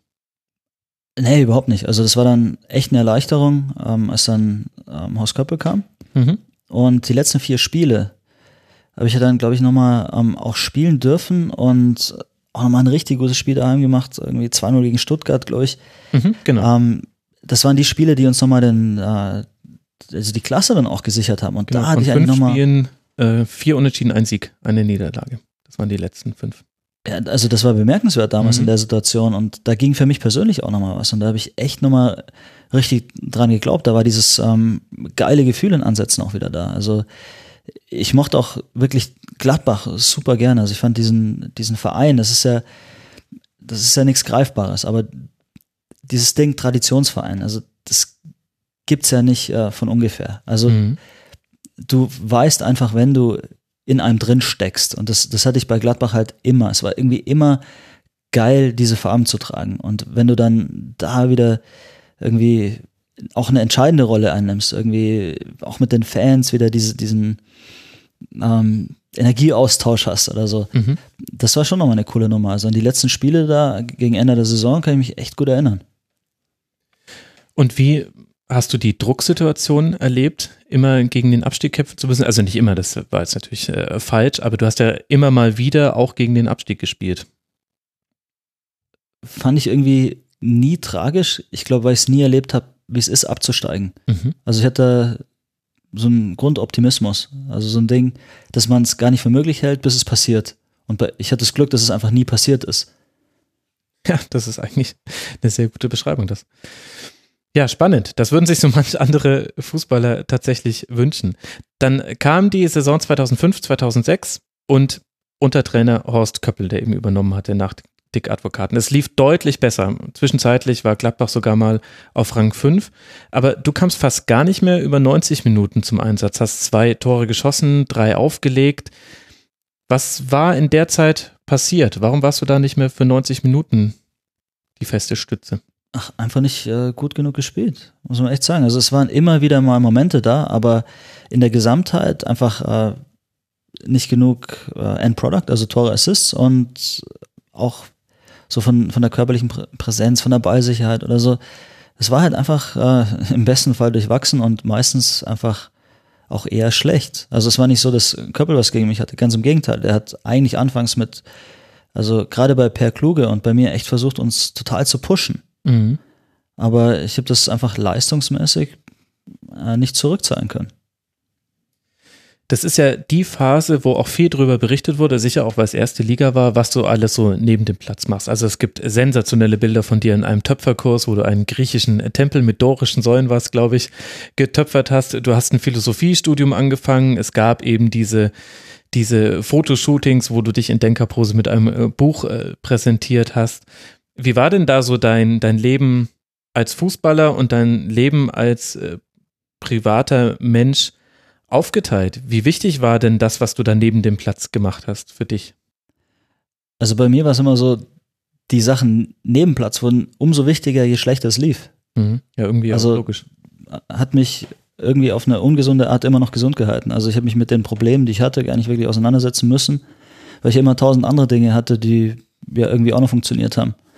Und äh, trotz allem muss man halt auch sagen, viel davon war halt echt Attitüde und auch dieses äh, Darstellen in gewissen Medien oder so.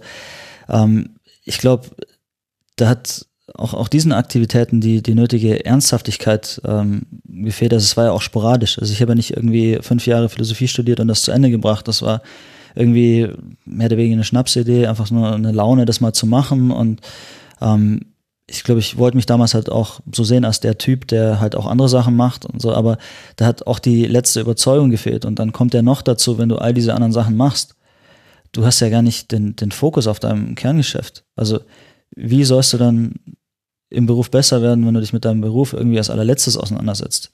Na gut, wenn es deinen Kopf frei hält, dass du dann fokussierter trainieren und spielen kannst, dann kann das ja schon funktionieren. Also das ist eine, eine Diskussion, die führt man aktuell rund um Jerome Boateng sehr gerne mit Bayern-Fans, wo einfach das pauschale, der pauschale Vorwurf kommt, der macht zu viel neben dem Platz und deswegen stimmt dann die Leistung auf dem Platz nicht. Und ich finde, die Kausalkette, die kann man nicht immer so machen. Da muss man, müsste man mit jedem Spieler einzeln sprechen, ob es wirklich so ist. Also da gebe ich dir total recht. Und es ist ja auch nicht so, dass ich später in guten Jahren irgendwie mich nur auf Fußball Ja. konzentriert habe. Also dieses, äh, diese Elemente, die, die sind unfassbar geil. Also man kann ja auch abseits des Fußballs noch irgendwas erlernen wollen oder irgendwie ähm, also coole Aktivitäten noch am Start haben. aber man muss sich zu gleichen Teilen quasi damit auseinandersetzen oder sich Bei dir hat dieses Verhältnis nicht mehr gestimmt. sich überhaupt mit Fußball auseinandersetzen. Also wenn mich eigentlich der Fußball schon nicht mehr interessiert, sobald ich äh, ins Auto einsteige oder so, ja, dann haben wir ein Problem. Wenn dann, dann kann das ganze andere Leben noch so reichhaltig und cool und turbulent sein und so, dann passt alles. Hat auch in Köln eine, eine Riesenzeit mit meiner WG und so weiter, dann war alles halb so schlimm. Ähm, dadurch konnte ich auch so den ein oder anderen sportlichen äh, Rückschlag viel, viel besser verkraften. Nur, du, du gibst ja selber halt gar nicht die Chance, diese sportliche Situation auch zu ändern. Ja. Ja, faszinierend. Und dann hat ja 2006 auch die WM stattgefunden im eigenen Land und in deinem allerersten aktuellen Sportstudio-Ausschnitt hatte ich damals noch Johannes B. Kerner gefragt, was so deine Ziele wären. Hast du gesagt, da gibt es ein Turnier im eigenen Land. Das wäre schon so ein Ziel. Ich glaube, das war 2004. Und jetzt 2006 erlebst du diese WM im eigenen Land als Zuschauer. Hat das wehgetan? Hat dir das, das was bedeutet? Äh, komischerweise nicht. Also ich war da schon an dem Punkt, da waren wir, da waren mir andere Sach Sachen fast wichtiger als, ähm, als Fußball-Bundesliga oder Bundesliga-Spieler zu sein. Also Mhm. ich habe bei mir selber so ein bisschen die Erfahrung gemacht, äh, ich weiß nicht, ob man das so auf andere übertragen kann, aber wenn ich in irgendwas echt schlecht bin, dann versuche ich dem auch so ein bisschen die, die Wichtigkeit zu nehmen. Und äh, nachdem diese ganze Bundesliga-Nummer da echt äh, so ein bisschen eine Krise war, ne? also bei diversesten Trainern nicht mehr wirklich gespielt und ähm, war einfach sehr kontrovers als Spieler, als Persönlichkeit und so, ne?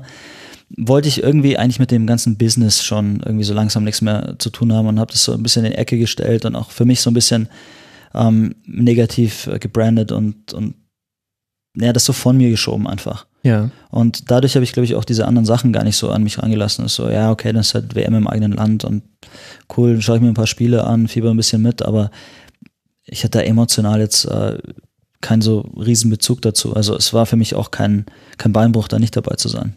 Krass. Und wie hast du die Spiele dann verfolgt? Warst du in Deutschland? Hast du Urlaub gemacht? Wo warst du? Ja, ich kann mich sogar erinnern, ein Spiel in Köln auf der Fanmeile, ähm, aber irgendwie so, naja, also schon, schon mitgefiebert, aber jetzt auch nicht mit äh, so krassestem Patriotismus.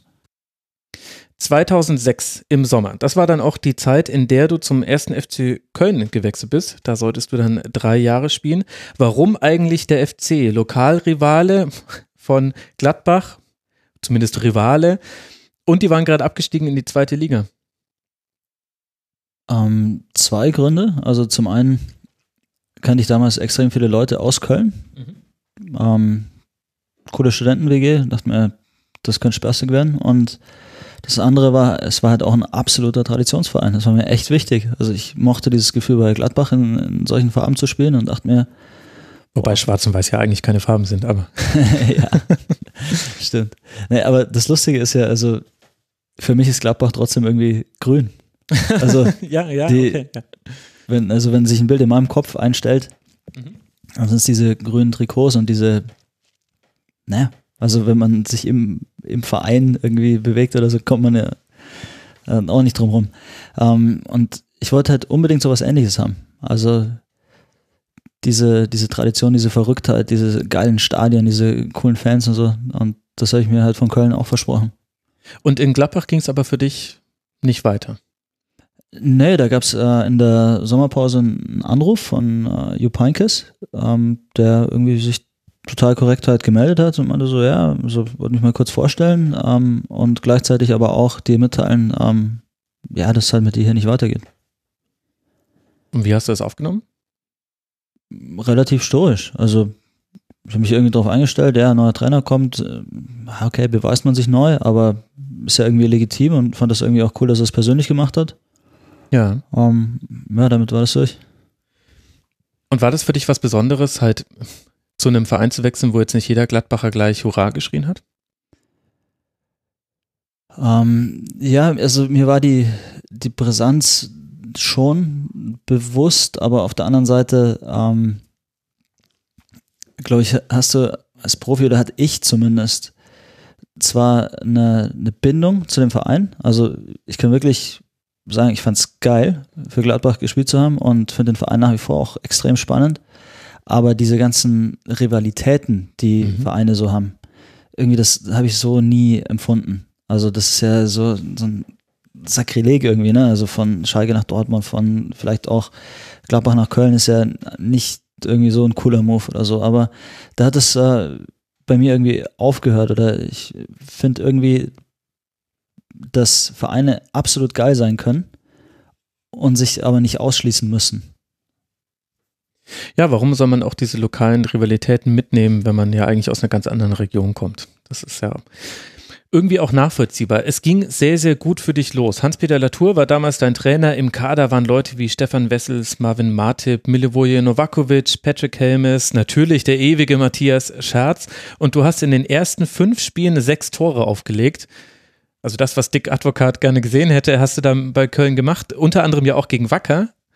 Am zweiten Spieltag war das in der Saison 2006, 2007. Dein Einstand in Köln lief also dem äußeren Anschein nach sehr gut. Ja, es lief echt super und wir hatten damals auch ähm, eine coole Truppe, also talentiert und auch äh, super Leute drin. Also alles, was du gerade aufgezählt hast, ähm, muss ich sagen, also denke ich unheimlich gern dran zurück. Ähm, charakterlich echt feine Burschen, lustige Kerle und ähm, es ist eigentlich total komisch, ne, dass wir so geil losgelegt haben und dann kam diese allererste Niederlage irgendwie und dann gab es schon so ein kräftiges Rauschen im Blätterwald und damals war die, die Presse in, in Köln wirklich extrem und die Erwartungshaltung war so unfassbar brutal, ja. dass es einfach nur kleine Rückschläge ähm, bedarf hat, sodass das Ding wirklich zum Kochen kam. Und da kam da so schnell so eine Unruhe, so ein Druck rein. Und das haben wir irgendwie als Truppe echt nicht verarbeitet gekriegt. Wie geht denn dann der Trainer mit sowas um? Also man kann das ja auch nutzen, um dann so einen Burgfrieden zu schließen. Das ist eine ganz berühmte Geschichte, die man sich hier über Felix Magath in München erzählt. Also wenn man sich berühmte Geschichten über Felix Magath hier erzählt. Aber dann ist es diese, dass er damals ähm, ein Vorkommnis, was in der was in der Presse nach außen getragen wurde, was im Training passiert sei, damals als Anlass genommen hat, zu den Leuten zu sagen, guck mal, wir alle wissen, dass das genau so nicht passiert ist und wir gegen die das ist der Grund, die schießen, die wollen, dass wir schlecht spielen, die wollen Unruhe reinbringen und er hat das dann verwendet. Das hat dann in der Saison auch gut funktioniert, um so ein Mannschaftsgefüge zusammenzuschweißen. Wie war das in der Phase? Und das war ja extrem. Ihr habt als Tabellenerster gegen Paderborn 2 zu 0 verloren. Dann erstmal drei Unentschieden, noch zwei Niederlagen. Also das war wie, als hätte man einen Stecker gezogen. Und man kann das sehr leicht nachrecherchieren, wie die Überschriften quasi, die Schriftgröße wurde immer größer und mehr Ausrufezeichen standen dahinter. Ja, das ist echt brutal. Also ich kann mich an, an eine Geschichte erinnern. Da war ein Foto vom Spiel in der Zeitung, ich glaube Salvatore Gambino. Also komplette Seite, mehr oder weniger, und dann stand da irgendwie so sinngemäß, ja, so sieht ein Verlierer aus. Das ist krass. Und also es kann auch sein, weißt du, manchmal erinnert man sich ja auch an Sachen und macht die dann irgendwie, bläst die total auf. Okay, vielleicht, vielleicht eine halbe Seite. Ja, kann alles sein. Also da wird's, das liegt so lange zurück, auch ein bisschen schwammig, aber ich glaube, da, da hast du als, als Spieler auch so ein bisschen Schiss. Also du wirst nicht derjenige sein, der beim nächsten Mal so öffentlich gekreuzigt wird, ne? Mhm. Und wenn du halt dann eben nicht so ein Mentalitätsmonster bist, sondern durchaus auf, auf Zuspruch und ein bisschen Liebe äh, angewiesen bist, ne, dann ist so ein raues Umfeld natürlich Gift. Und äh, ja, anscheinend war ich nicht der Einzige. Ne? Also wir haben da als, als Team völlig den Faden verloren. Mhm. Hat ja dann auch nicht geklappt mit dem sofortigen Wiederaufstieg. Es gab allerdings ein Highlight, auch genau in dieser Phase, wo es auf einmal auf mirakulöse Art und Weise auf einmal nicht mehr so gut lief, nämlich äh, das äh, Zweitrundenspiel gegen den FC Schalke 04, habe ich vorhin schon angesprochen. Mit 2 zu 2 ging es da in die Verlängerung. Schalke hat sich da noch in die Verlängerung geschossen. Und dann hast du das 3 zu 2 in der 98. Minute selbst gemacht und das 4 zu 2 in der 111. Minute aufgelegt. Jetzt wissen wir ja alle, was danach noch so alles kam. War das das beste Spiel deiner Karriere? Ja, ich glaube schon. Also das lief irgendwie von, von der ersten Minute an echt super. Und wir, wir haben insgesamt auch geil gespielt. Auch wieder bezeichnet. Die Schalke waren ja oben dran in der Bundesliga und mhm. ähm, das war so dieses eine Spiel, wo wir keinen Druck hatten. Da gehen in, in Köln die Lichter an, Abendspiel, irgendwie Pokal, irgendwie total besondere Atmosphäre. Hast nichts zu verlieren, ne? Und auf einmal fängst du wieder an, vernünftig Fußball zu spielen. Also das ist schon, absurd und das ist irgendwie in meiner Erinnerung in, in Deutschland auch das Spiel, was am, am allermeisten raussticht mit Abstand. Und welche Rolle spielen bei solchen Spielen die Fans, also bei diesen Spielern im Positiven und vielleicht bei anderen Spielen im Negativen? Also ich finde, dass Fans tatsächlich eine Riesenrolle spielen und dass die wirklich sehr oft ihrer Mannschaften einen Bärendienst erweisen. Also es gibt eigentlich nichts Schlimmeres als ähm, auch nur so ein, so ein Raunen, wenn Spieler eh schon verunsichert sind. Also du siehst mhm. es ja bei diversesten Vereinen diese Saison wieder. Ähm, es ist unfassbar, wie, wie, also was die für eine Energie erzeugen können, äh, im positiven Sinne. Also mhm. wenn so ein, so ein Stadion abgeht, ne, das ist eine, eine Wucht, das ist ein Gefühl. Also das kannst du mit, mit nichts vergleichen eigentlich. Also schwer, so ein, so ein Gefühl herzustellen im Alltagsleben, ne?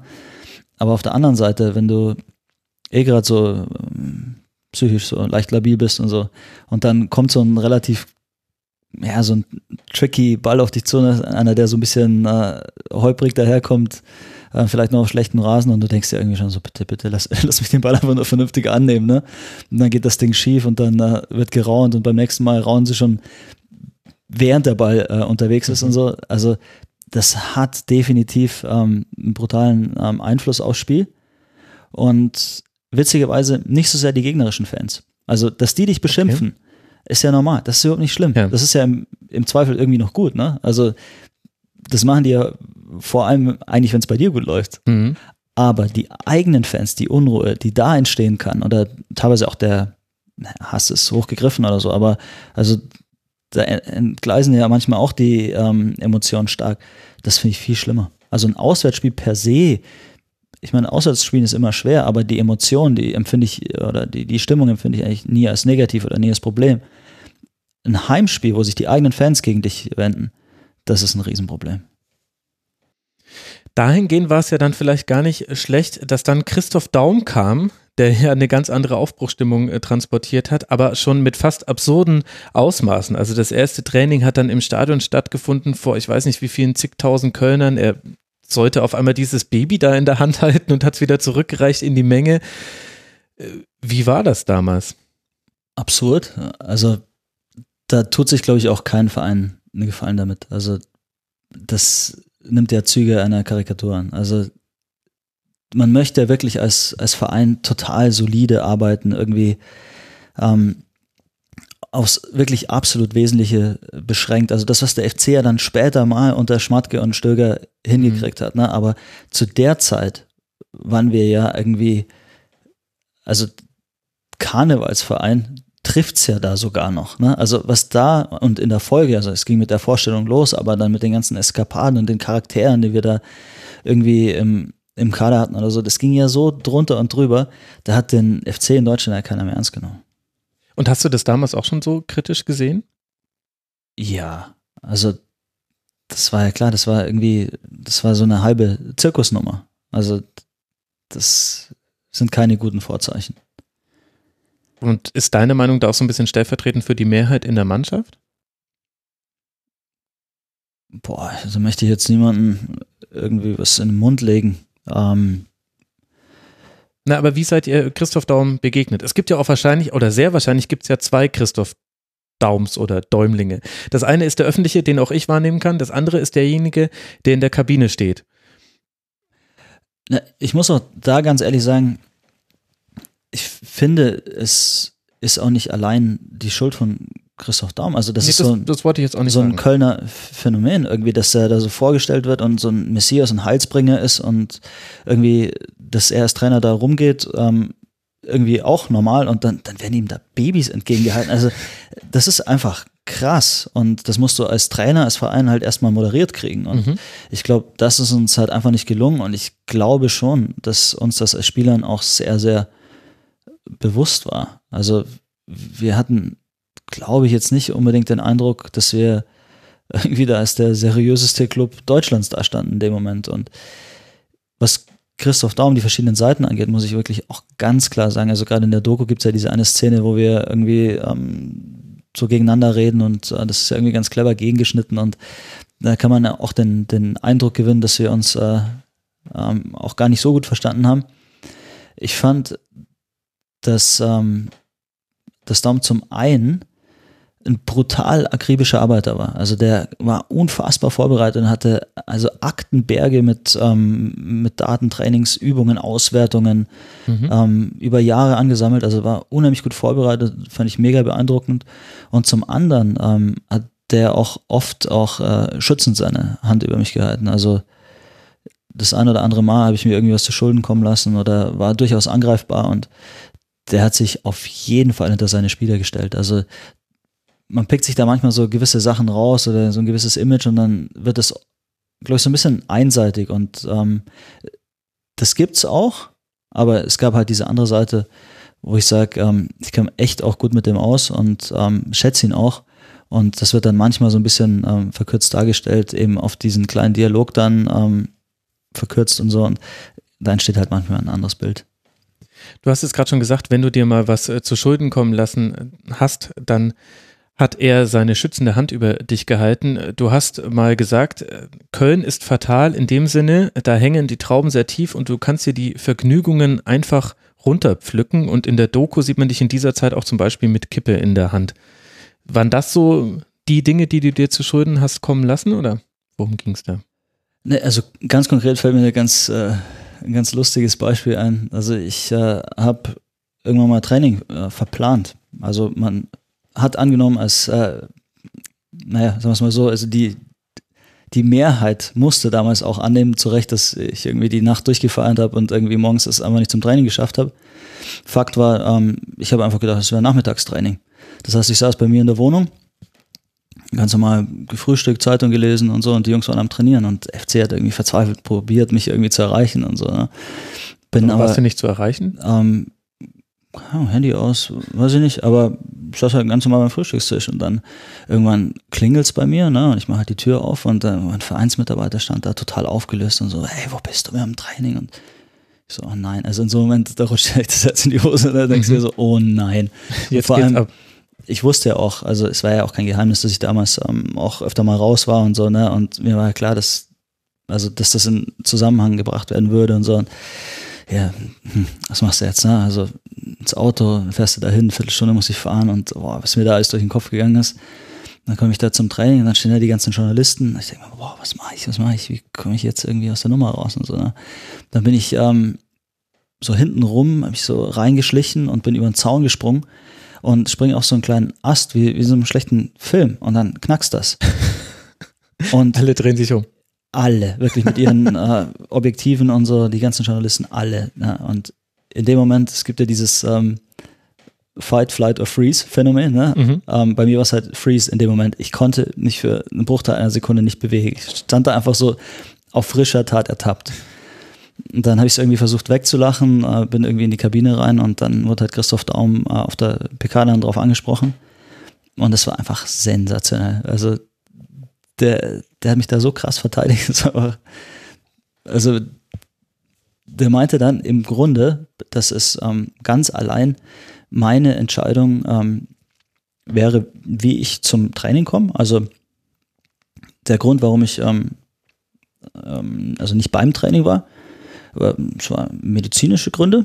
Ne? Und wie ich das Trainingsgelände betrete, das äh, sei mir völlig freigestellt. Und Krass. also jeder wusste halt in dem Moment, ne, also ja klar, welcher von aus medizinischen Gründen springt dann über den Zaun? Ne? Ja, kann ja Grippe gewesen sein, ist ja egal, ne? Aber es geht halt drum, es wäre ein einfaches gewesen, irgendwie dazu sagen, ja, guck mal, hier mal ein Paradebeispiel, ne, hat Training verplant. Ne? Aber war halt schon cool und das war auch bezeichnend. Das war typisch für Christoph Daum. Also der hat seine Spieler nicht ans Messer geliefert, selbst in einer Situation, wo er sicher irgendwo kompromittiert. Also das ist ja auch nicht einfach, da mhm. sowas rauszuhauen. Klar. Und die, eher, die Journalisten sagen, ey, was willst du uns denn da erzählen? Genau, aber einfach die schützende Hand drüber gehalten und äh, das sind Sachen, da bin ich ihm echt auch heute noch dankbar. Das, hat man der Geschichte und wie du sie erzählt hast auch angemerkt. Dann gab es ja in der Saison 2007, 2008 den Aufstieg mit äh, Christoph Daum. Was war das für eine Zeit? Zu welchen Spielern hattest du einen besonders guten Draht? Welche Rolle hast du damals gespielt? Ähm, guten Draht vor allem zu Paddy Helmes. Schätzi, war auch ein cooler Typ. Ähm, meine Rolle war dann sogar noch eine ganz positive. Also ich habe in der Rückrunde vor allem dann extrem viel gespielt und mhm. ähm, hatten dann auch einen richtig guten Lauf. Also ich glaube, wir haben das erste Rückrundenspiel noch verloren und dann, wenn mich alles täuscht, 15 Folge nicht und dann erst wieder das bedeutungslose Spiel in Kaiserslautern. Und ja, also da eben extrem viel gespielt und dann auch wieder, äh, ja, so dieses Gefühl, das waren bei mir immer nur so kurze Momente, so, ja, jetzt bin ich in einem Verein auch angekommen, jetzt bin ich wichtig für eine Mannschaft, für einen Verein und ähm, trage auch was zum Gelingen bei. Also da dann aufgestiegen zu sein, war echt äh, ein überragendes Gefühl. Mit einem entscheidenden, vorentscheidenden Spiel zu Hause gegen Hoffenheim, da hattest du dir kurz vorher die Rippe gebrochen und jetzt gibt's so zwei Geschichten zu dieser Nummer. Die eine Geschichte war, die, die man damals mitbekommen hat, dass du trotz dieser Rippenverletzung oder Rippenfellverletzung dann gegen Hoffenheim gespielt hast, 3 zu 1 gewonnen, Vorentscheidung im Kampf um den Aufstieg, ähm, ganz große Nummer. Und dann die zweite Geschichte, die man dann in der Doku erfahren hat, dann ein paar Jahre später, wo du in der Doku dann beschreibst, naja, du bist damals auch am Samstag vor diesem Spiel aus dem Krankenhaus ausgebüxt und als du wieder zurückkamst, haben die Ärzte festgestellt, das Rippenfell ist nicht so doll angewachsen, wie es hätte eigentlich anwachsen sollen. Was haben sie eigentlich gemacht? Ähm, ja, das war eine dieser extrem dummen, unreifen Aktion. Einfach, äh, okay, die, die Rippe war angepiekst, ne? muss ja ins Krankenhaus und ist ja auch nicht weiter ein Ding, ne? Wird halt wieder aufgepumpt und ähm, dann meinten die Ärzte schon, es ist okay, wir behalten dich über Nacht da und äh, entlassen dich am Morgen. Und ich weiß echt nicht, was mich damals geritten hat, aber es war irgendwie so, keine Ahnung, das war so ein Programm von mir, dass ich unbedingt irgendwie, glaube ich, irgendwo anecken musste oder irgendwo über die Stränge schlagen musste oder so. Und dachte halt, weißt du was, wenn doch eher alles gut ist geh doch mal kurz in eine Bar. Mhm. Ein Kumpel angerufen, raus aus dem Krankenhaus, am nächsten Morgen diese Untersuchung. Und dann sagen ja, ja, die Lunge ist wieder ein bisschen zusammengefallen. Also voll Katastrophe. Es gab sogar jemanden, der ein Foto gemacht hat in dieser Bar, das dem FC geschickt hat und äh, der FC ähm, das halt einfach als nicht glaubwürdig abgetan hat. Also total krass. Und dann ähm, kurze Zeit später äh, kam ich halt raus, konnte dann auch schnell wieder trainieren und dann war eben dieses wichtige Spiel und ähm, es war auch noch ein geiles Spiel. Es war überragende Kulisse zu Hause und ich habe, glaube ich, leistungsmäßig da auch nochmal gut einen rausgehauen. Also es lief echt super. Und äh, dann entstand da so eine kleine, ja, so in Anführungszeichen Heldengeschichte da drum, ne? Und naja, also eigentlich habe ich mich bei der Sache auch wieder nicht mit Ruhm bekleckert. Und wie war das dann mit äh, Köln aufzusteigen? Ist das nochmal eine andere Nummer als mit Burghausen, logisch, aber. Ja, also an, an die Nacht kann ich mich erinnern. Also das war echt, also gefühlt auch eine Woche Ausnahmezustand und gut mit den Jungs um die Häuser gezogen und das war schon krass. Also egal, wo du hinkommst, also wie die Leute da feiern und abgehen und was das denen bedeutet. Also das war, das war eine Gefühlsexplosion, ähm, die also auch echt eine Woche angehalten hat. Das war sensationell. Und kann man da auch vergessen, dass ja zum Teil dieselben Leute noch ein Jahr vorher viel, viel kritischer mit einem umgegangen sind, als eben der direkte Wiederaufstieg nicht geschafft wurde? Ach, das war in dem Moment das total egal. Also was da an Druck auch von, von einem abfällt und irgendwie auch, dass man es ja irgendwann auch mal genießen will, dass man nicht immer alles hinterfragen will und so, sondern einfach komm, jetzt haben wir es geschafft, egal wie. Es war ja auch irgendwie so ein bisschen mit Hängen und Würgen. Wir sind, glaube ich, als Dritter aufgestiegen. Ja. Ähm, das ist ja jetzt auch nicht äh, gerade ein Ruhmesblatt für den FC, aber egal, wir sind halt wieder in der Bundesliga und äh, danach lechzt diese Stadt halt einfach. Und wie war dann diese Erstligasaison für dich? 2008, 2009 war das dann. Du hast genau zwei Spiele über 90 Minuten gemacht, noch zwei weitere über 80 und 86. Warum warst du dann in der ersten Mannschaft nicht mehr präsent? Ähm, ja, auch wieder Leistungsgründe. Also das war so, ich war in der Vorbereitung eingeplant, durfte dann auch spielen, ähm, wurde dann aber auch immer wieder rausrotiert und aus der Zeit gibt's irgendwie eine ganz lustige ähm, Geschichte. Da, da waren Studenten beim Training und irgendeinen von diesen Studenten habe ich dann mal getroffen, Jahre später, und der meinte dann zu mir, du ganz ehrlich, ich habe Training geguckt bei euch und die Art und Weise, wie du trainiert hast und du warst noch in der A-Mannschaft irgendwie, das hat eigentlich so gewirkt, als würdest du gar nicht spielen wollen.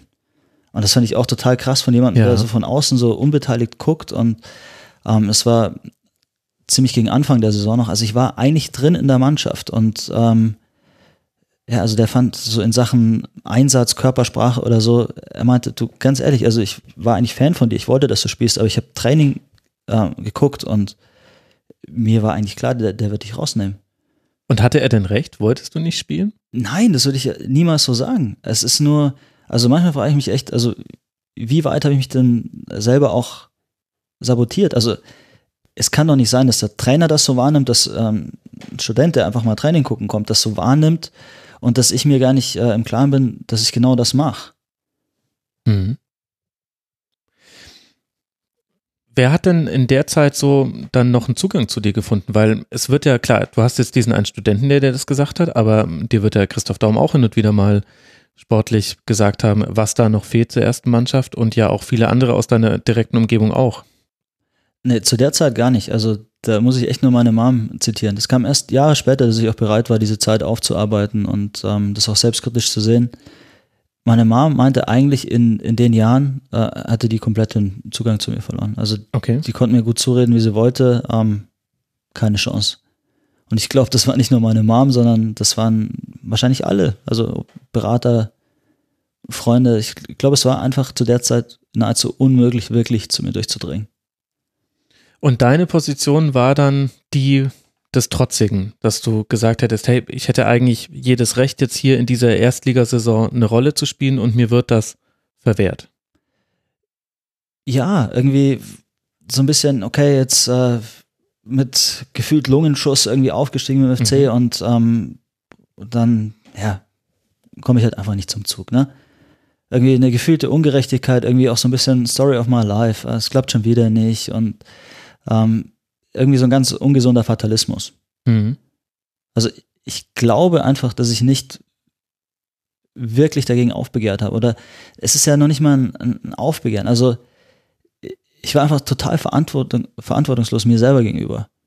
Ich glaube, ich hätte viele Chancen gehabt, das in der Bundesliga auch immer wieder und nochmal zu schaffen. Und äh, Trainer waren mehr als gewillt, mir ähm, eigentlich die Chance zu geben. Aber, und das ist die einzige Sache, die ich nicht wirklich festmachen kann an irgendwas Mhm. ich scheine irgendwie so ähm, sowas ja destruktives eher in mir getragen zu haben. Also auf auf meine eigene Karriere, auf, äh, auf meine eigene Person bezogen.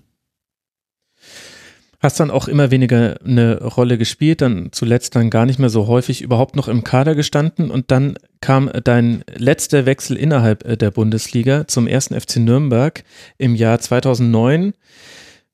Und du hattest aber gar nicht so wirklich den Plan, nochmal in der Bundesliga zu bleiben. Ich habe da was gelesen von den San Jose Earthquakes, zu denen du wechseln wolltest. Na, Ich habe es damals probiert, ähm, auch Australien schon, witzigerweise Adelaide, und äh, die haben einfach gesagt, äh, nein, danke. Ja, die haben sich später nochmal bedankt. Äh, Bei sich das ist selbst. Lustig, ne? ähm, ne, dann wurde halt äh, Michael Oenning Trainer in, in Nürnberg und der hat sich einfach ganz weit zurückgeerinnert und dachte mal, hey, da war doch mal ein junger Kerl, der konnte auch eigentlich kicken. Der war. Co-Trainer unter Holger Fach und dann auch später unter Dick Advokat, daher kanntest du ihn aus Gladbach. Genau, also der hat diese gute Anfangszeit mitbekommen, mit dem habe ich mich auch äh, menschlich super verstanden. Ist ja auch einer, der ähm, also breit gestreute Interessen hat, sagen wir es mal so. Ne? Der hat mir auch damals ab und an mal Bücher zum Lesen gegeben oder so. Das war irgendwie so diese Art von, ähm, von Mensch. Also ich, Der kennt das auch mit den Schubladen. Der saß einmal am Klavier irgendwann und eine Kamera hat es abgefilmt und fortan war er immer der Pianist in den journalistischen Darstellungen. ganz genau. Ähm, hat für mich einfach Sinn gemacht, da nochmal hinzugehen, es da nochmal zu probieren, weil, also, wenn es der nicht hinkriegt, wer kriegt es dann hin? Und nachdem es auch da nicht geklappt hat, also da war mir dann auch ähm, spätestens klar, dass es nicht an den anderen liegen kann. Also mehr an Trainer geht ja nicht, oder? Also wenn, wenn der mich holt, wenn der mich kennt aus früheren Zeiten, wenn der mich mag als Person, also wir haben heute noch einen Riesendraht, Ja. wenn der mich nicht aufstellt, dann muss ich, ja, was heißt schlecht sein, aber dann reicht's an irgendeiner Ecke einfach nicht. Und egal, was das sein mag, also Potenzial oder Bereitschaft, Einstellung, Teamfähigkeit, aber es reicht einfach nicht. Und dann kam halt irgendwie dieses, ja, ich muss aber auch raus, also ich kann das nicht mehr haben, ich möchte auch nicht mit Erwartungen nochmal irgendwie konfrontiert sein, weil egal, wo man dann ja wieder hingeht, also wenn ich dann in die zweite Liga gewechselt wäre, ähm, hätten ja da Leute auch wieder was erwartet. Ich wollte Jeder kennt deine Geschichte. Genau, und ich wollte einfach bei Null anfangen und weit weg und einfach auch mal reisen und raus aus Deutschland. Und es war wirklich diese, diese Flucht. Das war mein einziger Reflex. Also da ging es nicht drum, irgendwie fußballerisch nochmal irgendwas zu reißen, sondern einfach raus aus der Nummer und dann auch in der Folge tief in den Spiegel schauen und irgendwie sich selber mal ein bisschen verstehen und vielleicht auch als, als Mensch irgendwie einen Schritt voranzukommen. Mhm. Du hattest zu Saisonbeginn gleich eine Verletzung, das war natürlich auch denkbar schlecht, führte auch zu einer Auseinandersetzung mit Önning und Pos Konkurrent um, auf deiner Position war Ekay Gündoğan.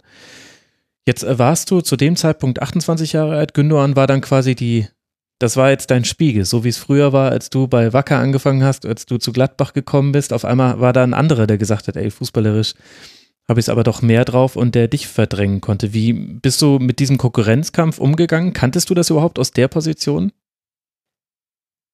Mm, nicht wirklich. Ich glaube, ich habe mich damals auch noch nicht so alt gefühlt. Aber also bei Eli war es halt auch klar. Also es kommt dafür ein Fußballer um die Ecke. Ne? Also von. Das konntest du damals auch schon so sehen? Ähm, nicht immer. Also in guten Momenten ja, in schlechten nicht, ne? wie es halt immer so ist. Mhm. Aber ähm, also vom, vom Tempo, von der anderen Schnelligkeit, auch vom Spielverständnis, also wie Eli damals schon irgendwie mit dem ersten Kontakt immer aufgedreht hat. Also ich habe das ja vorher versucht mal zu beschreiben, was ja so schwierig ist hier, nur über Audio, aber dass man quasi ähm, nicht immer wieder um Gegner rumgeht, um ihn dann ausspielen zu müssen. Eli konnte quasi mit dem ersten Ballkontakt schon Leute ausspielen und das waren einfach so Sachen, die hatte ich nicht drauf. Und äh, auch Torgefahr, irgendwie Schusstechnik oder so. Da, das war einfach ein anderes Level.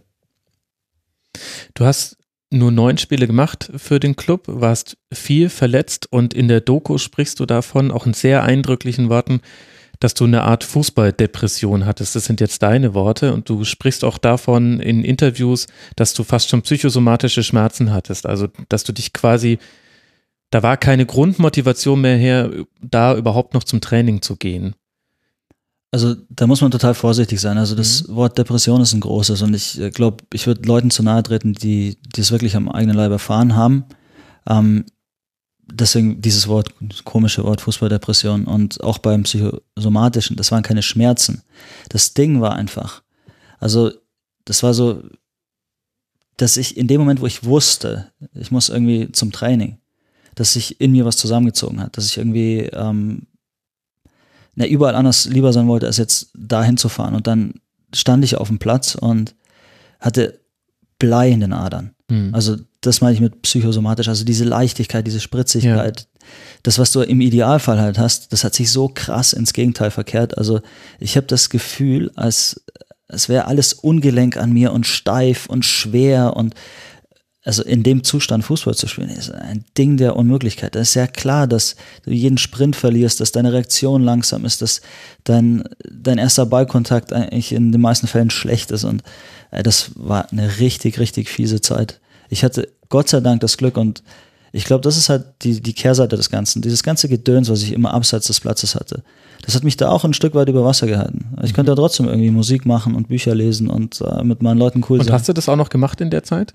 Na klar, es war ja so, okay, hier war Training und ähm, das war natürlich suboptimal, aber ich konnte einfach dann das auch äh, so abkapseln, wegstecken und dann gab es noch was anderes in meinem Leben. Deswegen würde ich auch ganz eindeutig sagen, also ich hatte kein Problem grundsätzlich mit, äh, mit meiner, ähm, ja, also Psyche im weitesten Sinne. Ich denke mal, dass jemand, der Depression hat, irgendwie das, äh, dass sich das auf ein ganzes Leben ausweitet. Ich hatte das irgendwie das Glück, dass das wirklich auf, auf den Fußball in den paar Monaten beschränkt war.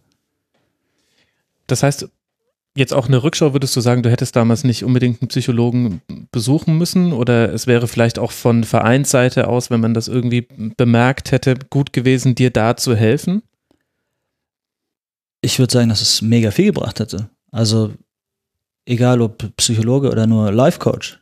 Also ich denk mal, wenn, wenn mir einer irgendwie damals meine Muster hätte spiegeln können und wirklich zu mir durchdringen hätte können und mir anschaulich machen können, was ich eigentlich durch mein Verhalten für mich selber verursache. Wenn, wenn ich diese Kausalitäten irgendwie aufgezeigt äh, bekommen hätte und verstanden hätte, also zu jedem Zeitpunkt, nicht nur in, in Nürnberg, sondern auch in Köln oder Gladbach oder so, da hätte so vieles anders laufen können. Also ich wusste einfach nicht um die, ähm, Prozesse im Menschen, um, um Ängste, Motivationen, Umgang mit Druck, irgendwie diese ganze rebellische Haltung, ähm, das lässt sich ja erklären und das lässt sich auch irgendwie ähm, kanalisieren und uminterpretieren. Und ich glaube, dass man aus, aus, aus Menschen produktive, kreative ähm, Sachen rausholen kann, selbst wenn, wenn der eine oder andere gerade mal in einer Lebenskrise ist. Also ich bin ein Riesenbefürworter von ähm, psychologischem Arbeiten.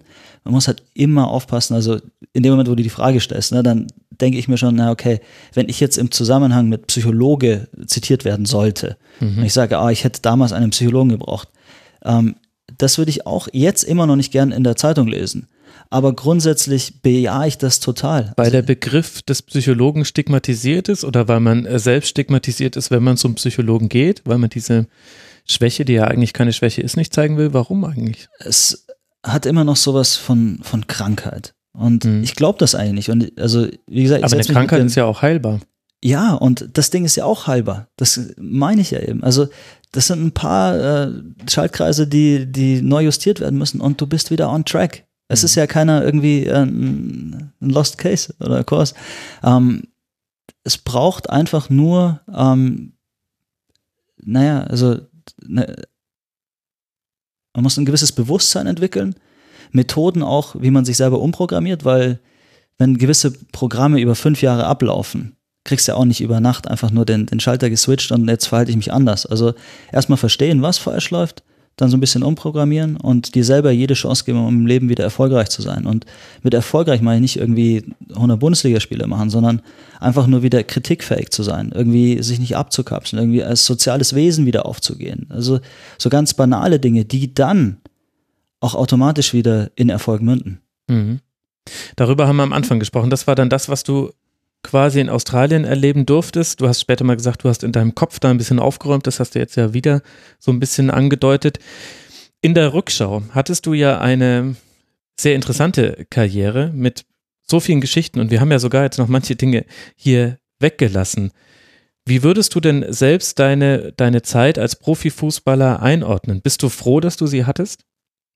Auf jeden Fall. Also mega geile Zeit. Ähm, hat sich nicht immer so angefühlt, als ich mittendrin gesteckt bin. Aber das muss es auch nicht immer. Also auch Fehler machen, auch, ähm, auch mal leiden oder so. Ich glaube, dass es, ähm, also wenn man irgendwie die Chance hat, daraus zu lernen, dass es eigentlich was Geiles ist. Also klingt total nach Plattitüde, aber es ist ja schon oft so, dass man sich selber mehr hinterfragen muss oder mehr aus Situationen lernt, wenn man den Karren irgendwie an, an die Wand fährt oder wenn mhm. was äh, nicht so läuft. Also in, in Erfolgssituationen, also Dahinter fragt man sich ja. Die ersten Jahre in, in Burghausen oder Gladbach oder so, habe ich ja nicht drüber nachgedacht, was ich falsch oder richtig mache. Es lief einfach. Und diese lange Periode des Misserfolgs, die hätte ich gerne abgekürzt. Also verstehe mich nicht falsch, ich brauche das nicht und das ist auch echt eine harte Zeit gewesen und ja. ähm, da fällt man dann schon durchaus auch vom Glauben ab, aber auf der anderen Seite, ähm, es führt dazu, dass man empathiefähiger wird, dass man irgendwie ähm, viel, viel selbstkritischer wird. Und ich glaube, dass das Lektionen sind, die fürs weitere Leben halt unbezahlbar sind. Und jetzt bin ich 38, das heißt, ich habe noch 40 Jahre vor mir. Und ich glaube, vieles von dem hätte ich niemals gelernt, wenn ich nicht hätte Profi sein dürfen. Mhm. Und dazu kommt ja noch, also dieses Profi-Ding an sich, irgendwie, dass man viel reist, irgendwie vor 80.000 Leuten Fußball spielen darf, ähm, auch viel Freizeit hat und so. Man nimmt es nicht immer so wahr als Profi, aber es ist ja ein absolutes Geschenk. Ja, das hast du ja vorhin schon angesprochen, mit dem Jammern, was man auch gerne macht als Profi. Wenn du die Möglichkeit hättest, in, nach, in jedes Nachwuchsleistungszentrum und in jeden DFB-Stützpunkt einen Satz an die Wand zu schreiben, sodass in jeder oder die meisten der deutschen Nachwuchskicker sehen, was würdest du diesen jungen Spielern, diesen jungen Menschen mit auf den Weg geben wollen? ich glaube, es ist ein Ding der Unmöglichkeit, das äh, in einem Satz zu sagen. Du darfst auch mehr verwenden.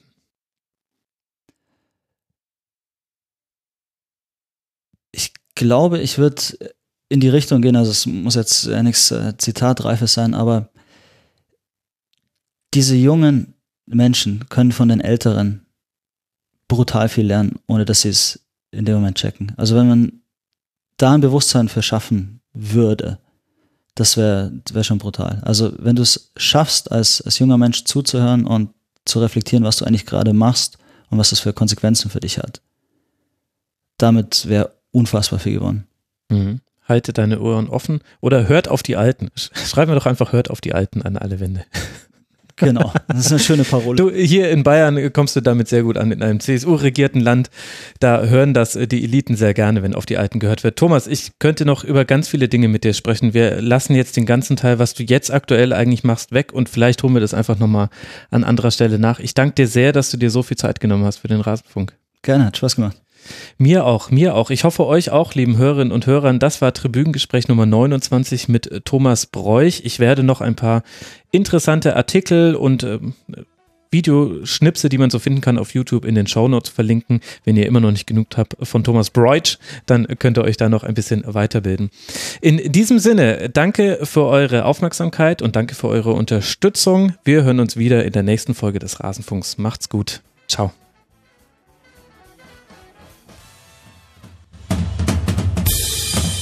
Das war das Rasenfunk Tribünengespräch. Wir gehen nun zurück in die angeschlossenen Funkhäuser.